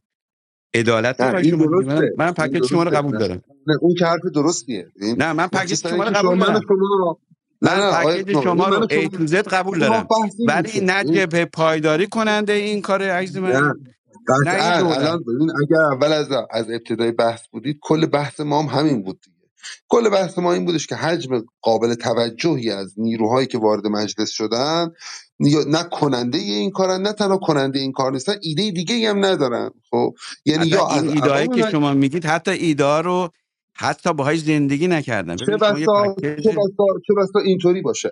بحث از ابتدا بحث سر این بود که چطور اقلیتی خب، اون تعداد اندکی که در واقع به این ایده ها تعلق خاطر دارن و می‌خوان این ایده رو پیش ببرن چطور اونها بتونن یک اقلیت قوی تو مجلس تشکیل بدن؟ یعنی بحث از ابتدا سر این بودش که چطور اونها بتونن یک اقلیت قوی تشکیل بدن و چیزها در من به خاطر همین سر این مسئله عدالت خواهی یه مقدار تحمل کردم. خواستم بگم این این چیزی که ما درباره عدالت خواهی از ابتدا داشتیم صحبت می‌کردیم درباره یک اقلیت مؤثر در مجلس بود که اینها بتونن این بسته سیاستی رو پیش ببرن. حالا این بسته سیاستی به قول شما ممکنه شما بهتر از من که گروهیان هیچ کدوم این پکیج شما رو ندارن. شاید ف... انفرادی آدمایی باشن که این اعتقاد آره آره. آره ولی آره. خب اون خیلی کار آره. مشکلیه. نه. اصلا خب چون حزبی نیست کار ما کار مشکل بله. این- ولی از یه این جهت راحت شما بیرون خودت گفتار سازی کنی موفق تره ببینید شما نه شما نه نه. من یه چیز دیگه حالا ما, ما که این کارو می‌کنیم. ولی این آره این موفق ناف... تره شما همون پکیج خودت رو اگه مطرح کنی نه نه. می‌خوام بگم این که نافی اون نمیشه که اینا اونا اینا دو تا نمیشه. قبلا یه ریاست جمهوری. این پکیج شما نه, نه. خوبه؟ اوکی. نه. به نظر من اگه پکیج شما از باید 15 انجام بشه فروردین شروع کن اگه این پکیج رو نه شما آقای نه می‌دونم. ببین الان ما اختلافی نداریم. ولی الان آقای شهرابی یه نکته گفتم به نظرم نکته مهمیه. خب ببین حالت در حالت عادی در حالت مج... مج... مجالس قبلی همین گروه هایی که در واقع تعلق خاطر داشتن که به, به... به سیاست های عدالت خواهانه تر می‌رفتن زیل پدرخوانده های سیاسی بزرگای سیاسی منحل می‌شدن. در مثلا صدای آقای قالیباف و در واقع نماینده های همراهش همیشه غالب می‌شد و اونا می‌تونستن پیش ببرن. گرچه از بین رفتن یعنی بیرون رفتن در واقع ماهی های بزرگ ستونهای مجلس از مجلس ممکنه مخاطراتی هم داشته باشه. یعنی شما ممکنه زور نمی‌دونم اون آقای روانبخش بیشتر بچربه فرصتی هم می‌تونه چیز ایجاد کنه برای تشکیل برای ایجاد یک اقلیت قوی. یعنی برای گفتارسازی از بیرون کمک به اونها فعالیت اونها داخل مجلس یه اقلیت چالاک قوی اونجا بتونه این نوع سیاست ها رو پیش ببره. همه بحث سر این بود. در نتیجه می‌خوام بگم با این صورتبندی اون وقت مشکلی نیست. بعد این که میگید مالیات و فلان نمی‌کنن و بهمان نمی‌کنن این که شما بهتر از من می‌دید سیاست مالیاتی هر جای دنیا وقتی می‌خواد پیش بره همیشه با تبعیض پیش میره. همیشه گروهایی که زور دارن اول نمیدن یا کمتر میدن بعد یواش یواش دولت باید در واقع اعمال اراده بکنه تا بتونه بگیره. هیچ هیچ سیاست مالیاتی در دنیا در همون ابتدای امر از همه با یک قدرت و یک توان بسیار. من همینجا می‌خوام متوقف کنم آقای شرابی به- اگه چیزی می‌خوام بگین خیلی خیلی خلاصه. آقای مرجعی هم باز کردن میکروفونشون چون خیلی بگیم که آره برو. سال بعد. سال بعد الان امسال 50 درصد گرفتی سال بعد 55 درصد. سال بعد 60 درصد. تا بتونیم از گروهای بیشتری آقای خراسانی ببخشید. من بعد شما رو متوقف کنم عذر می‌خوام ازتون. چون ساعت به شکلی ساعت یک و 45 دقیقه صبح در تهران و واقعا دیگه باید بحث رو اینجا تموم کنیم. فقط آیه مرجعی شما می‌خواستین چیز اضافه کنید؟ شما چون من چند بار شما رو صدا کردم نبودین شما. ببخشید ببخشید. نه یه مسئله پیش اومده بود. استفاده می‌کنم. بفهم نه خواهش من اگه چیزی هستی برای پایان بحث بفرمایید. نه نه خیلی استفاده کردم. ممنون متشکرم. آقای شرابی شما چیزی می‌خواستین اضافه کنید؟ منم عرضی ندارم آقای علیزاده. بسیار خوب. آیه ابوذر من چون شما رو دعوت کردیم منصفانه است که شما رو بشنویم.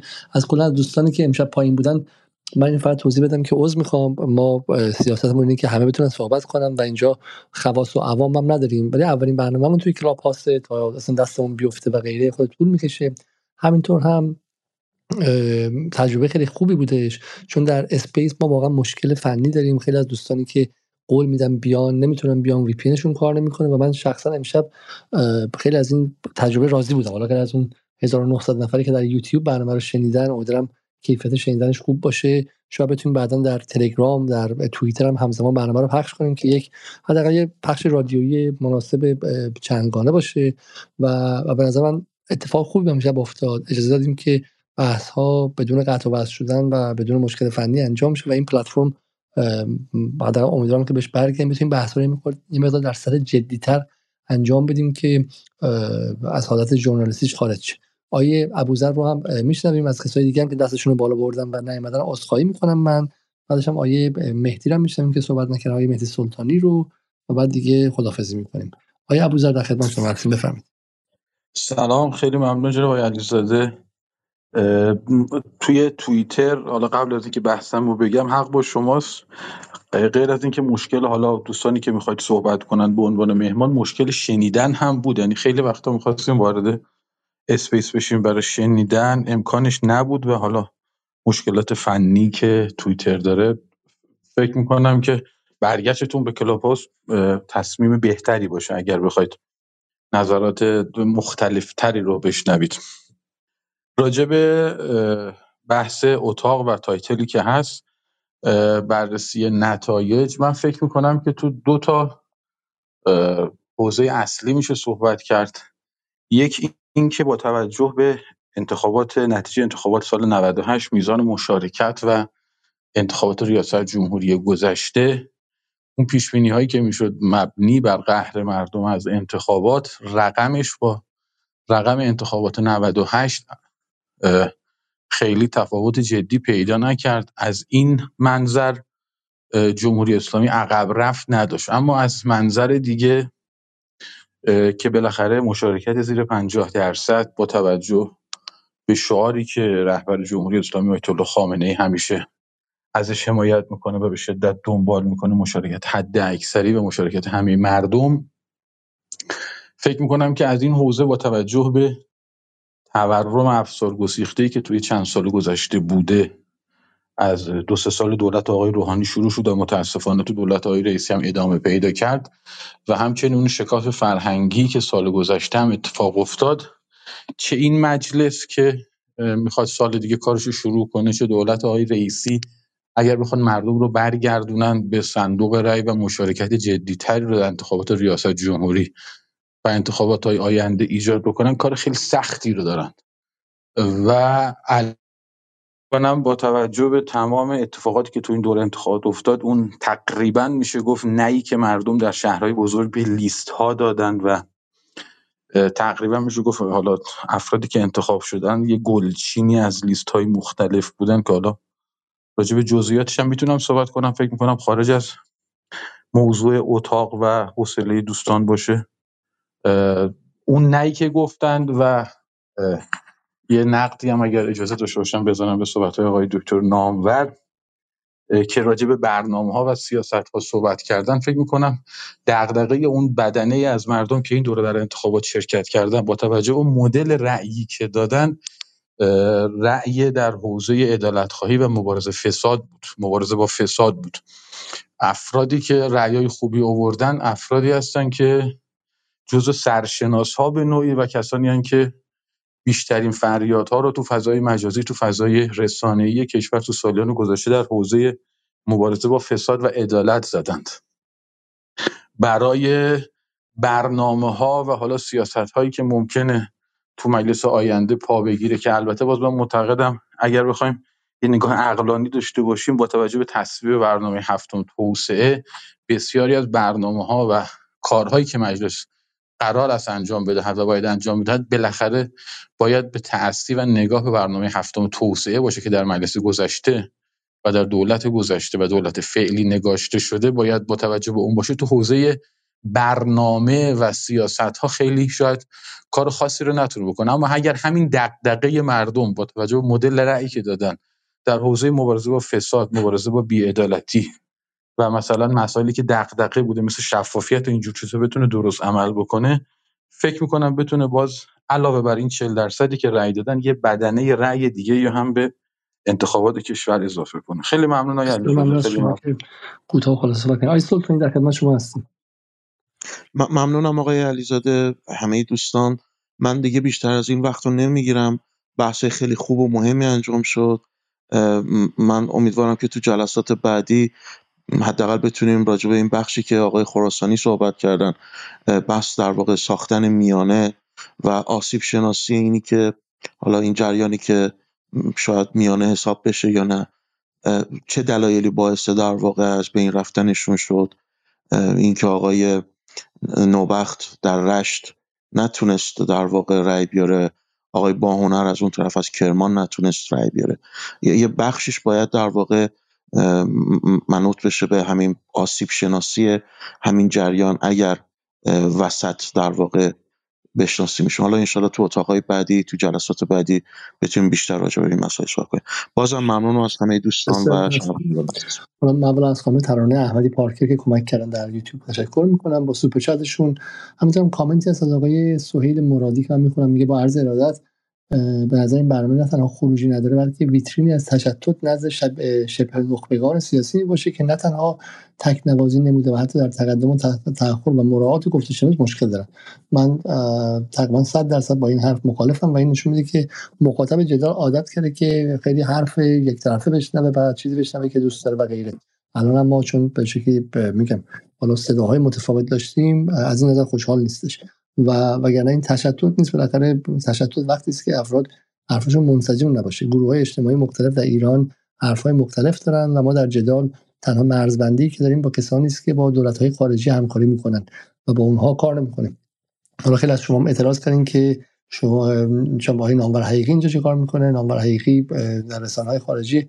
حداقل من تا جایی که خودم می‌دونم آقای نامور حقیقی همواره با دولت های خارجی مرزبندی داشته. جز اولین کسایی بودش که به مهدی خلجی شهیدترین حمله ها رو کرد و غیره. برای همینه که ما با ایشون گفتگو کردیم می‌کنیم و خواهیم کرد. حالا اختلافاتمون هم خیلی زیاده و هر از گاهی هم با هم دیگه گلاویز میشه ولی من ایشون رو به عنوان کسی می‌دونم که سالهاست در خارج کشور زندگی کردم ولی به هیچ دولت خارجی تمسک نکردن نه تا خواهان تحریم ایران شدن نه چیز دیگه. همین جواب اون ده کامنتی که میگن چرا با این نامبر صحبت می‌کنیم و بعد خود فضا رو باز کنیم چون همین که می‌بینیم 40 درصد جامعه شرکت کرده 20 درصدشون به این رای دادن 20 درصد به اون 60 درصد هم اصلا تو کارش نیستن. و همین جامعه ایران جامعه چند صدایی اگه ما توی جدال بخوایم این صداها رو نشنویم که دیگه واویلاست این هم یه نکته دیگه.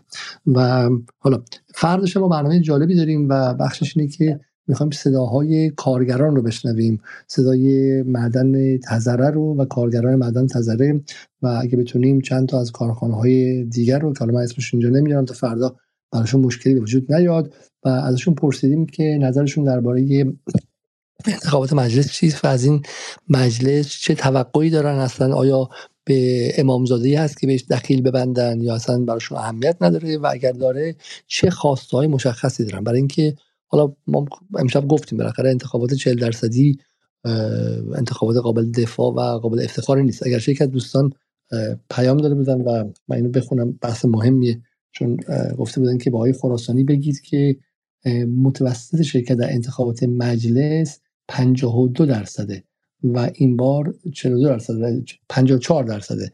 معدل رای به مجلس در طول 45 سال گذشته 54 درصده و این بار هم 42 درصد رای دادن. برای همین فقط 12 درصد نرفتن پای صندوق. حالا این چیزی که خودشون گفتن راست و دروغشون با خودشونه. و در نهایت حالا هر مجلس هر مشکلی که داشته و هر معنای سیاسی داره در یک سمت اما در نهایت یکی از مشکلات اینه که مجلس به حال خودش رها میشه و هیچ گونه ارتباط دو طرفه ای نداره. یعنی من همین چند برنامه معدودی که درباره مجلس انتخابات رفتیم از آقای ایزدخواه پرسیدم از آقای محبی پرسیدم از بقیه پرسیدم که آقا اصلا این مجلسه چی کار کرد مجلس 11 هم؟ من هیچ حافظه ازش ندارم هیچ خاطره ازش ندارم. مثلا یک از دوستان به صورت خصوصی به ما گفتن که علتی که شما ازش حافظه نداری اینه که یک از نمایندگان مجلس به خصوصی گفت. اینه که آیه قالیبا به پادگانی مجلس رو اداره کرد و هیچ محلی برای آمدیت تک تک نماینده ها باقی نگذاشت و به شکلی مثل نازم مدرسه بود که همه به خط می‌شدن و غیره. ولی در نهایت من از این مجلس حافظ و خاطره ندارم. و یکی از کارهایی که میشه کرد برای مجلس آینده اینه که از همون روز اول مقابلش باشیم و ازش به قول معروف حساب پس بکشیم و ببینیم که چی کار کرده و و رصدش کنیم. که کار پیچیده هم هست چون بدون رسانه جدی این کارها گفتنش آسونه اما انجامش خیلی خیلی سخته با این حال ما فردا برنامه کارگریمون خواهیم داشت و همینطور این هفته قراره که با سه نفر از اعضای کسی لیست تهران صحبت کنیم. امیدوارم که اتفاق بیفته و خواهید همین برنامه هفته ما تا حد زیادی درباره مجلس خواهد بود. با ما همراه باشید. فردا شب برنامه مجلس و کارگران رو خواهید دید و شبهای آینده هم برنامه ما با نمایندگان مختلف. قبل از رفتن در یوتیوب اون 1600 نفری که هنوز موندن برنامه رو لایک کنید. کامنت بگذارید برای ما و اگر در توانتون هست به جدال کمک کنید. از همه دوستانی که امشب اینجا بودن تشکر می‌کنم. از آقای نامور مرجایی شهرابی خراسانی و خانم ملیه محمدی و پریسا نصرآبادی و آقای مهدی سلطانی که تشکر کمک کردن و همینطور آقای امیر یونسی. شب بخیر و تا برنامه بعد. خدا نگهدار.